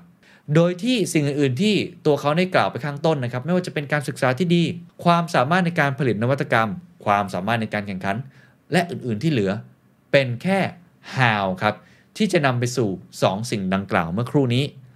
ย้ำอีกครั้งครับ มี 8 ไวท์เท่าทรายครับที่เราจำเป็นต้องทำหลายอย่างมากเลย การศึกษานวัตกรรมความสามารถในการแข่งขัน เทคโนโลยี ความเป็นอยู่อะไรต่างๆ ทั้งหมดนะครับ แต่ทั้งหมดที่พูดมาทั้งหมดนั้น มันมีเป้าหมายเพียง 2 อย่างเท่านั้น เพราะฉะนั้นอันนี้คือโกสองอย่างถ้าทำได้ ประเทศนั้นก็จะยืดระยะเวลาของตัวเองในการเป็นมหาอำนาจ หรือความสำเร็จได้อย่างยั่งยืนมากขึ้น 1. หารายได้ให้มากกว่ารายจ่าย ก็ต้องมีความสามารถในการแข่งขันมากขึ้นนะฮะต้องอัปเกรดอ่า supply chain ของตัวเอง 2. ปฏิบัติกับผู้อื่นเป็นอย่างดี ก็เรื่องความเหลื่อมล้ำเรื่องการศึกษาสิทธิมนุษยชน ความยุติธรรม สิ่งเหล่านี้ก็ต้อง treat มันให้มันสามารถอยู่ร่วมกันได้ในสังคม เขาบอกว่าสิ่งนี้จริง ๆ แล้วเป็นสิ่งที่เราต้องตั้งใจทำมันจริง ๆ ครับ เช่นเดียวกับคนที่อยากแข็งแรงครับก็ต้องมาร่วมในโปรแกรมออกกำลังกายถูกไหมครับ เข้าคอร์สออกกำลังกายคอร์สการกิน เพื่อพัฒนาสัญญาณชีพหรือไวท์เท่าสายของเรากันนะครับ เขาบอกว่า ประเทศก็เช่นกันครับ ตอนนี้มันถึงเวลาแล้วครับ ที่ถ้าใครคิดว่าสัญญาณนั้นมันไม่ค่อยดี ก็ต้องมาเข้าโปรแกรมนี้ครับ ในการพัฒนาไวท์เท่าสายของตัวเอง ทั้งส่วนรวมและก็ส่วนตนนะครับ คุณเรดาริโอทิ้งท้ายครับว่าเป้าหมายของเขานะครับในการแบ่งปันความรู้ เรื่องความเป็นไปของโลก และหลักคิดหรือ principle บางประการครับเพื่อรับมือกับการเปลี่ยนแปลงของมหาอำนาจการเปลี่ยนแปลงของโลก การเปลี่ยนแปลงของระเบียบโลกก็คือ the changing world order นะครับ เพื่อช่วยให้พวกเราครับได้เห็นว่าเราเดินมาถึงจุดไหนแล้ว และความท้าทายที่เรากำลังจะเผชิญอยู่นั้นคืออะไร เพื่อเราสามารถตัดสินใจได้ชาญฉลาด ซึ่งจำเป็นอย่างยิ่งครับสำหรับการจัดการแก้ปัญหาในช่วงเวลานี้ให้ได้มีประสิทธิภาพมากขึ้นครับ และท้ายที่สุดครับ นอกจากพูดในระดับประเทศแล้วเรเดโลยังเขียนในหนังสือนะครับ เป็นเหมือนกับ key takeaway สุดท้ายจริง ๆ นะครับ dealing with what you know and what you don't know จะทำอย่างไรดีเขาแนะนำเป็นระดับรายบุคคลเลยครับ คือเป็น individual นะครับ มีด้วยกันประมาณ 4 ข้อด้วยกันครับ 1. ครับ ความผันผวนแบบนี้ VUCA แบบนี้ครับ คุณต้อง know all the possibilities ดูความเป็นไปได้ทั้งหมด think about the worst case scenarios and then find ways to eliminate the intolerable ones ต้อง มีการคิดแบบที่เป็นฉากทัศน์ที่เลวร้ายที่สุด คือดูความเป็นไปได้ของธุรกิจของคุณ ดูความเป็นไปได้ของ portfolio ในการลงทุนของคุณ ดูความเป็นไปได้ของงานของคุณในทุกรูปแบบ แล้วก็พยายามครับมองนะครับว่าอะไรครับคือเหตุการณ์ที่น่าจะเลวร้ายที่สุดที่น่าจะเกิดขึ้นได้ เสร็จแล้วหาทางในการกำจัดจุดตรงนั้นให้ได้ครับ ก็เป็นการคิดเพื่อประเมินความเสี่ยงนะครับนั่นคือข้อที่ 1 worst case scenario 2ครับคำสั้นๆคำเดียวครับ diversify ครับต้องกระจายความเสี่ยง อย่าใส่ไข่ไว้ในตะกร้าใบเดียวครับ ข้อที่ 3 ครับเขาบอกว่าให้พวกเรานั้นมองความพึงพอใจที่เป็นระยะยาวมากกว่าที่จะมองประโยชน์ระยะสั้น ไม่ว่าจะทำงานอะไรก็ตามทีครับ ให้มีวิชั่นครับ มองไปไกลๆ จะตัดสินใจทำอะไร ตัดสินใจว่าสิ่งเหล่านั้นที่กำลังจะทำกำลังจะลงทุนกำลังจะบุกกำลังจะตั้งรับกำลังจะทำอะไรก็ตามทีมันดีต่อผลระยะยาวจริงหรือไม่ ถ้ามันดีต่อแค่ผลระยะสั้น 1-2 ปี แต่มันเกิดผลเสียในระยะยาว คุณต้องพิจารณาดีๆนะครับเรเดลิโอบอกว่าให้เลือกสิ่งที่น่าจะเป็นผลในระยะยาวมากกว่า แม้ว่าจะไม่ผลิดอกออกผลระยะสั้น แต่มันเป็นสิ่งที่ดีกว่าในอนาคตอย่างแน่นอน แล้วข้อสุดท้ายครับ เขาบอกว่าให้คุณไปอยู่วงล้อมหรือว่าสามเหลี่ยมของคนเก่งๆครับ ให้ไปอยู่ใกล้คนเก่งๆให้ได้มากที่สุด ถามว่าทำไมเขาบอกว่าเขาสามารถที่จะ stress trace my thinking คือเล่ากระบวนการคิด หรือว่าทดสอบกระบวนการคิดวิสัยทัศน์ของเรากลยุทธ์ของเราสิ่งที่เรากำลังจะทำปัญหาของเราความท้าทาย แล้วก็เรียนรู้จากคนเก่งๆนั้นได้ ก็คือพยายามครับที่จะต่อยอดไอเดียของตัวเอง ความคิดของตัวเองมิฉะนั้นแล้วเนี่ยเราก็จะอยู่แต่ในกะลาของตัวเองเพราะโลกใบนี้มันซับซ้อนมากขึ้นมันคลุมเครือมากขึ้น มันคาดเดาได้ยากมากขึ้นนะครับ นี่คือทั้งหมดนะครับของการสรุปหนังสือ Principle for Dealing with the Changing World Order นะครับผมแปลเป็นไทยในฉบับของผมเองนะว่าเป็นหลักการหรือวิธีในการรับมือครับกับระเบียบโลกที่รุ่งและร่วง แล้วก็ส่วนตัวผมเองนะครับที่ผมได้จากหนังสือเล่มนี้มาก ๆ เลยนะครับก็คือเราได้เห็นเลยครับว่ามหาอำนาจที่มีการผัดเปลี่ยนกันเนี่ยมันมีสาเหตุมีแพทเทิร์นที่คล้ายกันมากอย่างไม่น่าเชื่อ แน่นอนเราไม่ใช่มหาอำนาจนะครับในฐานะคนไทยอย่างเรา แต่เราสามารถที่จะทำให้ไอ้ curve เนี่ยที่มันกำลังจะค่อยๆ พุ่งขึ้นไป หรือกำลังจะค่อยๆลงมาเนี่ยให้มันเป็น curve ที่สูงขึ้นได้ไหมเราพัฒนาให้มันเป็นจุดสูงสุดได้มากกว่านี้ไหม เราช่วยกันดันไม่ให้มันลงไปมากกว่านี้ได้ไหม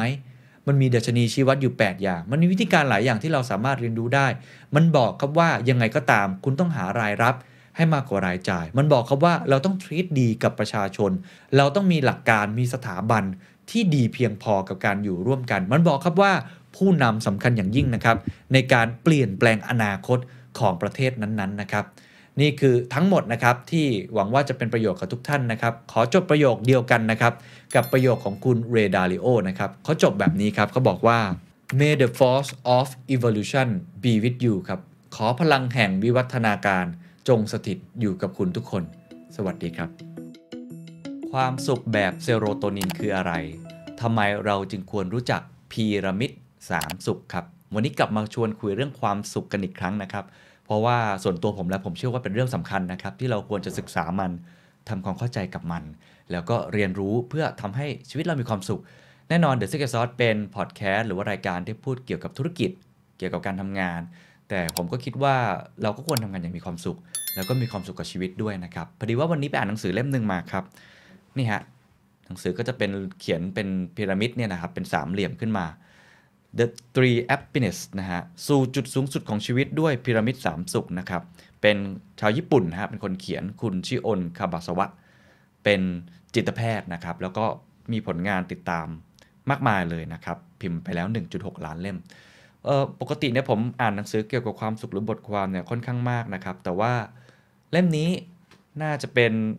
หนึ่งในไม่กี่เล่มนะครับ ที่อ้างอิงเรื่องความสุขกับ neuroscience หรือว่าประสาทวิทยา พวกประสาทวิทยาศาสตร์ แล้วก็เรื่องของจิตเวชนะครับ คือตั้งอยู่บนพื้นฐานของความเป็นทฤษฎีแล้วก็หลักวิชาการเยอะมาก อ่านหนังสือเล่มนี้เนี่ยก็จะพบว่าไม่ได้มีแค่ความคิดเห็นของ คุณคือคนที่เป็นคนเขียนอย่างเดียว แต่ว่าจะมีหลักคิดโดยเฉพาะเรื่องของประสาวิทยา แล้วก็จิตวิทยา2อย่างควบคู่กันไป งานวิจัยเพียบฮะแล้วก็จะมีเรื่องของการศึกษาเชิงที่ผมบอกเลย สารเคมีในสมอง คือหนังสือเล่มนี้เนี่ยวิธีการที่เขาพยายามจะอธิบายเนี่ยเขาจะอธิบายทุกอย่างยืนอยู่บนหลักการสารเคมีในสมอง ผมก็เลยสนใจเป็นพิเศษ เพราะว่าปกติเวลาเราพูดถึงความสุขเนี่ย มันจะเอางานวิจัยที่เป็นเชิงจิตวิทยา คือไปสำรวจคนมาทำกิจกรรมนู้นมีความสุขไหมกิจกรรมนี้มีความสุขไหม ผมเคยจัดไปหลายตอนนะฮะแต่ว่าอันนี้เขาพูดถึงสารเคมีในสมอง ผมก็รู้สึกว่าเฮ้ยมันยิ่งน่าสนใจ เพราะว่ามันเป็นสิ่งที่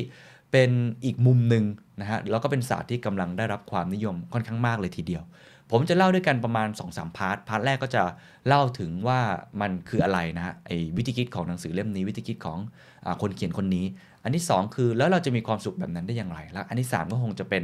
วิธีการสรุปนะครับว่าการเอาไปใช้เนี่ยควรจะใช้อย่างไร ผมต้องบอกเลยว่าเนื้อหาในหนังสือเนี่ยทำให้ผมได้หลักคิดหลายอย่าง แล้วก็ตอกย้ำความคิดหลายอย่างของผมด้วยนะครับ อันแรกก่อนเขาก็ไปทำการสำรวจว่าเวลาเรามีความสุขเนี่ยมีสารเคมีในสมองชนิดใดมันหลั่งออกมาบ้างอ่าซึ่งมันมีหลายประเภท ความสุขมีหลายแบบ เขาบอกจริงๆเรามีความสุขมันมีสารเคมีหลั่งออกมา เยอะแยะมากมายครับ เป็นร้อยเป็นพันชนิดอยู่แล้วที่อยู่ในสมองของพวกเรานะฮะแต่ว่าเขากรุ๊ปปิ้งออกมาว่ามันจะมี 3 ส่วนประกอบหลักเท่านั้นเอง ที่สำคัญที่สุด มันก็เลยออกมาเป็นพีระมิด3สุข คือเป็นสามเหลี่ยมที่แบ่งออกเป็น 3 ขั้นตอนนะฮะอันแรกสุดเนี่ยคืออยู่บนฐานเลยฐานลากเลยเขาเรียกว่าเซโรโทนินเซโรโทนินซึ่งเป็นชื่อตอนของผมด้วยนะครับ ความสุขแบบเซโรโทนินอันที่ 2 คือออกซิโทซินหลายคนอาจจะเคยได้ยินคำนี้นะออกซิโทซิน และอันที่ 3 จุดสูงสุดครับ ก็คือโดปามีน ถามว่ามันคืออะไรลองไปทีละอย่างนะครับ อันที่หนึ่งความสุขแบบเซโรโทนิน คือขั้นพื้นฐานเลย คือเป็นความสุขที่เรียกว่าสุขภาพดีครับ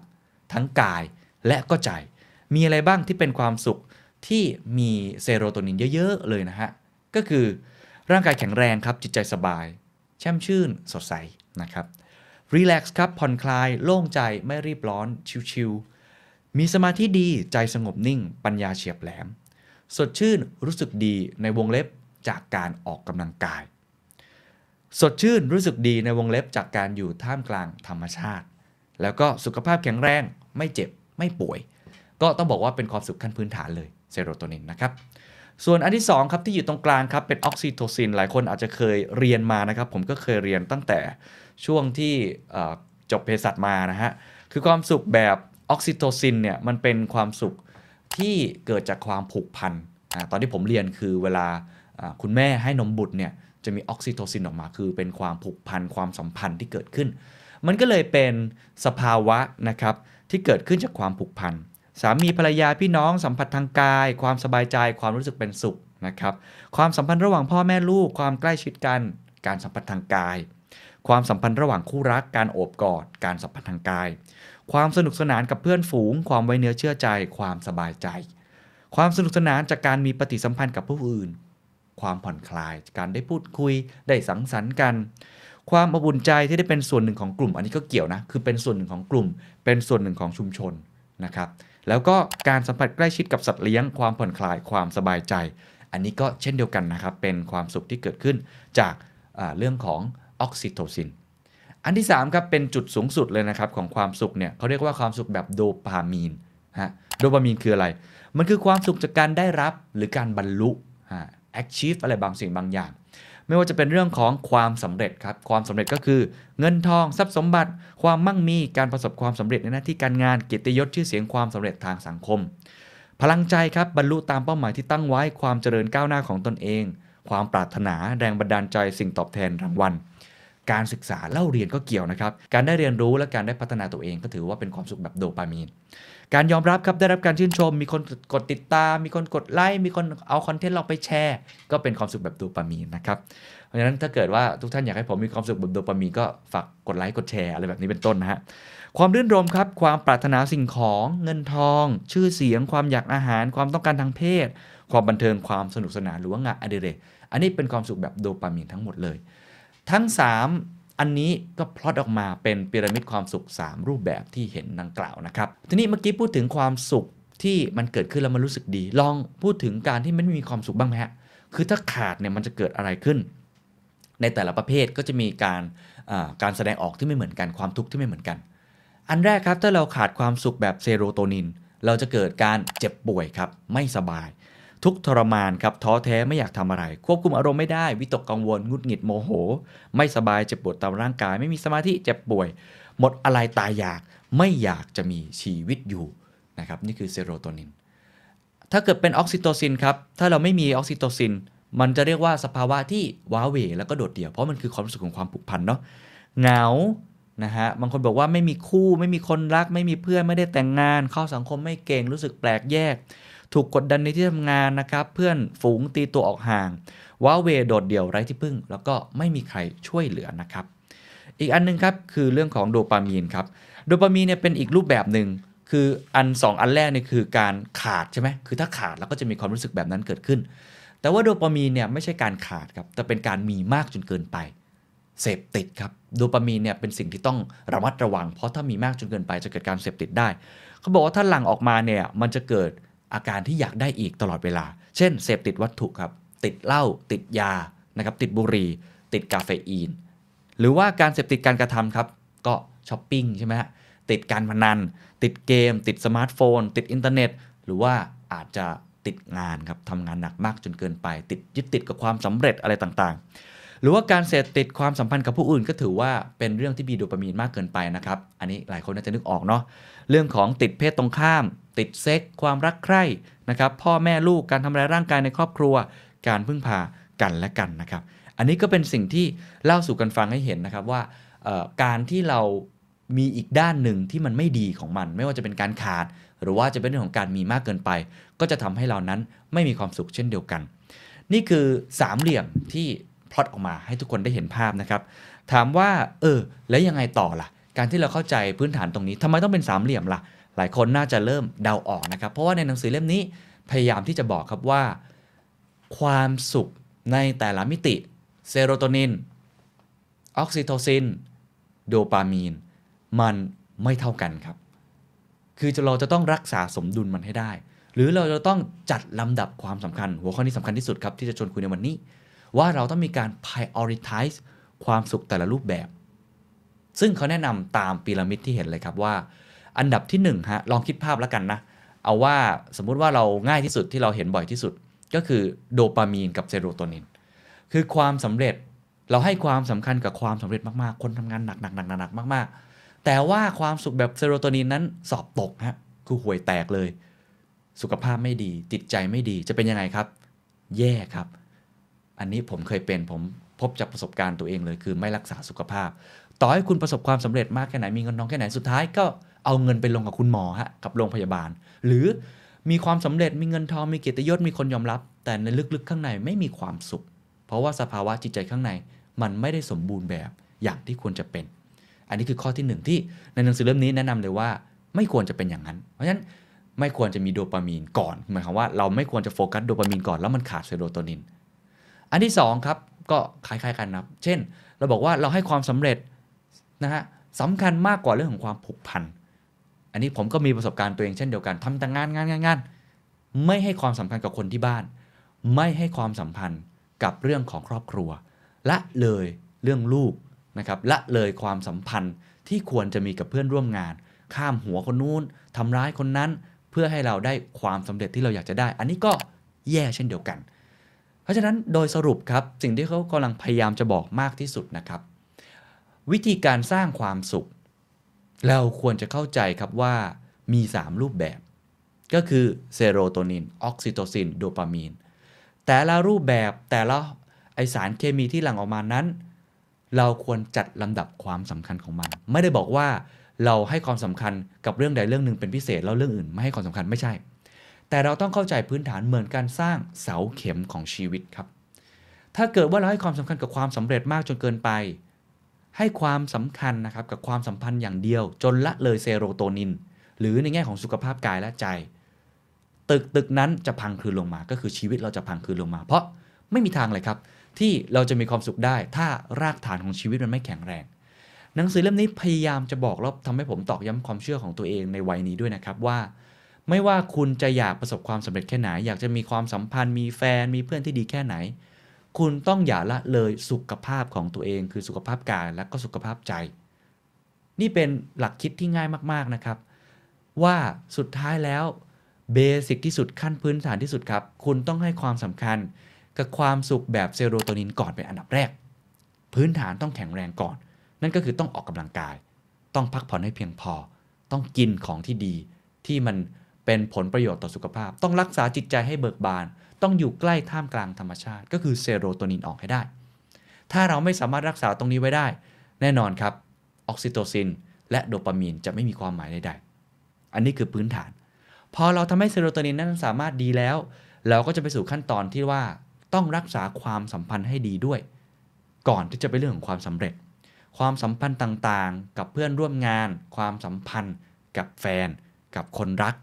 และกับครอบครัวเป็นเรื่องสำคัญมาก อย่าลืมให้ความสัมพันธ์นี้เกิดมากขึ้นด้วย และสุดท้ายจึงมาพูดถึงโดปามีนหรือความสำเร็จชื่อเสียงกิตยศเงินทอง คือผมคิดว่าหนังสือเล่มนี้พยายามจะบอกครับว่า เราจำเป็นอย่างยิ่งครับที่ต้องเห็นความสำคัญที่เป็นรากฐานของความสุข นั่นก็คือเรื่องของเซโรโทนินทำให้หลังๆเนี่ยเวลาผมพูดเรื่องความสุข เวลาผมพูดเรื่องการทำงานแม้แต่ความเป็นผู้นำเนี่ยผมก็จะวกกลับมาพูดถึงเรื่องสุขภาพ เป็นอันดับต้นๆเสมอๆแล้วผมเชื่อว่าผู้บริหารหลายท่านเป็นเทรนด์จริงๆครับตอนนี้พูดถึงเรื่องนี้ค่อนข้างมาก นั่นก็คือเซโรโทนินและหนังสือเล่มนี้ก็มาตอกย้ำนะครับ confirmation ในความเชื่ออันนั้นในหลักการอันนั้นด้วย ทั้งในเชิงจิตวิทยามันก็บอกแล้วมีงานวิจัยหลายอย่างบอกเรื่องนี้ แล้วก็เช่นเดียวกันครับ ทั้งในแง่ของประสาทวิทยาก็ให้คำตอบเรื่องนี้เช่นเดียวกัน เพราะฉะนั้นโดยสรุปครับ ใน part แรกที่อยากจะบอกนะครับ นั่นก็คือว่า เราควรจะมีความสุข สามรูปแบบนะฮะควรจะแยกให้ออก แล้วก็ควรจะมีรากฐานที่สำคัญ นั่นก็คือเซโรโทนินนั่นเอง ใน part ต่อมาผมจะพูดต่อ ซึ่งในหนังสือเล่มนี้พยายามที่จะขยายความหลายคนบอกตั้งคำถามอ้าว อย่างนี้ไม่เห็นต้องทำงานให้สำเร็จเลยอ้าวอย่างนี้ก็ไม่เห็นต้องรักษาความสัมพันธ์เลยเอาแค่สุขภาพตัวเองดีก็พอหรือเปล่า ไม่พอครับ มันจะต้องมี 3 อย่างนี้รักษาสมดุล แล้วก็บอกอ้าว จะทำได้หรือเปล่าเนี่ยอยากทำงานให้สำเร็จด้วย ในขณะเดียวกันก็อยากที่จะมีสุขภาพที่ดีด้วย เป็นไปได้จริงหรือ หนังสือเล่มนี้บอกว่าเป็นไปได้จริง เดี๋ยวจะค่อยๆ ไปทีละขั้นนะครับ แต่ก่อนอื่นที่จะไปสู่สิ่งนั้นครับ เราอยากอยากย้อนกลับมานะครับ ผมอยากจะย้อนกลับมาเล็กน้อย ให้เห็นนะครับว่าเซโรโทนิน ออกซิโทซิน โดปามีน ถ้าเราอยากจะสร้าง 3 สิ่งนี้ให้มีความสุขมากๆ เราควรจะทำอย่างไร มันมี how to เลยครับ ในหนังสือเล่มนี้ ซึ่งผมจะพูดไปทีละขั้นละตอนนะกันนะครับ ซึ่งเป็นอะไรมุมมองที่ค่อนข้างน่าสนใจ แล้วก็เอาไปใช้ง่าย ๆ นะครับ อันที่ 1 ต้องพูดถึงเซโรโทนินก่อนอยู่แล้วนะครับ เพราะว่าเป็นหลักการขั้นพื้นฐาน แล้วผมคิดว่าเขามีหลักคิดที่เอาไปใช้ได้ในชีวิตจริงค่อนข้างง่ายเลยนะครับ อันที่1ครับเขาบอกว่าการเข้าถึงความสุขแบบเซโรโทนินนะครับจะต้องทำ3อย่างนี้เป็นเบสิกขั้นพื้นฐานที่คุณจะต้องทำให้รูทีนเนี้ยมันเกิดผลตลอดเวลา คือทำอย่างสม่ำเสมอ ถ้า 3 อย่างนี้ไม่สม่ำเสมอพื้นฐานอย่างอื่น อาจจะไม่แข็งแรง 1. ครับการนอนหลับครับ โอ้โห อันนี้ชัดเจนมากเลยเนาะ ก็ต้องนอนอย่างน้อยวันละ 6-7 ชั่วโมงขึ้นไปนะครับเเรื่องของการทำยังไงให้เรานอนหลับผมไม่ได้พูดถึงในวันนี้นะครับ แต่อย่างน้อยเนี่ยควรจะทำให้ตัวเองนั้นนอนหลับที่ดีที่สุด 2. ครับ หลายคนเดาออกแน่นอนครับ นั่นคือการออกกำลังกายครับเขาบอกว่าควรจะออกกำลังกายขั้นต่ำที่สุดคือเดินวันละ 20 นาทีนะครับหรือว่าออกกำลังกายหนักขึ้นไปเนี่ยสัปดาห์ละ 2-3 ครั้ง ครั้งละ 20-30 นาทีได้ก็จะดีมาก มีทั้งออกกำลังกายแบบคาร์ดิโอ แล้วก็การฝึกกล้ามเนื้ออะไรแบบนี้ เปลี่ยนอิริยาบถตัวเองทุกๆ 1 ชั่วโมงก็ smart watch ใครใส่มันจะเตือนเนาะทุกหนึ่งชั่วโมงถ้านั่งเฉยๆแบบเนี้ยมันจะบอกให้เราออกกำลังกายเป็นต้น ข้อที่ 2 ก็เลยสำคัญอย่างยิ่งนะครับ และข้อที่3ครับนอกจากนอนนอกจากออกกำลังกายแล้ว แล้วคนบอกเฮ้ยเรื่องกินหรือเปล่าหรือเรื่องอะไรหรือเปล่า กลายเป็นว่าเขาพูดอีกเรื่องหนึ่งที่น่าจะทำได้ง่ายที่สุดก็คือ การเดินตอนเช้าครับ เขาให้คำแนะนำอย่างนี้เขาบอกว่าเดิน 15 นาทีถึง 30 นาทีภายในเวลา 1 ชั่วโมงนะครับหลังตื่นนอนคือตื่นขึ้นมาแล้วลองหากิจกรรมให้เราได้เดินเนี่ยเดินค่อนข้างเร็วและเป็นจังหวะ ไม่จำเป็นต้องฝืนออกกำลังกายหนักสำหรับคนที่ไม่มีเวลาเดินตอนเช้า ให้พยายามทำสิ่งนี้ครับสัมผัสกับแสงอาทิตย์ และก้าวเดินเป็นจังหวะระหว่างทางไปทำงานแทน เฮ้ยเรื่องนี้เป็นงานวิจัยนะครับ แล้วก็มีผลวิจัยที่รองรับด้วย ผมว่าน่าสนใจคือ การที่เขากำลังพยายามจะบอกนี่คือสร้างเป็นรูทีนขึ้นมาว่าไอการเดินตอนเช้าเนี่ยมันก็มีผลเหมือนกันเนาะโดยเฉพาะการได้สัมผัสแสงอาทิตย์ หรือการได้ทำงานบางอย่างเนี่ยที่มันเป็นรูทีน เพราะฉะนั้นเดินออกกำลังกายและการเดินตอนเช้า ก็เป็นอีกหลักคิดอย่างหนึ่งที่ น่าจะช่วยทำให้เรามีเซโรโทนินที่เพิ่มมากขึ้นนะครับเขายังมีคำแนะนำอื่นๆอีกครับที่ทำให้เรามีเซโรโทนินเพิ่มขึ้นนะครับไม่ว่าจะเป็นรู้จักผ่อนรู้จักเร่ง ทำสมาธิหลังตื่นนอน การสร้างเอาต์พุตหรือว่าความสุขเล็ก ๆ การใช้ชีวิตท่ามกลางธรรมชาติ ข้อนี้ผมค่อนข้างเชื่อมากเลยว่า การใช้ชีวิตท่ามกลางธรรมชาติ แต่ว่า keyword สำคัญอันนี้ ผมคิดว่ามันคือเรื่องของความสุขเล็ก ๆ ครับเซโรโทนินเนี่ยมันเป็นเรื่องของความสุขเล็ก ๆ ระหว่างวัน เราออกกำลังกาย เราได้นอนหลับพักผ่อนที่ดี เราได้สัมผัสแสงแดดที่อบอุ่นถ้าเมืองไทยก็บางวันอาจจะมีอากาศที่ดีบ้างนะครับ เย็นบ้าง หรือบางวันเนี่ยเราจะให้เขาเรียกว่าความซาบซึ้งกับตัวเองเขาใช้คำนี้เนาะคือมีความซาบซึ้งกับตัวเองบ้าง ในกิจกรรมต่างๆ ที่เกิดขึ้นใน routine ในแต่ละวัน มีสุขภาพกายที่ดี รักษาสุขภาพจิตที่ดี น่าจะเป็นจุดเริ่มต้นที่ดีนะครับในการรักษาให้มีเซโรโทนินเกิดขึ้น ซึ่งเป็นพื้นฐานหลักสำคัญนะครับอันที่2ครับออกซิโตซินครับเขาบอกเทคนิคที่ทำให้ออกซิโตซินเนี่ยหลั่งออกมาครับมีด้วยกัน 4 ข้อ1ฮะการสัมผัสครับสัมผัสอะไรบ้างความสัมพันธ์กับคนรัก การโอบกอดอะไรต่างๆเนาะความสัมพันธ์ระหว่างพ่อแม่ลูกคือการสัมผัสทางกายเลยนะ การกอด การนวด ก็ทำให้ออกซิโตซินไหลนะอะไรแบบนี้เป็นต้นนะฮะสองครับ การมีปฏิสัมพันธ์ที่ดีกับเพื่อนฝูงนะครับ แน่นอนผมว่าคนเจอโควิดรู้ซึ้งข้อนี้มากๆเลยครับ ผมก็เป็นเนาะน้ำลายบูดอยากคุยกับคน แม้ว่าจะคุยทางซูมคุยทาง Google แล้วก็ตามทีมันไม่เหมือนกันอะ่ะ เขาบอกว่าควรจะมีบทสนทนาเกิดขึ้น มนุษย์เป็นสัตว์สังคมครับ ยังไงก็อยากจะมีบทสนทนาเกิดขึ้น อันนี้ก็เป็นสิ่งที่ช่วยนะครับ หรือว่ามิตรภาพที่ดีรักษาความสัมพันธ์ที่ยืนยาว มีพักพวก มีแก๊งของเราไปทำนู่นทำนี่ ไปออกกำลังกายไปเล่นมากรุกนะครับ ไปโยคะ หรือการมีชุมชนเป็นส่วนหนึ่งของชุมชนแบบนี้เป็นต้น และข้อที่3ครับเขาบอกว่าคือการมีน้ำใจและความซาบซึ้งใจมันคืออะไร ผมชอบมากข้อนี้ ความมีน้ำใจครับ เล็กๆน้อยๆการให้ มีน้ำใจ give นะครับแบ่งปันต่อผู้อื่น ก็จะทำให้เรามีออกซิโตซินหลั่งขึ้นเช่นเดียวกัน การได้ช่วยเหลือผู้อื่นครับทำบุญทำทานบ้าง หรือว่าการช่วยเหลือผ่านการคอ่า contribute กิจกรรมบางอย่างที่ทำกิจกรรมอาสาสมัคร volunteer ก็มีส่วนช่วยนะครับให้เกิดออกซิโตซินและอันทีสี่ 4 ครับ ผมไม่แปลกใจครับ หลายคนมีความสุขกับเรื่องนี้มากๆ แล้วผมก็เป็นคนหนึ่งนะครับ ที่เวลาเห็นใครถ่ายคลิปเรื่องนี้ ผมก็จะแอบยิ้มไปด้วย ตอนนี้อาจจะไม่ได้มีสิ่งนี้แต่ก่อนหน้านี้ผมก็เป็นคนที่รักสิ่งนี้มากๆ แล้วเคยทำสิ่งนี้มานานมาก นั่นก็คือสัตว์เลี้ยงครับ น้องหมาน้องแมว อาจจะเป็นน้องกระต่ายอะไรก็ตามทีเขาบอกว่า การมีความสัมพันธ์กับสัตว์เลี้ยงก็อาจจะช่วยที่ทำให้เราได้มีออกซิโตซินเช่นเดียวกัน เพราะฉะนั้น 4 อย่างครับออกซิโตซินครับการสัมพันธ์ การมีปฏิสัมพันธ์กับเพื่อนฝูง ความมีน้ำใจและความซาบซึ้งใจ ความสัมพันธ์กับสัตว์เลี้ยงนะครับก็เป็นสิ่งหนึ่งที่จะทำให้เรานั้นมีออกซิโตซินเพิ่มมากขึ้นนะครับ ข้อสุดท้ายครับในเรื่องของโดปามีนโดปามีน อันนี้ข้อนี้ต้องบอกว่ามันจะมีรายละเอียดที่ค่อนข้างซับซ้อนนิดหนึ่งเพราะว่ามันมีทั้งมีมากเกินไปก็ไม่ดี แล้วก็เป็นเขาเรียกว่าเป็นความสุขแบบชั่วครั้งชั่วคราวด้วยนะครับ ก็ต้องลองอวาดดูนะครับว่าจะเป็นยังไง อย่างแรกครับต้องเข้าใจด้านมืดแล้วก็ด้านสว่างก่อน ด้านมืดแล้วก็ด้านสว่างเนี่ยของโดปามีนมันเป็นยังไง คือเขาบอกอย่างนี้ ด้านสว่างของมันนะโดปามีนมันคือสารแห่งความสุข มันจะทำให้เราต้องพยายามเพิ่มอีก เป็นสารที่ทำให้เราอยากจะพัฒนาตัวเอง ต้องพยายามต่อไป ความรู้สึกบรรลุเป้าหมายพัฒนาก้าวหน้า เราบอกเอามาอีก เอางานมาอีกนะครับ เอาความสำเร็จมาอีก เราชื่นชม ชื่นชอบสิ่งนี้ แต่ด้านมืดก็คือมันจะเป็นสารต้นเหตุของอาการเสพติด มันอาจจะทำให้เรารู้สึกว่าเราล้มเหลวด้วยนะครับ ถ้าเกิดเราทำให้สำเร็จ ความอยากได้อยากมีความเลือกไม่ได้ เอามาอีกอะไรแบบเนี้ย มันก็จะเป็นผลร้าย เช่นเดียวกันในตรงนี้ ก็ต้องระมัดระวังพอสมควรนะครับ ทีนี้ถามว่าแล้วเราจะทำยังไงให้เรารักษาไอโดปามีนได้อย่างมีศิลปะนะฮะผมคงไม่พูดถึงในแง่ของอยาเสพติดหรืออะไรต่างๆ อันนี้ทุกคนรู้อยู่แล้วว่าต้องพอดีพอดีใช่ไหม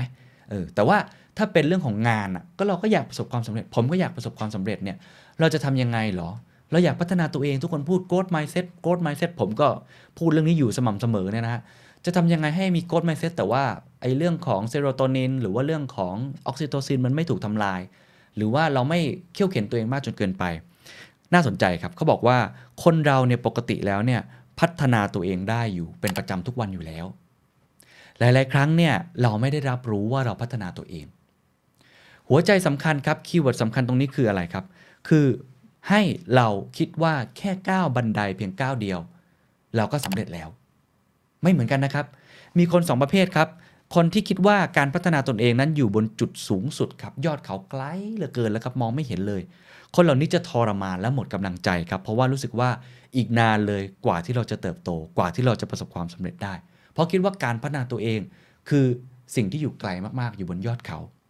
มองไอดอลแล้วมันโอ้มันไกลเหลือเกิน มองความสำเร็จ ฉันต้องเป็นที่หนึ่งฉันต้องได้เงินเยอะๆฉันต้องเป็นหัวหน้าเร็วๆผมว่าอันนี้เป็นทุกข์ผมเคยเป็นอันนี้เลยผมบอกเลย แต่ว่าคนแบบที่สองครับเขาให้คิดอย่างนี้ครับ แค่ก้าวขึ้นบันไดเพียงขั้นเดียวก็ถือว่าพัฒนาได้แล้ว วันนี้ได้พัฒนาตัวเองด้วยสนุกจังเลยอะให้คิดแบบนี้สนุกดีขึ้นไปได้สบายๆผมต้องบอกเลยว่าในระยะหลังๆเนี่ยผมเป็นอย่างนี้เลยนะครับคือไม่ได้บอกว่าตัวเองทำได้ดีนะ แต่ว่าผมเปลี่ยนความคิดตัวเองเหมือนกัน อาจจะเป็นเพราะเรามาถึงสเตจหนึ่งแล้วด้วย แล้วก็อาจจะบาดเจ็บมาจากออกซิโตซิน แล้วก็เซโรโทนินที่เคยผิดพลาดมา แต่ผมคิดว่าจริงมาก ๆ เลยนะครับ ข้อนี้ว่า ถ้าเกิดเราอยากพัฒนาตัวเองเราอยากมี growth mindset เนี่ยเราอยาก productivity สุดๆเลยทำยังไงให้เรายังมีความสุข ให้เราคิดเสมอแบบไคเซนนะแบบญี่ปุ่นนะคือแค่พัฒนาเพียงนิดเดียวก็ถือว่าดีแล้ว วันนี้อย่างน้อยๆ ดีกว่าเมื่อวาน ไม่จำเป็นจะต้องโอ้โหเก่งเลิศเลอภายในวันเดียว แล้วดีทีละ step stepผมว่าการรับรู้ได้ว่าเราพัฒนาตัวเองไปแล้ว step หนึ่ง step หนึ่งเสมอ ในผลวิจัยบอกเลยครับว่า มันสามารถทำให้เรานั้น มีความสุขเพิ่มมากขึ้นจากโดปามีน เขาบอกว่าแม้เราจะมีความพยายามที่เหมือนเหมือนกัน หรือความมุมานะแบบเดียวกัน แต่วิธีคิดที่ตัดตัวเชือกระหว่างคนที่มีความสุขกับคนที่ไม่มีความสุขคือสิ่งนี้ครับ การรับรู้ได้ครับว่าเราพัฒนาตัวเองและให้กำลังใจตัวเองในทุกๆวัน อันนี้คืออันที่1นงนะครับในเรื่องของการพัฒนาตัวเอง อันที่2ครับเขาบอกว่าการออกจาก comfort zone ก็ช่วยทำให้เรามีความสุขนะฮะเออบางคนฟังแล้วเฮ้ย ปกติแล้วการออกจาก comfort zone เนี่ยมันแย่นะ แต่ในหนังสือเล่มนี้พยายามจะบอกครับว่า เราสามารถมีความสุขได้จากการออกจากคอมฟอร์ z โซนแบบพอดีพอดีเขาบอกว่ามีวงกลม 3 วงครับ คือคอมฟอร์ z โซนคือวงเล็กที่สุด วงที่ 2 ครอบอยู่ก็คือเขาเรียกว่า learning zone และวงที่ 3 ครับ danger zone นั่นหมายความว่าไม่ควรจะเร่งรัดตัวเองมากจนเกินไป วงที่ 1 comfort zone คือพื้นที่ที่คุ้นเคย สบายใจ อันนี้บางคนบอกว่ามันก็คือเซโรโทนินนั่นแหละ ใช่นะ แต่มันไม่มีการพัฒนาตัวเอง พอไม่มีการพัฒนาตัวเอง เราอาจจะไม่มีความสุขแบบโดปามีนก็ได้ แน่นอนเรามีความสุขแบบเซโรโทนินแล้ว ออกซิโตซินความสัมพันธ์ก็ดี แต่มันไม่ครบครับ คืออย่างไรก็ดีมนุษย์เราครับ จะต้องมีให้ครบพีระมิด3สุข ถูกไหมครับ จะทำยังไง เราก็ควรที่จะพัฒนาตัวเองบ้างใช่ไหมฮะ อะ ทีนี้จะทำยังไงดี เขาบอกว่าควรจะข้ามนะไปสู่ learning zone ก็คือพื้นที่แห่งการเรียนรู้ มันจะทำให้เราได้ตื่นเต้น เวลาเราตื่นเต้นเนี่ยสารเหล่านี้มันจะหลั่งออกมานอกจากพวกอะดรีนาลีนอะไรต่างๆที่หนังสือเล่มนี้ก็พูดถึงนะ แต่ผมอาจจะไม่ได้แตะโดปามีนมันจะหลั่งออกมา เขาบอกว่าสิ่งเหล่านี้เราควรจะมีสมาธิควรจะให้กำลังใจตัวเอง มีการจดจำมีการเรียนรู้แล้วก็การพัฒนาตัวเอง แต่ถ้าเราเขี่ยวเข็นมากจนเกินไป ความฝันมันใหญ่จนเกินไปทำสิ่งที่ยากจนเกินไป เกินศักยภาพของตัวเอง มันจะกลายเป็น danger zone ครับ danger zone นี้คือพื้นที่อันตรายทำให้เราหวาดกลัว หวาดหวัน่น อันเนี้ยอะดรีนาลีนจะหลั่งออกมาเยอะฮอร์โมนความเครียดจะหลั่งออกมาเยอะเราจะอยากเลิก แล้วเราก็จะอยากหนีเพราะฉะนั้นวิธีการครับเขาบอกว่าให้ลองแบ่งย่อยความฝันของตัวเองดูอะน่าสนใจนะ คือไม่ต้องรีบกระโดดไปไกลมากก็ได้เอ่อจะเรียกว่าทำสิ่งที่มันยากขึ้นในวงเล็บอีกนิดนึงก็พอ ไม่ต้องยากแบบยากขั้นสุด extreme จนเกินไปอะเวลาเราอยากจะออกขอบออกจาก comfort zone เนี่ยให้มันอยู่ใน learning zone ผมว่านี้เป็นสิ่งสำคัญนะครับ การที่เราบางทีเนี่ยหักดิบมากจนเกินไป ก็อาจจะทำให้เราเนี่ยเป็นทุกข์ได้ก็คือมันมากเกิน ก็เป็นอีกหลักคิดหนึ่งที่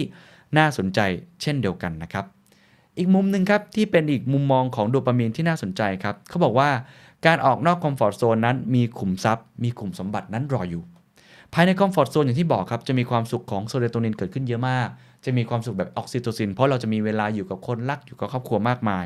แต่การจะออก comfort zone นะครับมันจะทำให้เราได้ตื่นเต้นดีใจมีความสุขแบบโดปามีนมากยิ่งขึ้น และได้บรรลุเป้าหมายและการพัฒนาตัวเองเพราะฉะนั้นไอสิ่งนี้เนี่ยอยากให้มี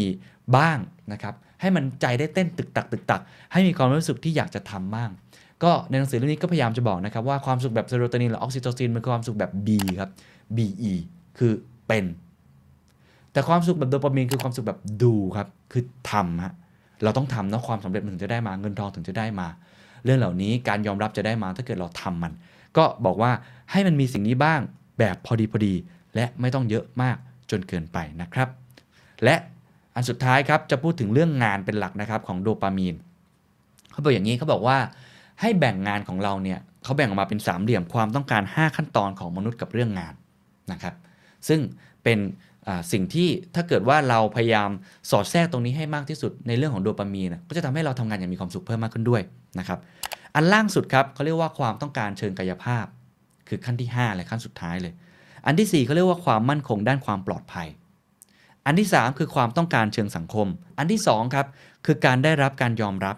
อันที่ 1 คือการค้นพบตัวตน อันนี้จะคล้ายๆสามเหลี่ยมมัชโลเหมือนกันเนาะแต่ว่าเขาเอามาอธิบายในเชิงเรื่องของงานในตรงนี้ นะครับหขั้นตอนนี้ เขาบอกว่า 2 อันล่างสุดครับ คือต้องการเชิงกายภาพและต้องการในแง่ของความมั่นคงเชิงปลอดภัยเนี่ยมันคือ rice คือคำว่าข้าวครับ rice work คือความมั่นคงเพื่อการดำรงชีพ เราทำงานสิ่งนี้เพื่อการดำรงชีพ มีใครตกอยู่ในช่องนี้บ้างไหมครับ ก็แล้วแต่นะฮะถัดมาครับคือช่องที่สามกับ 2 นะครับ คือการได้รับการยอมรับและความต้องการเชิงสังคมคือ like work คือ L I K E คืองานที่เราชอบ เราได้ทำแล้วเราเออ สนุกดี อันสุดท้ายครับ คืออันที่หนึ่งคือการค้นพบตัวตนครับ คือ life work คืองานแห่งชีวิตครับนะแล้วก็บอกว่าสิ่งนี้แหละครับ ที่จะเป็นสิ่งสำคัญนะครับ ที่เราจะทำงานแล้วเรามีความสุขให้ได้จากโดปามีนเขาบอกว่าถ้าคุณเริ่มจากการทำงานเพื่อการดำรงชีพคือ rice work ไม่ได้ผิดอะไรนะครับ ก็ดีเหมือนกัน แล้วคุณค่อยๆ พัฒนาสิ่งนั้นให้ได้ ให้มันกลายเป็นก้าวไปสู่งานที่ like work คืองานที่ชอบ แล้วไปสู่จุดสูงสุดครับ คืองานแห่งชีวิตก็คือ life work ระดับความสุขของคุณก็จะเพิ่มขึ้นอย่างมาก เพราะฉะนั้นสิ่งที่สำคัญที่สุดครับ ในแง่ของโดปามีนกับงานเขาจะบอกเลยว่า สิ่งที่ขาดไม่ได้ครับ คือการสังเกตกับตัวเองนะครับว่า ตัวเองนั้นเหมาะกับงานแบบไหน เราทำงานอะไรแล้วเรารู้สึกสนุก อย่าลืมจับเรดาร์นะครับ เพื่อมุ่งมั่นในสิ่งนี้ด้วย เราควรจะค้นหาครับเรื่องของงานอดิเรก เราควรจะค้นหาเรื่องของความสนุกสนาน เพื่อให้ได้เหมาะสมกับงานของตัวเอง และถ้าลิงก์กลับไปก่อนหน้านี้ครับโดปามีนโดยสรุปครับหาให้เจอ life work ของงาน ผมเคยจัดไปตอนหนึ่งจำได้ไหมครับ เรื่องของ job career แล้วก็ calling นะครับ job ก็คืออะเนี่ยทำแบบเนี้ยก็คือ rice work ทำเพื่อดำรงชีพ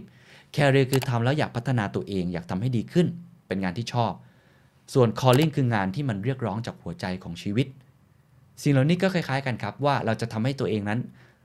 ไปถึงจุดนั้นได้ยังไง ก็ต้องอาทำให้ตัวเองนั้นอินกับงานตัวเองมากขึ้น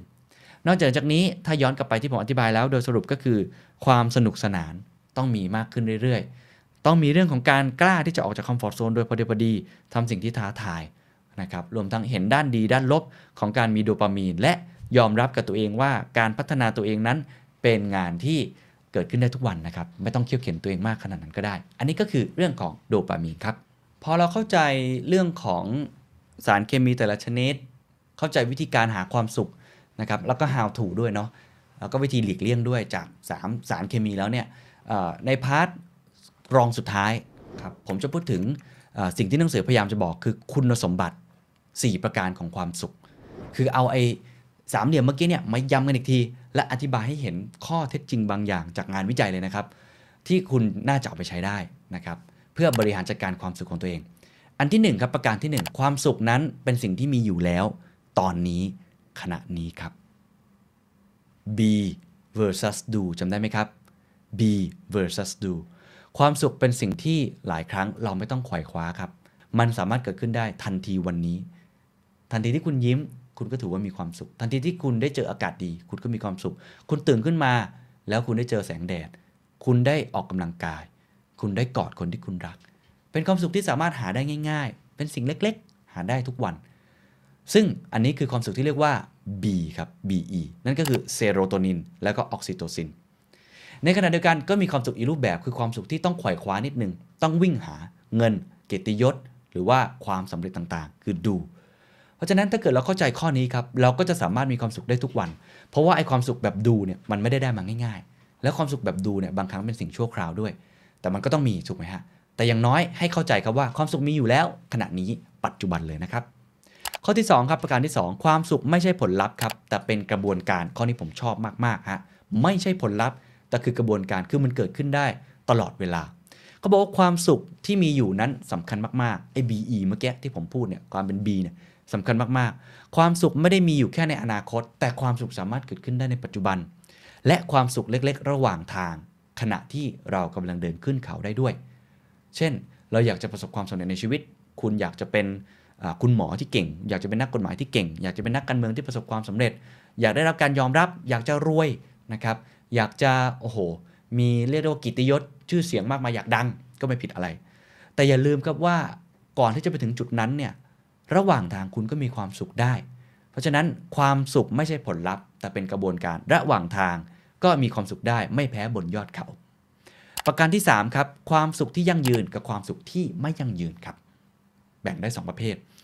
คำถามก็คือ เอ้ย มีความรวยแล้วนะฮะสุขจริงหรือนะครับมีเงินเยอะๆ มีความสุขจริงหรือ หลายคนก็คงเคยได้ยินเรื่องนี้นะครับ ก็ต้องบอกว่ามีเงินนั้นมีความสุขจริงครับ แต่ ไม่ได้หมายความว่ายิ่งมีเงินเยอะ แล้วจะเป็นบรรจัตยางตรงไปตามนั้นด้วย เพราะความสุขอาจจะไม่ได้เพิ่มตาม มีงานวิจัยผมเคยพูดไปแล้วในงานหนังสือเรื่อง Thinking Fast and Slow ก็เคยลงงานวิจัยนี้นะครับว่าคนเราเนี่ยมีเงินไปถึงขั้นหนึ่งคือพ้นจากความยากจน พ้นจากความอดอยาก พ้นจากความที่เราเติดอยู่กับพันธนาการใช้คำนี้แล้วคือมีอิสรภาพทางการเงินอย่างเช่นผมเนี่ยผมยอมรับว่าผมสามารถซื้อ หนังสือที่ผมอยากจะซื้อได้ อยากจะกินอะไรที่ผมอยากจะกินได้มากขึ้น อยากจะเดินทางไปท่องเที่ยวในที่ต่างๆ ก็คิดว่าไม่ได้เดือดร้อนอะไรมากเนี่ยก็ถือว่ามีความสุขมากขึ้น เขาเลยบอกว่าความสุขจากเงินเนี่ยมีจริงครับ แต่มันจะมีแค่ถึงขั้นหนึ่ง คนเราเนี่ยเมื่อมีเงินถึงระดับหนึ่ง ความสุขจะไม่ได้เพิ่มตาม การที่ความสุขจะเพิ่มตามเงินจะเพิ่มแค่ในช่วงแรกเท่านั้น ก็คือพ้นจากความยากจนจนมีอิสรภาพทางการเงิน มีบ้านมีรถอะไรเรียบร้อยแล้ว มันมีตัวเลขอยู่ แต่พอพ้นไปจากนั้นปุ๊บมันไม่ได้ขึ้นไปตามสมการแล้วครับ เพราะฉะนั้นโดยสรุปครับเขาก็เลยบอกว่า เราควรจะทำให้ตัวเองนั้นมีเงินในระดับหนึ่ง แต่ไม่จำเป็นที่ต้องรวยล้นฟ้าครับ เพราะนั่นไม่ได้การันตีความสุขของคุณ อีกงานวิจัยหนึ่งก็บอกเช่นเดียวกันครับ ผมชอบมากเขาบอกว่า ความสุขจากลอตเตอรี่ฮะความสุขจากหวยครับเชื่อไหมครับ ไปทำวิจัยมาเลยนะฮะคนจะมีความสุขจากหวยจากลอตเตอรี่เพียงแค่ให้ถ่ายว่ากี่กี่ระยะเวลาเท่าไหร่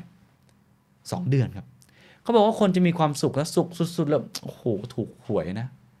เพียงแค่ 2 เดือนหลังจากนั้นอาจจะมีความทุกข์เพราะโดนคนยืมเงิน หรือบริหารจัดการเงินที่มีเยอะๆมากไม่ได้เพราะนั้นความสุขมีทั้งยั่งยืนแล้วก็แบบที่ไม่ยั่งยืนนะครับ อันนี้ก็เป็นสิ่งหนึ่งที่หนังสือนี้พยายามจะบอก เราลองตีความต่อไหมครับว่า ความสุขแบบยั่งยืนคือสารเคมีอะไร ความสุขแบบที่ไม่ยั่งยืนชั่วครั้งชั่วคราวมันคือสารเคมีอะไรติ๊กตอกติ๊กตอกครับ หลายคนเดาถูกครับ ตอนผมอ่านหนังสือเล่มนี้ผมก็เดาถูก ความสุขแบบยั่งยืนแล้วเราควรจะสร้างสิ่งนี้ให้เป็นพื้นฐานสม่ำเสมอ คือสุขภาพกายและใจ และความสุขแบบออกซิโตซินความสัมพันธ์ ความสุขแบบนี้เป็นความสุขที่ยั่งยืนครับ คือถ้าเรามีแล้วเราจะมีตลอดได้ ถ้าเราสุขภาพดี เราก็จะมีความสุขไปตลอด เช่นเดียวกันถ้าเรามีความสัมพันธ์ที่ดี เราก็จะจางหายไปได้ยาก ยกตัวอย่างเช่นเขาบอกว่าอากาศดี มันจะเกิดซ้ำแล้วซ้ำเล่าได้ คุณตื่นขึ้นมาแล้วคุณเจอกับอากาศที่ดีเนี่ย วันนี้วันพรุ่งนี้วันมะรืนอีกปีข้างหน้า คุณก็จะมีความสุขที่มันไม่จางหายไป คือมันคงที่ การได้กอดลูก การได้กอดคนที่เรารัก การได้เดินจูงมือกับคนที่เรารัก หรือการมีน้องหมาน้องแมว ตลอดเวลา ความสุขมันจะคงที่ครับ ในแต่ละวันมันไม่ได้ลดลง ตรงกันข้ามครับเขาบอกว่าความสุขแบบโดปามีนคือความสุขที่ไม่ยั่งยืน ผมย้ำอีกครั้งไม่ได้บอกว่าเราไม่ควรสร้างนะ แต่ว่ามันไม่ยั่งยืน คือเขาบอกว่าสมมุติว่าเราได้เงินเดือน เราได้เงินเดือนใช่ไหม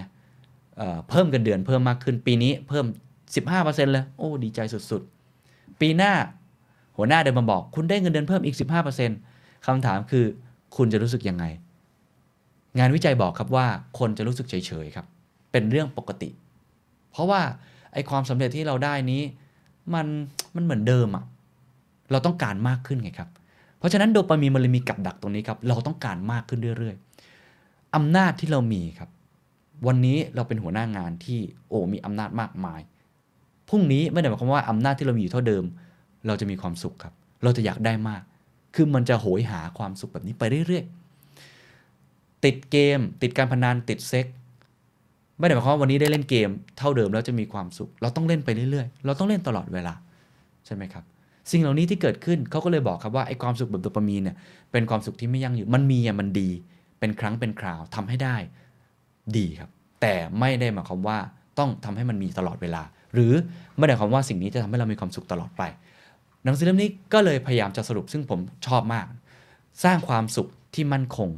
ก็คือความสุขแบบเซโรโทนิน และความสุขแบบออกซิโตซิน ส่วนความสุขแบบที่มันไม่ยั่งยืนโดปามีนก็ควรต้องมี แต่มีเป็นครั้งเป็นคราวนะครับเพราะสุดท้ายแล้ว อากาศดีเนี่ยในงานวิจัยเขาบอกครับว่า เราจะชื่นชมกับอากาศดีได้ตลอดเวลาทุกวัน วันนี้อายุ 17 วันหน้าอายุ 70 อากาศดี เราก็ยังจะหลั่งไอสารเหล่านี้ออกมาสม่ำเสมอตรงกันข้าม ความสำเร็จในวันนี้โอ้คนยกย่องมากมาย พออายุวันข้างหน้าคนยกย่องเท่าเดิมเลยนะ ไม่ได้ต่างอะไรจากวันนั้นเลย เขาก็ยังยกย่องเราเหมือนเดิม เรากับเฉยๆอะครับ คือพูดง่ายๆคือมันเริ่มคุ้นเคยกับความสำเร็จเงินทอง กับความสำเร็จเรื่องกิตติยศเรื่องอำนาจ นะเพราะฉะนั้นคนรวยขึ้นก็เลยเฉยๆครับ ถ้ามันหลุดพ้นจากความปลอดภัยและความมั่นคงก็อันนี้เป็นประการที่3นะครับว่าควรจะแบ่งให้ออกนะครับ ว่าความสุขที่ยั่งยืนกับความสุขที่ไม่ยั่งยืนนะครับ ประการที่4ครับเขาบอกว่าครอบครองความสุขทั้งหมดด้วยการเพิ่มทวีคูณความสุขอ่าข้อนี้น่าสนใจเขาบอกว่าเฮ้ยอย่างที่ผมบอก งั้นก็เลิกทำงานเลยดีไหมไม่ต้องพัฒนาตัวเองเลยดีไหม จะได้ไม่ต้องไม่มีโดปามีนมาขัดขวาง เราจะได้ไปรักษาเซโรโทนินกับออกซิโตซิน ทำยังไงให้สมดุล เคล็ดลับเขาบอกอย่างนี้ครับเขาบอกว่านอกจากโดปามีนแล้ว เราควรจะทำให้ออกซิโตซินหลั่งออกมามากด้วยเช่นเดียวกัน คือความสุขไอการ balance สามสารเคมีเนี่ยเป็นศิลปะอย่างหนึ่งที่เราควรจะทำให้เกิดขึ้น ยกตัวอย่างเช่น เงินเงินเนี่ยมันเป็นโดปามีนถูกไหมฮะมันเป็นจุดสูงสุดได้เงินมันดีความบรรลุเป้าหมายต่างๆเนี่ยเราอาจจะได้เงินมาแล้วก็ไม่ได้รู้สึกอะไร เพราะเรารู้สึกว่าเราก็ได้เงินเท่าเดิม ไม่มีความสุขแล้วถูกไหมครับ เขาบอกให้เราลองคิดลองคิดอย่างนี้ ให้เราลองเอาออกซิโตซินมาใส่ไว้ในโดปามีนอ่าน่าสนใจไหมคือได้เงินมาแล้ว ลองให้คิดถึงเรื่องความซาบซึ้งใจ เช่น หัวหน้าเราเนี่ยหรือบริษัทเรานะครับให้เงินเดือนเรามานะครับโปรโมทเรา ปีนี้ 15%ปีหน้าเท่าเดิม 15%ถ้าเราคิดอีกมุมหนึ่งเราคิดว่าเฮ้ยเราซาบซึ้งใจว่ะ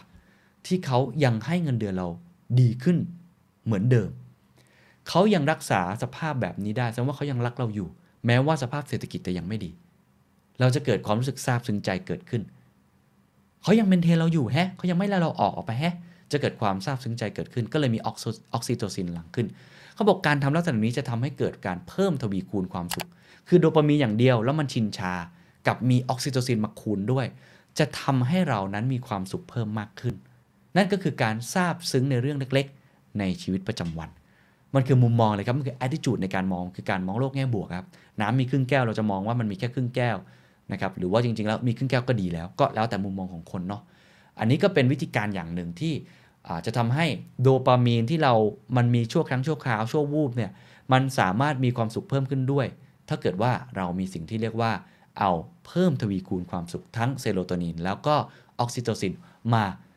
รักษาสมดุลมาเป็นตัว plus ตัวบวกตัวคูณ กับตัวของโดปามีนครับ นั่นก็คือ 4 ประการนะครับที่มาเล่าสู่กันฟังนะ ผมย้ำอีกครั้งหนึ่งครับ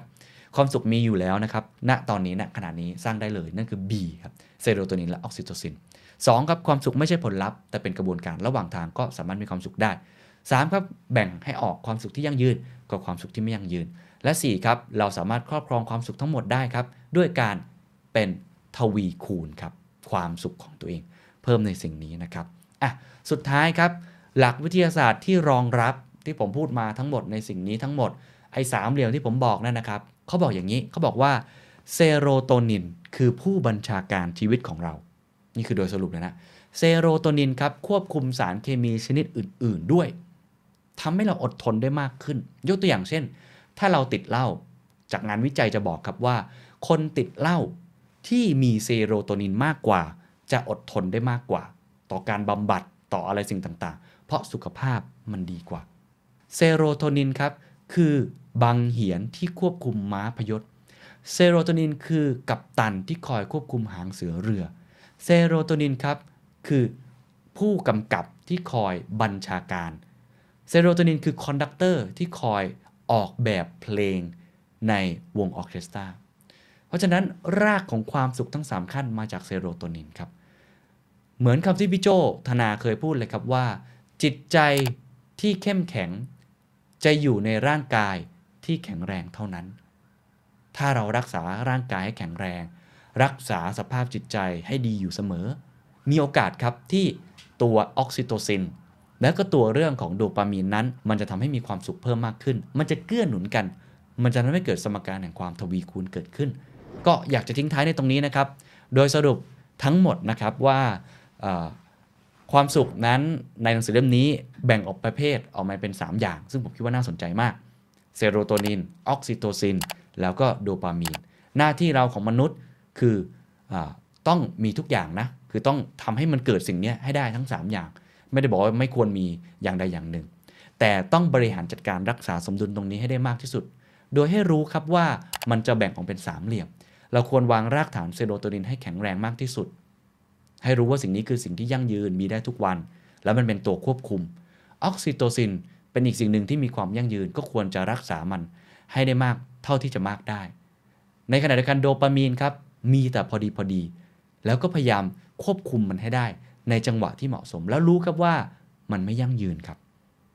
เงินทองมันไม่ยั่งยืน วันหนึ่งมันก็หายไป ความสำเร็จวันหนึ่งมันก็จางหายไปไม่ยั่งยืน แต่เราจะ ต้องพัฒนาตัวเอง ยังไงเราก็ต้องออกจากคอมฟอร์ทโซนยังไงเราก็ต้องเป็นคนที่อยากจะเดินหน้าให้ประสบความสำเร็จ B กับดูต้องทำควบคู่กันไป แต่อย่างน้อยที่สุดครับ พอเราเข้าใจรากฐานตรงนี้ว่า เราควรจะสร้างรากฐานจากสุขภาพกาย สุขภาพใจ อย่าลืมรักษาความสัมพันธ์ของเรานะครับอยู่ท่ามกลางธรรมชาติ แล้วก็ปฏิบัติตัวให้ประสบความสำเร็จ มีเส้นทางไปสู่ความสำเร็จโดยที่ไม่ได้ เขี่ยวเข็นตัวเองมากจนเกินไป ผมคิดว่านี่น่าจะเป็นหลักคิดที่ดีนะครับ ไปใช้ให้ตัวเองนั้นมีความสุขในชีวิตของตัวเองมากยิ่งขึ้น ก็หวังว่าจะเป็นประโยชน์กับทุกท่าน แล้วก็เรื่องความสุขจริง ๆ แล้วมันเป็นเรื่องที่ไม่ตายตัว มันเป็นเรื่องที่เป็นเรื่องส่วนบุคคล จริง ๆ แล้วแค่ยิ้มก็มีความสุขแค่หัวเราะก็มีความสุขแล้ว บางคนไม่จำเป็นต้องมีเงินทองมากมายก็ได้ บางคนอาจจะอยากมีเงินทองมากหน่อยเพราะต้องเลี้ยงดูคุณพ่อคุณแม่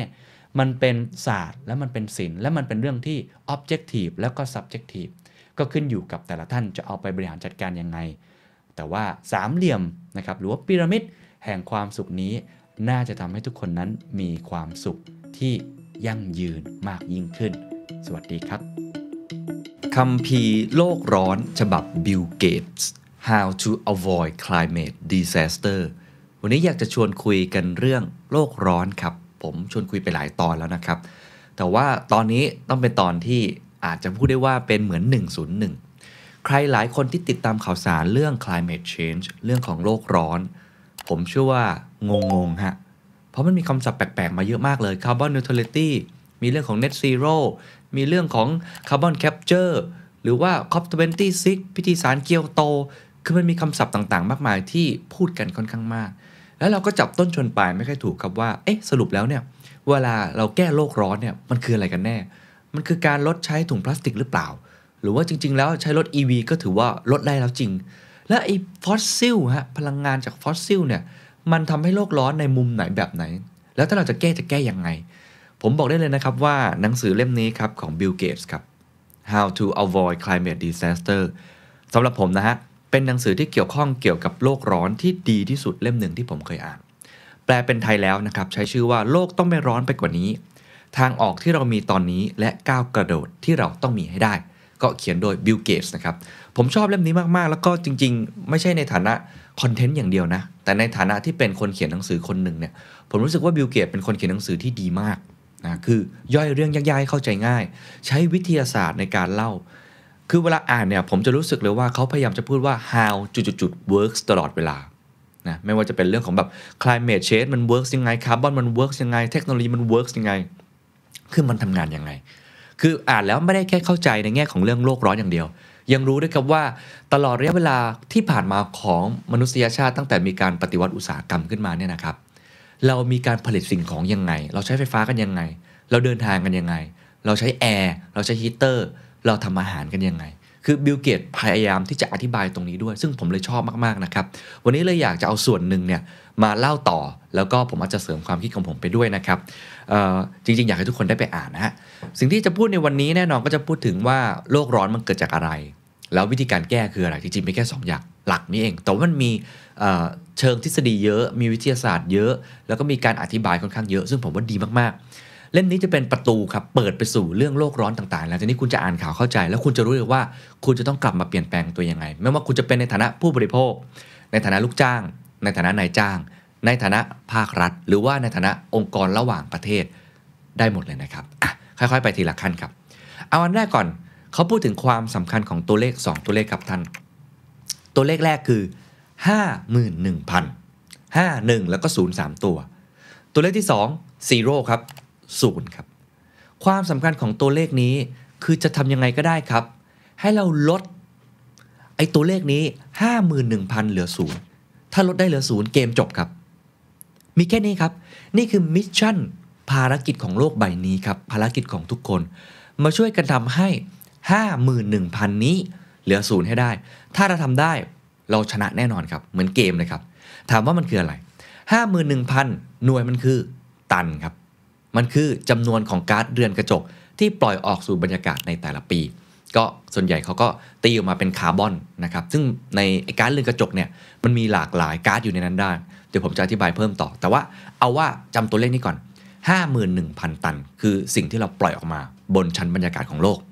2 ครับศูนย์ศูนย์คืออะไรก็ชัดเจนครับ ปริมาณที่เราต้องตั้งเป้า นั่นก็คือการที่ในแต่ละปีครับ เราปล่อยก๊าซเรือนกระจกนะฮะจะต้องกลายเป็นศูนย์ให้ได้นะคือลดลงเหลือศูนย์ให้ได้ นี่คือความหมายของคำว่า net zero หรือคือการที่เราจะต้องไปถึงตัวเลขศูนย์ให้ได้บิลเกตก็พยายามย้ำนะครับว่าไอ้ศูนย์เนี่ยมันคือ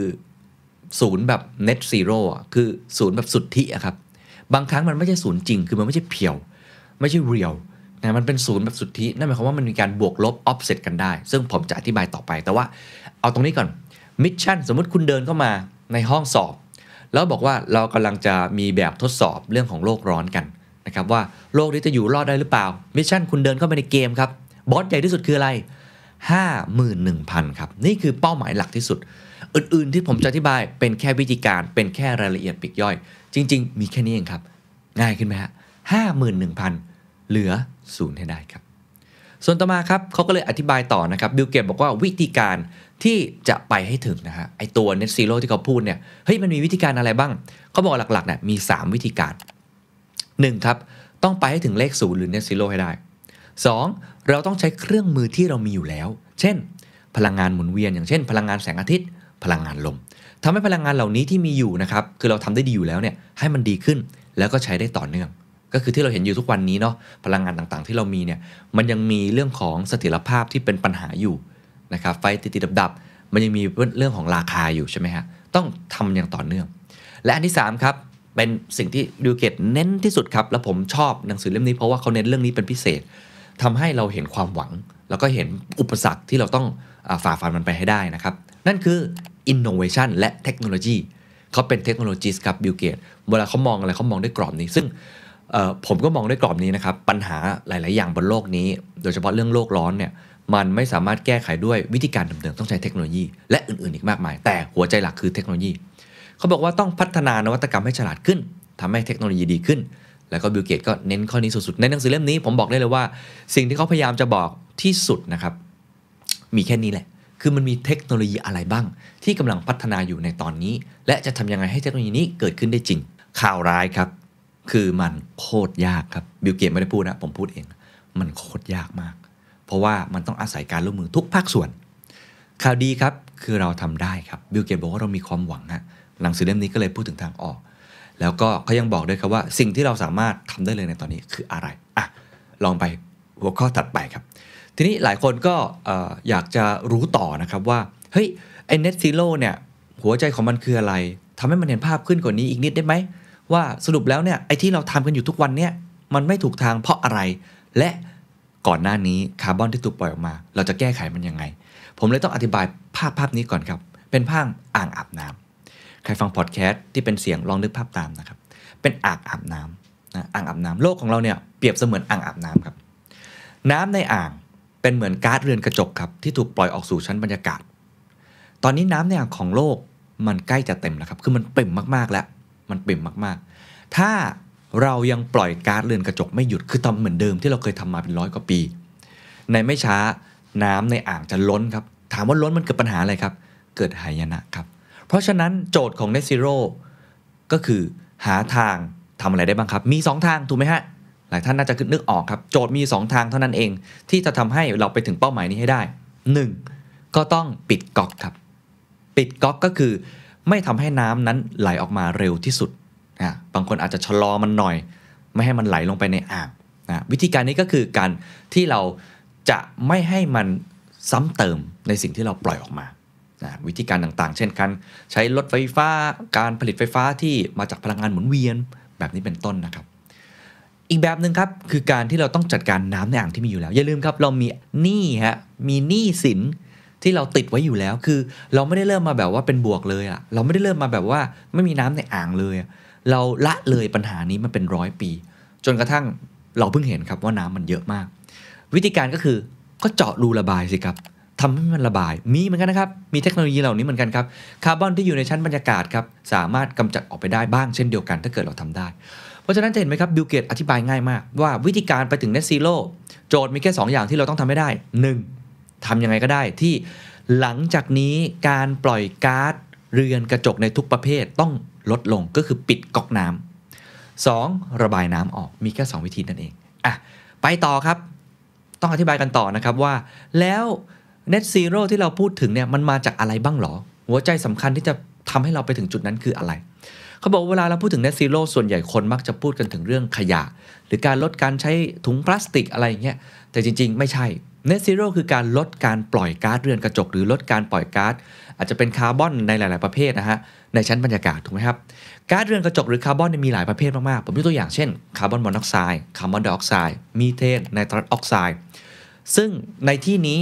ที่บิลเกตพยายามจะพูดหรือว่าในระดับโลกเวลาเขาพูดกันส่วนใหญ่เขาพูดถึงก๊าซคาร์บอนไดออกไซด์เพราะว่ามันมีเยอะสุดนะครับแล้วก็ไอ้ตัวเลข 51,000 ล้านตันเนี่ยมันก็เป็นเอาคาร์บอนทุกประเภทเนี่ยมารวมกันทำให้เห็นภาพนะครับ แล้วถามว่าไอ้ก๊าซเรือนกระจกเนี่ยมันเพิ่มความร้อนได้ยังไงไอ้พูดคำว่าโลกร้อนโลกร้อนคืออะไร อันนี้ย้อนกลับไปตอนเด็กๆ ผมเชื่อว่าทุกคนเคยเรียนครับ ผมเคยเข้าค่ายนะครับ summer camp อะไรแบบนี้เลย แล้วก็ต้องไปอยู่ในเรือนกระจกที่เขาปลูกผักครับ แล้วคุณครูก็บอกเราว่ารู้สึกยังไง รู้สึกร้อนไหมโลกเราก็แบบนั้นเหมือนกันใช่เลยครับ ถ้าเราเราลึกชาติได้ครับตอนเด็กๆ เราเคยเรียนแบบนั้นนะเป็นเหมือนกันเลยครับ เพราะว่าไอ้ก๊าซเรือนกระจกที่เราปล่อยออกมาเหล่านี้นะครับ มันจะทำตัวเป็นเหมือน barrier ครับ นะที่มันคลุมอยู่เป็นเหมือนโล่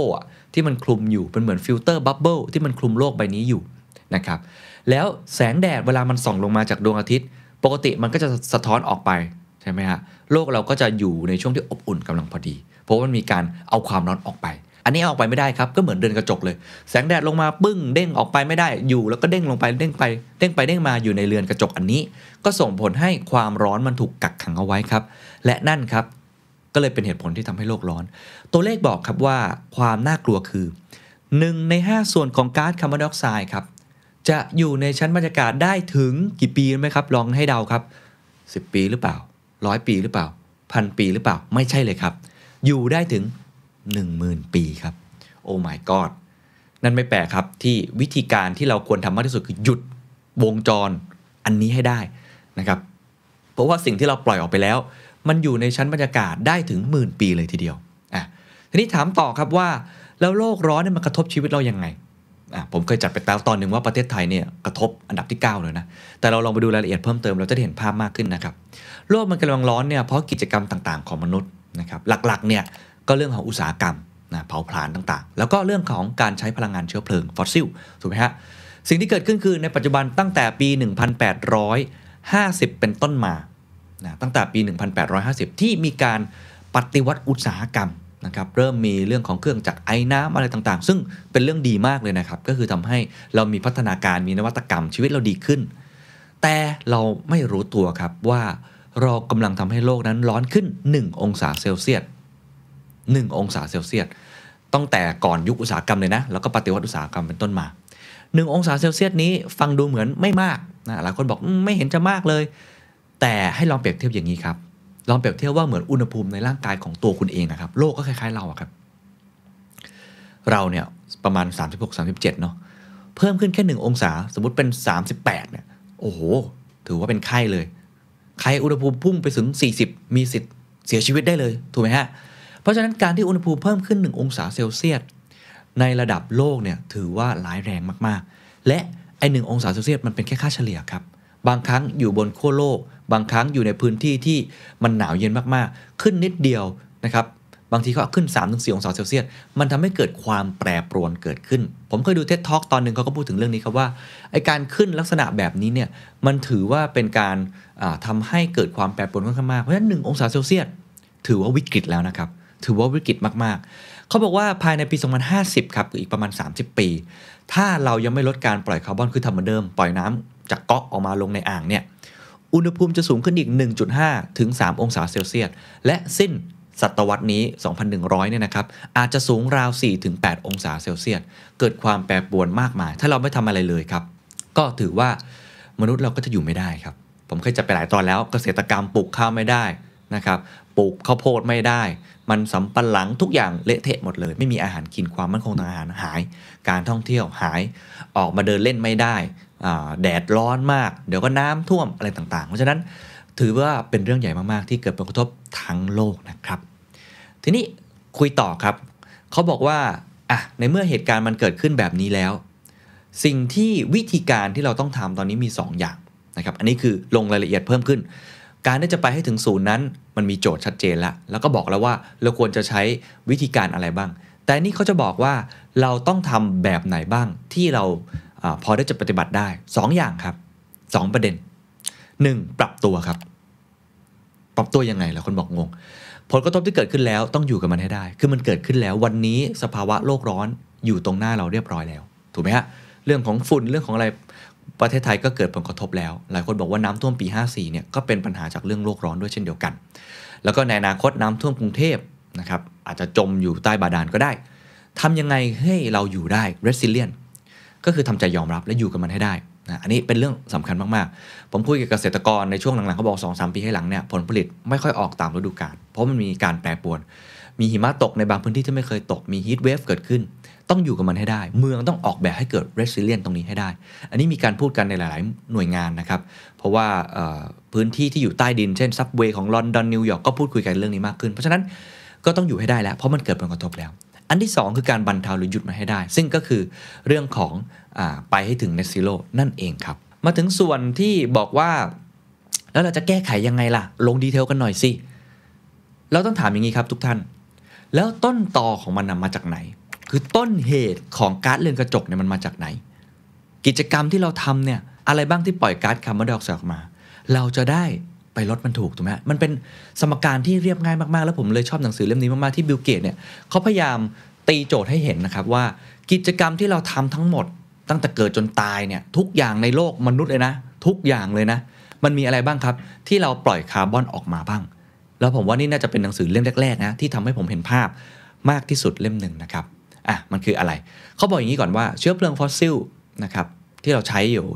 เป็นตัวการในการปล่อยก๊าซเรือนกระจกอยู่แล้วเนาะมันแทรกซึมอยู่ในชีวิตประจำวันของพวกเราทุกมิติครับ ตื่นจนนอนเลย คุณตื่นมาแปรงฟัน นั่นก็มีคาร์บอนอยู่ในนั้นนะฮะกระดาษที่คุณใช้เสื้อผ้าที่คุณใส่คอมพิวเตอร์นะครับแม้กระทั่งการ coding หรือบิตคอยอะไรต่างๆถูกไหมฮะทุกอย่างในชีวิตประจำวันการเดินทาง มันคือการที่เราใช้คาร์บอนทั้งนั้นครับ อีกตัวการหนึ่งก็คือพลังงาน มาทุกคนต้องใช้พลังงานไฟฟ้าใช่ไหมครับ ไฟฟ้าเนี่ยมาจากอะไรครับ มาจากการนำถ่านหินมาเผาให้เกิดความร้อนนะครับ ซึ่งมันมีต้นทุนที่ถูกมากเลยนะครับ หรือแม้กระทั่งน้ำมันเองที่เราใช้ในการเดินทางเนี่ย บิลเกตคำนวณมาให้เห็นภาพผมชอบมากเลย ว่าถูกกว่าน้ำอัดลมอีกนะ น้ำมันนะที่เราบอกว่าแพงแพงแพงแพงเนี่ยนะครับ ถูกกว่าน้ำอัดลมอีกนะเพราะฉะนั้นเนี่ยมันก็เลยเป็นต้นเหตุของทุกๆอย่างเขาแบ่งกิจกรรมทุกอย่างของมนุษย์ของเราผมย้ำว่าทุกอย่างของมนุษย์เรา ได้ 5 กิจกรรมครับที่ปล่อยคาร์บอนออกมา ชัดเจนแล้วก็ง่ายมาก เดี๋ยวผมจะให้ทุกท่านเดาครับว่าอันไหนปล่อยมากสุด มี 5 กิจกรรมครับ 1. เรื่องของการสร้างข้าวของครับ การผลิต เหล็ก พลาสติก เสื้อผ้า ทุกสิ่งอย่าง 2. ไฟฟ้าครับ ก็คือพลังงาน 3. การเพาะปลูกและเลี้ยงดูสัตว์ เพื่อเอามาให้เรากิน 4. Transportation หรือว่าการเดินทาง และ 5 ครับ การสร้างความอบอุ่นและความเย็น air conditioner หรือว่า heater 5 อย่างครับทุกท่านมาเล่นเกมกันหน่อยครับ คิดว่าอะไรคือกิจกรรมที่ปล่อยก๊าซคาร์บอนไดออกไซด์หรือก๊าซเรือนกระจก มากที่สุดเป็นอันดับที่ 1 2 3 4 5 ลองเรียงดูได้ไหมครับอะผมให้เวลาลองเรียงดู เพราะว่าถ้าเกิดเราจับจุดได้ว่าอันไหนมากที่สุด เราก็แก้ที่จุดนั้นไงครับ เห็นไหมสมการมันง่ายมาก อันไหนที่ปล่อยเยอะสุด เรารีบไปแก้ตรงนั้นให้ได้ เพราะมันเป็นเปอร์เซ็นต์ที่ปล่อยมากที่สุด อันนี้ต้องบอกว่าในระดับโลกนะครับ ในประเทศไทยอาจจะต่างกันคำตอบครับอะเอาอันดับที่หนึ่งก่อนเลยแล้วกัน อันดับที่หนึ่งครับซึ่งตอนแรกผมก็เข้าใจผิดนะครับ คือการสร้างข้าวของครับ เหล็ก พลาสติก ซีเมนต์ เสื้อผ้า ทุกอย่าง ปล่อยถึง 31%ครับ ตอนแรกผมคิดว่าอันดับที่ 2 คืออันดับที่1ฮะเวลาพูดถึงการปล่อยก๊าซคาร์บอนไดออกไซด์เราจะนึกถึงเรื่องนี้ นั่นก็คือไฟฟ้าครับ ปรากฏว่าไฟฟ้าเป็นอันดับที่ 2 ครับ ก็คือ 27%ครับย้ำอีกครั้งอันดับที่ 1 คือการสร้างข้าวของ ซึ่งก็คือการทำเรื่องของโรงงานอุตสาหกรรมด้วย อันดับที่ 2 คือไฟฟ้าแต่บิลเกตย้ำครับว่าไฟฟ้านั้นมันแทรกซึมอยู่แทบในทุกๆอย่างอยู่แล้ว แต่เขาแยกออกมาชัดเจน เช่น โรงงานอุตสาหกรรมก็ต้องใช้ไฟฟ้า ถูกไหมฮะ การเดินทางก็ต้องใช้ไฟฟ้าแบบนี้เป็นต้น แต่ว่าไฟฟ้าถือว่าเป็นอันดับที่ 2 ครับ อันดับที่ 3 ครับ ใครเดาถูกไหมครับ หลายคนอาจจะเดาไม่ถูกฮะ เพราะตอนแรกผมเดา ผมก็เดาว่าคือการเดินทาง ไม่ใช่ครับ อันดับที่ 3 คือ เนื้อวัวครับ การเพาะปลูกและการเลี้ยงดูสัตว์ครับ โอ้โห เยอะมากๆนะครับ มันก็เลยมีเทรนด์ plant based food ขึ้นมาไงครับ เขาบอกว่าวัวตดเนี่ย วัวตดนี่ยฮะคือมันตดเป็นก๊าซมีเทนใช่ไหมครับเขาบอกว่าแค่วัวตดหรือเรอเนี่ยโอ้โหปล่อยก๊าซโอ้โหเรือนกระจกเยอะมากๆเลยนะครับเพราะฉะนั้นอันดับที่ 3 อาหารที่เรากินมีส่วนอย่างยิ่งนะครับ แล้วก็การเพาะปลูกต่างๆ 4 ครับ อันนี้หลายคนน่าจะเดาถูกครับ ก็คือการเดินทาง transportation นะครับ เรื่องของรถยนต์เครื่องบินเรืออะไรต่างๆ และอันที่ 5 ครับ heater กับ air conditioner นะครับ ประมาณ 7%ผมย้ำอีกครั้งสรุป การสร้างข้าวของหรือพวก manufacturing การผลิต 31%ไฟฟ้า 27%เพราะปลูกและเลี้ยงดูสัตว์ 19%เดินทาง 16%สร้างความอบอุ่นและความเย็น 7%ครับ ถ้าเอาทั้งหมดนี้มารวมกันทั้งหมดก็จะได้ 100%ถามว่ารู้อันนี้แล้วยังไงต่อฮะ ตอนที่ผมอ่านหนังสือเล่มนี้ แล้วเจอนี้ผมแคปหน้าจอเก็บไว้เรียบร้อยเลยถ่ายรูปเก็บไว้อย่างดี แล้วผมอยากให้ทุกท่านแคปหน้าจอเก็บไว้ด้วยฮะ เพราะนี่คือต้นเหตุครับ นี่คือปัญหาไงครับ วิธีการที่เราจะแก้ก็คือ ไปลดไอ้ห้ากิจกรรมนี้ครับ และในหนังสือบิลเกตครับ ตั้งแต่บทที่เขาพูดถึงเรื่องนี้เป็นต้นมาครับ ประมาณ 3 ใน 4 ของหนังสือครับ เขาก็พูดเรื่องนี้แหละครับว่า แต่ละกิจกรรมครับ 1. มันสร้างคาร์บอนอย่างไรเขาอธิบายละเอียดมากเรื่องซีเมนต์เรื่องปูน เรื่องวัวตด เรื่องเสื้อผ้านะครับ เรื่องการเดินทางเป็นประวัติศาสตร์เลยครับว่า แต่ละอย่าง มันมีอดีตมายังไง ผมต้องบอกว่ามันพูดถึง how it works ด้วยคือมันทำงานยังไง ก่อนหน้านี้ผมไม่เคยเรียนรู้มาก่อนว่าซีเมนต์มันเป็นยังไงเขาอธิบายละเอียดมาก ว่าแต่ละกิจกรรมที่เราทำปัญหามันอยู่ตรงไหนอ่าคือเรื่องที่มันทำมาอยู่เนี่ยมันสร้างคาร์บอนยังไง และอธิบายต่อด้วยครับว่า วิธีการแก้คืออะไร และอันที่ 3 เราไปถึงไหนแล้ว เพราะว่าทุกอย่างยังแก้ไม่ได้ครับ ทุกอย่างยังไม่ได้แก้ได้ แต่วิธีการแก้ส่วนใหญ่ที่บิลเกตพยายามบอกคือเทคโนโลยีครับ เช่นเขาบอกว่าอ่า transportation ก็ต้องใช้รถยนต์ EV เขาก็อธิบายว่า EV เนี่ยมันแก้ได้ยังไง และมันแก้ได้มากน้อยแค่ไหน และมันพัฒนาไปถึงจุดไหนด้วย อันนี้ผมจะไม่ลงรายละเอียดเพราะว่ามันเยอะมากๆ แต่เป็นประโยชน์มากๆ เพราะบิลเกตเนี่ยเขาจะมีวิธีการในการเล่าเป็นขั้นเป็นตอนเป็น logic มากๆ ให้เห็นว่าแต่ละกิจกรรมนี้ปัญหามันเกิดจากอะไร วิธีการแก้คืออะไร และ ปัญหาของวิธีการแก้หรือความท้าทายที่ไปให้ถึงคืออะไร ก็จะมีเทคโนโลยีต่างๆ ที่เขาพูดถึงในตรงนี้ค่อนข้างมาก ผมอาจจะไม่ได้แตะรายละเอียดตรงนี้ แต่อยากให้เข้าใจครับว่าสุดท้ายแล้วโจทย์หลักของเราครับที่จะไปถึง net zero ให้ได้ก็คือไอ้เจ้า 5 กิจกรรมนี้แหละครับ เราต้องทำให้ได้ครับ ให้ 5 กิจกรรมนี้มันลดการปล่อยก๊าซเรือนกระจกให้ได้ ควบคู่ไปกับการที่เราไปทำอะไรครับ เพิ่มครับอ่าเพิ่มส่วนที่มันเป็น offset ตัวคาร์บอนก็คือการปลูกต้นไม้หรืออะไรต่างๆนะครับ อันนี้ต้อง ทำให้ได้อะทีนี้หัวข้อต่อมาที่อยากจะชวนคุยครับ ก็น่าจะเป็น part ท้ายๆแล้วแต่เป็น part ที่คิดว่าสำคัญ คือบิลเกตพยายามจะบอกครับว่า แล้วถ้าเกิดว่าเราอยากทำให้มันเกิดขึ้นจริงล่ะ อย่าลืมครับสิ่งที่ผมพูดมาทั้งหมดคือทฤษฎีครับ มันคือทฤษฎีถูกไหมฮะว่าอะก็สมการเป็นอย่างนี้ 31% 27%ก็ลดสิบิลเกตบอกว่าการเปลี่ยนผ่านของพลังงานมันไม่ง่ายครับ และมันไม่ได้เกิดขึ้นอย่างรวดเร็ว เหมือนกับวิวัฒนาการของเทคโนโลยี หลายคนเคยได้ยินกฎของ Moore's Law ใช่ไหมครับว่าไอ้เจ้าชิปเนี่ยมันจะเพิ่ม 2 เท่านะครับไปเรื่อยๆเขาบอกว่าการพัฒนาการของนวัตกรรมเชิงสิ่งแวดล้อมเนี่ยมันไม่ได้เป็นบัญญัติระยางลักษณะแบบนั้นอันที่หนึ่งอันที่สองกว่าจะเกิด adoption เนี่ยมันช้า เหมือนกับรถยนต์ครับรถยนต์เชื่อไหมครับว่าตั้งแต่ผลิตมาได้เนี่ยวันแรกเลยนะที่แบบคิดค้นได้เนี่ยเขาบอกว่าใช้เวลาถึง 60-70 ปีกว่ามันจะแมสอะ ก็คล้ายๆกับพลังงานสะอาดเนาะพลังงานลมกว่าจะแมสเนี่ยคือ adoption ที่ใช้กันแบบทั่วไปเป็น mass adoption เนี่ยมันใช้เวลา เพราะฉะนั้นบิลเกตก็เลยเขียนต่อครับว่า ถ้ามองจากสมการนั้นมันก็ดูดี แต่ถ้าทำให้เกิดในชีวิตจริงล่ะ อะไรที่ทำให้ถึงจุดนั้นได้ดีที่สุด อะไรทำให้เราถึง net zero ที่สุด จับจุดได้ 2 จุดครับ จุดแรกคือเทคโนโลยีครับต้องพัฒนาเทคโนโลยี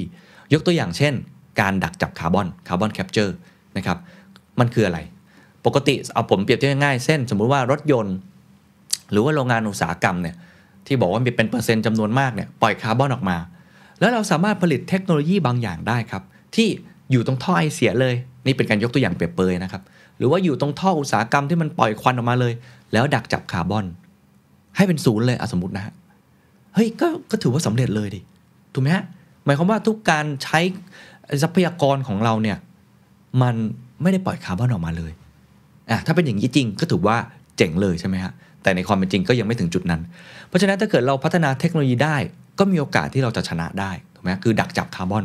หรือว่ารถยนต์พลังงานไฟฟ้าอะไรแบบนี้เป็นต้น นั่นคืออันแรกที่บิลเกตพยายามเน้นนะครับเขาเลยพยายามยกตัวอย่างครับว่า มันมีเทคโนโลยีอะไรบ้างครับ ที่เราต้องพัฒนา ซึ่งเป็นการรวบรวมที่ผมชอบมากนะครับ เทคโนโลยีที่เราต้องการนะครับ มีดังนี้ครับ เช่นไฮโดรเจนที่ผลิตโดยไม่สร้างคาร์บอนนิวเคลียร์ฟิวชั่น การเก็บไฟฟ้าแบบ grid ที่อยู่ได้นานตลอดฤดูกาล การดักจับคาร์บอนทั้งในอากาศและจุดที่กำเนิด พลังงานสังเคราะห์จากไฟฟ้า ระบบการส่งผ่านไฟฟ้าใต้ดิน เชื้อเพลิงชีวภาพก้าวหน้า พลาสติกศูนย์คาร์บอนซีเมนต์ศูนย์คาร์บอน พลังงานความร้อนใต้พิภพ เหล็กกล้าศูนย์คาร์บอน การเก็บไฟฟ้าด้วยการปั๊มน้ำ เนื้อและผลิตภัณฑ์จากนมจากพืช การเก็บความร้อนจากแสงอาทิตย์ ปุ๋ยศูนย์คาร์บอน พันธุ์พืชทนแล้งและน้ำท่วม นิวเคลียร์ฟิชชันรุ่นใหม่ ตัวเลือกศูนย์คาร์บอนแทนน้ำมันปาล์ม สารทำความเย็นที่มีส่วนผสมของก๊าซกลุ่ม F เห็นไหมครับ ทั้งหมดถ้าคุณลองจับใจความสำคัญของบิลเกตที่พยายามจะบอกคือว่า ถ้าเราพัฒนาเทคโนโลยีเหล่านี้ได้ ไอ้กิจกรรม 5 อันดับนั้นเนี่ยที่ปล่อยก๊าซคาร์บอนก็จะลดลงทันทีอะอันนี้คืออันที่1นะครับ อันที่2ครับ เป็นคำศัพท์ที่บิลเกตจะใช้เยอะมากครับ แล้วผมคิดว่าเป็นคำศัพท์ที่น่าสนใจมากก็คือ green premium สะกดตรงตัวเลยครับ green ก็คือ green premium ก็คือ premium ถามว่ามันคืออะไร มันคือต้นทุนความเสียหายของสิ่งแวดล้อมครับ ที่เราไม่ได้ใส่เข้าไปครับอะเปรียบเทียบง่าย ๆ เช่น สมมุติว่าน้ำมันอะจริงๆ น้ำมันเจ็ตเครื่องบินถือว่าโอ้โหทำให้โลกร้อนสุดๆถูกไหมฮะน้ำมันแบบน้ำมันเจ็ตปกติน้ำมันจากฟอสซิลราคาสมมุติว่าประมาณ 5.35 ดอลลาร์นะครับต่อบาร์เรล น้ำมันที่เป็นน้ำมันชีวภาพครับ คือน้ำมันที่แบบ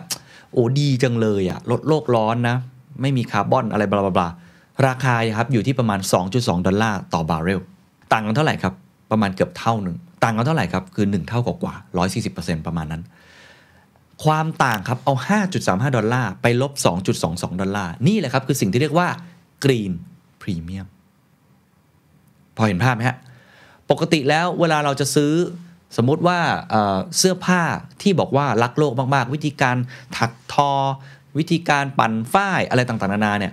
ส่วนใหญ่แล้วราคามันจะแพงกว่าไงครับ คือสินค้าที่ทำให้โลกไม่ร้อนเนี่ยมันมักจะมีต้นทุนอยู่ถูกไหมครับทำให้ผู้บริโภคไม่ค่อยอยากจะซื้อสินค้าเหล่านั้น หรือว่าธุรกิจ B2B ภาครัฐเองไม่อยากจะซื้อเพราะว่ามันแพง นี่ครับคือสิ่งที่เรียกว่า Green Premium โดยสรุปครับ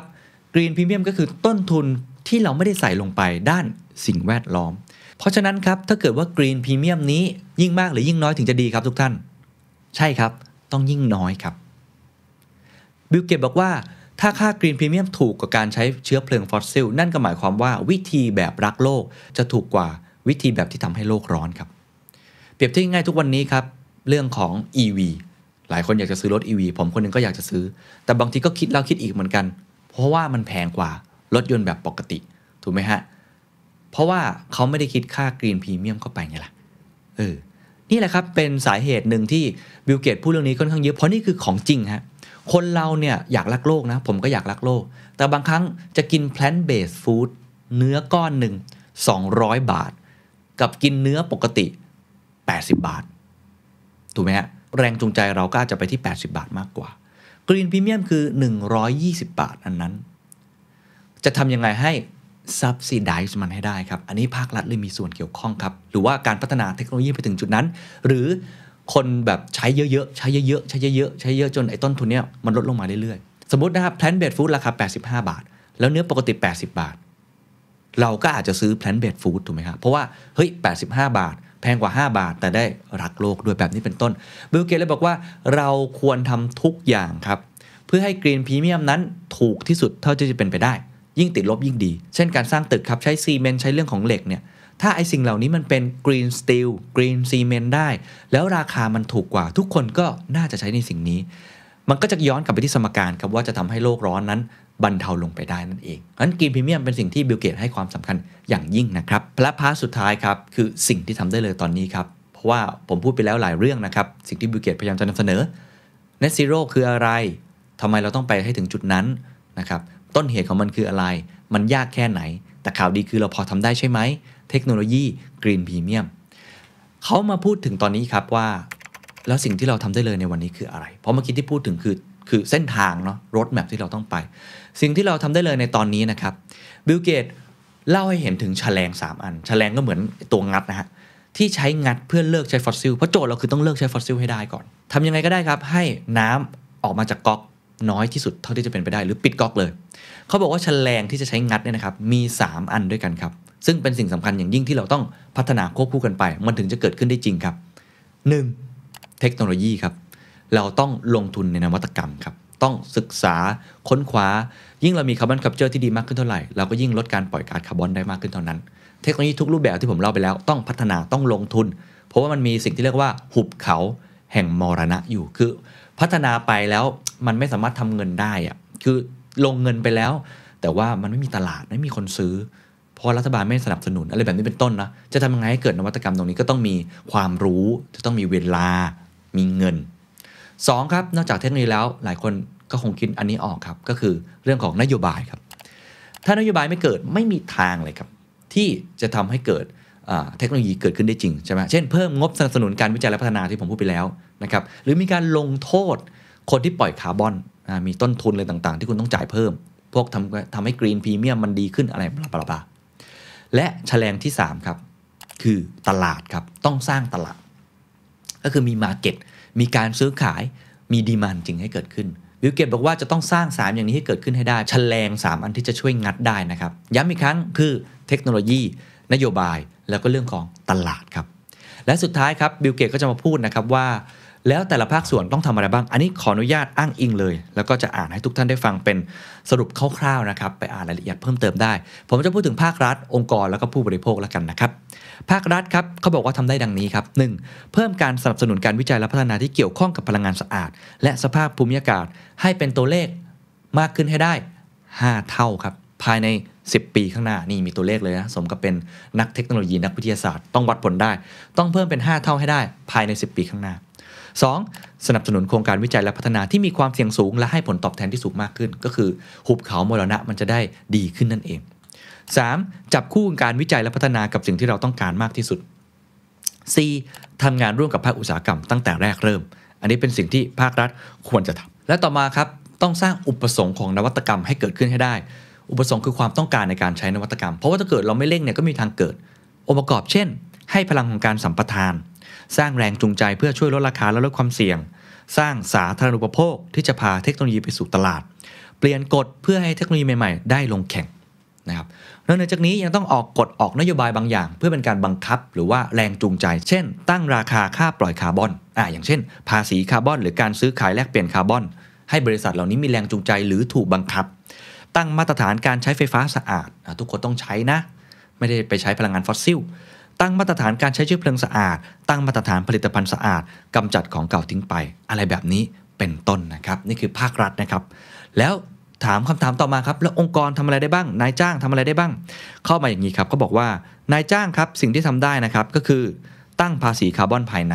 นะผมเห็นภาคเอกชนไทยก็เริ่มทำแล้ว คือไม่ต้องรอภาครัฐก็ได้ตั้งกันภายในเลยนะครับจับมือกัน ให้ความสำคัญกับนวัตกรรมการแก้ปัญหาที่ปล่อยคาร์บอนต่ำครับก็คือลงทุนในการวิจัยและพัฒนาที่เกี่ยวข้องกับเรื่องนี้ หรือสนับสนุนสตาร์ทอัพอื่นๆก็ได้นะครับ ต่อมาครับนำเทคโนโลยีใหม่ๆนะครับออกมาใช้เป็นรายแรกๆ ก็คือสนับสนุนให้มันเกิดการใช้งานมากขึ้น มีส่วนร่วมในกระบวนการสร้างนโยบายนะครับไม่ควรกลัวที่จะทำงานร่วมกับรัฐบาลทำงานร่วมกับการวิจัยที่ได้รับทุนจากรัฐบาลนะครับเพราะว่าเรามีตลาดอยู่เนาะ แล้วก็ช่วยนักนวัตกรรมครับให้ผ่านหุบเขามรณะให้ได้ นี่คือส่วนขององค์กรนะครับ ซึ่งผมคิดว่ากำลังขับเคลื่อนอย่างมากนะครับในทั่วโลกเขารวมตัวกันอะไรต่างๆเต็มไปหมดบิลเกตก็เป็นส่วนหนึ่งที่ให้งบในส่วนนี้ค่อนข้างมากด้วยนะครับและสุดท้ายครับผู้บริโภคทำอะไรได้บ้างนะครับพออ่านแล้วมันก็อาจจะฟังดูก็อาจจะจักกะจี้นิดนึงนะแต่มันก็เรียกว่าในฐานะผู้บริโภคอะผมว่าสิ่งนี้ก็ถือว่าถ้าเกิดเราทำได้มันก็ดีนะครับหลายคนอาจจะพอเดาได้เนาะคือ ลดพวกคาร์บอนฟุตปรินของเราให้ได้มากที่สุด ลดการปล่อยคาร์บอนนะครับ เช่นใช้รถยนต์ไฟฟ้าถ้าเป็นไปได้เนาะลองหาเนื้อสัตว์ทั้งเรื่องมากินบ้างนะครับ plant based food ต่างๆนะครับลดการใช้พลาสติกนะครับส่งเสียงไปถึงรัฐบาลพูดง่ายๆคืออะไรก็ตามที่เป็นกิจกรรมของพวกเราที่ปล่อยคาร์บอนเนี่ยพยายามลดให้ได้มากที่สุดเท่าที่จะเป็นไปได้นะครับหรือว่าอีกอันนึงที่ผมคิดว่าควรทำอย่างยิ่งนะในฐานะผู้บริโภค ผมก็พยายามทำสิ่งนี้เช่นเดียวกัน แล้วผมคิดว่า น้องๆนะครับ Gen Z เนี่ยถือว่ามีมี conscious ในตรงนี้ค่อนข้างมากนะครับ นั่นก็คือการเลือกที่จะบริโภคในบริษัทที่รักโลกครับ ก็คือเรามีสิทธิ์เลือกพลังอำนาจของพวกเราคือการซื้อถูกไหมฮะถ้าเราสนับสนุนบริษัทที่เขารักโลก เขาก็จะได้ทำงานของเขาได้ดีต่อไป ก็อันนี้ก็เป็นอีกอย่างหนึ่งนะครับที่พอที่จะทำได้เช่นเดียวกันนะครับหรือในมุมของนักลงทุนก็ทำได้นะครับ ก็คือลงทุนในเรื่องของ ESG หรือว่าลงทุนในบริษัทที่เขาทำดีเอางี้ละกันนะครับบริษัทที่เขารักโลก บริษัทที่เขาพยายามอย่างยิ่งที่จะทำในเรื่องพวกนี้ ลงทุนในสตาร์ทอัพอะไรต่างๆ เป็นต้นนะครับ สุดท้ายครับในมุมมองของผมแล้วกันนะครับแล้วก็เป็นเหตุผลที่ทำให้ผมต้องจัดพอดแคสต์ในตอนนี้ด้วยนะครับเท่าที่ผมสัมผัสมากับผู้ประกอบการไทย หรือว่าหน่วยงานต่างๆ ที่ทำงานเกี่ยวข้องกับเรื่องนี้โดยตรงนะครับ ผมพบปัญหาอย่างหนึ่งแกลบอย่างหนึ่งที่ผมคิดว่าอาจจะสำคัญที่สุด ในเรื่องของการจัดการปัญหาเรื่องโลกร้อนในในประเทศไทยในตอนนี้นะครับ นั่นคือความรู้ครับ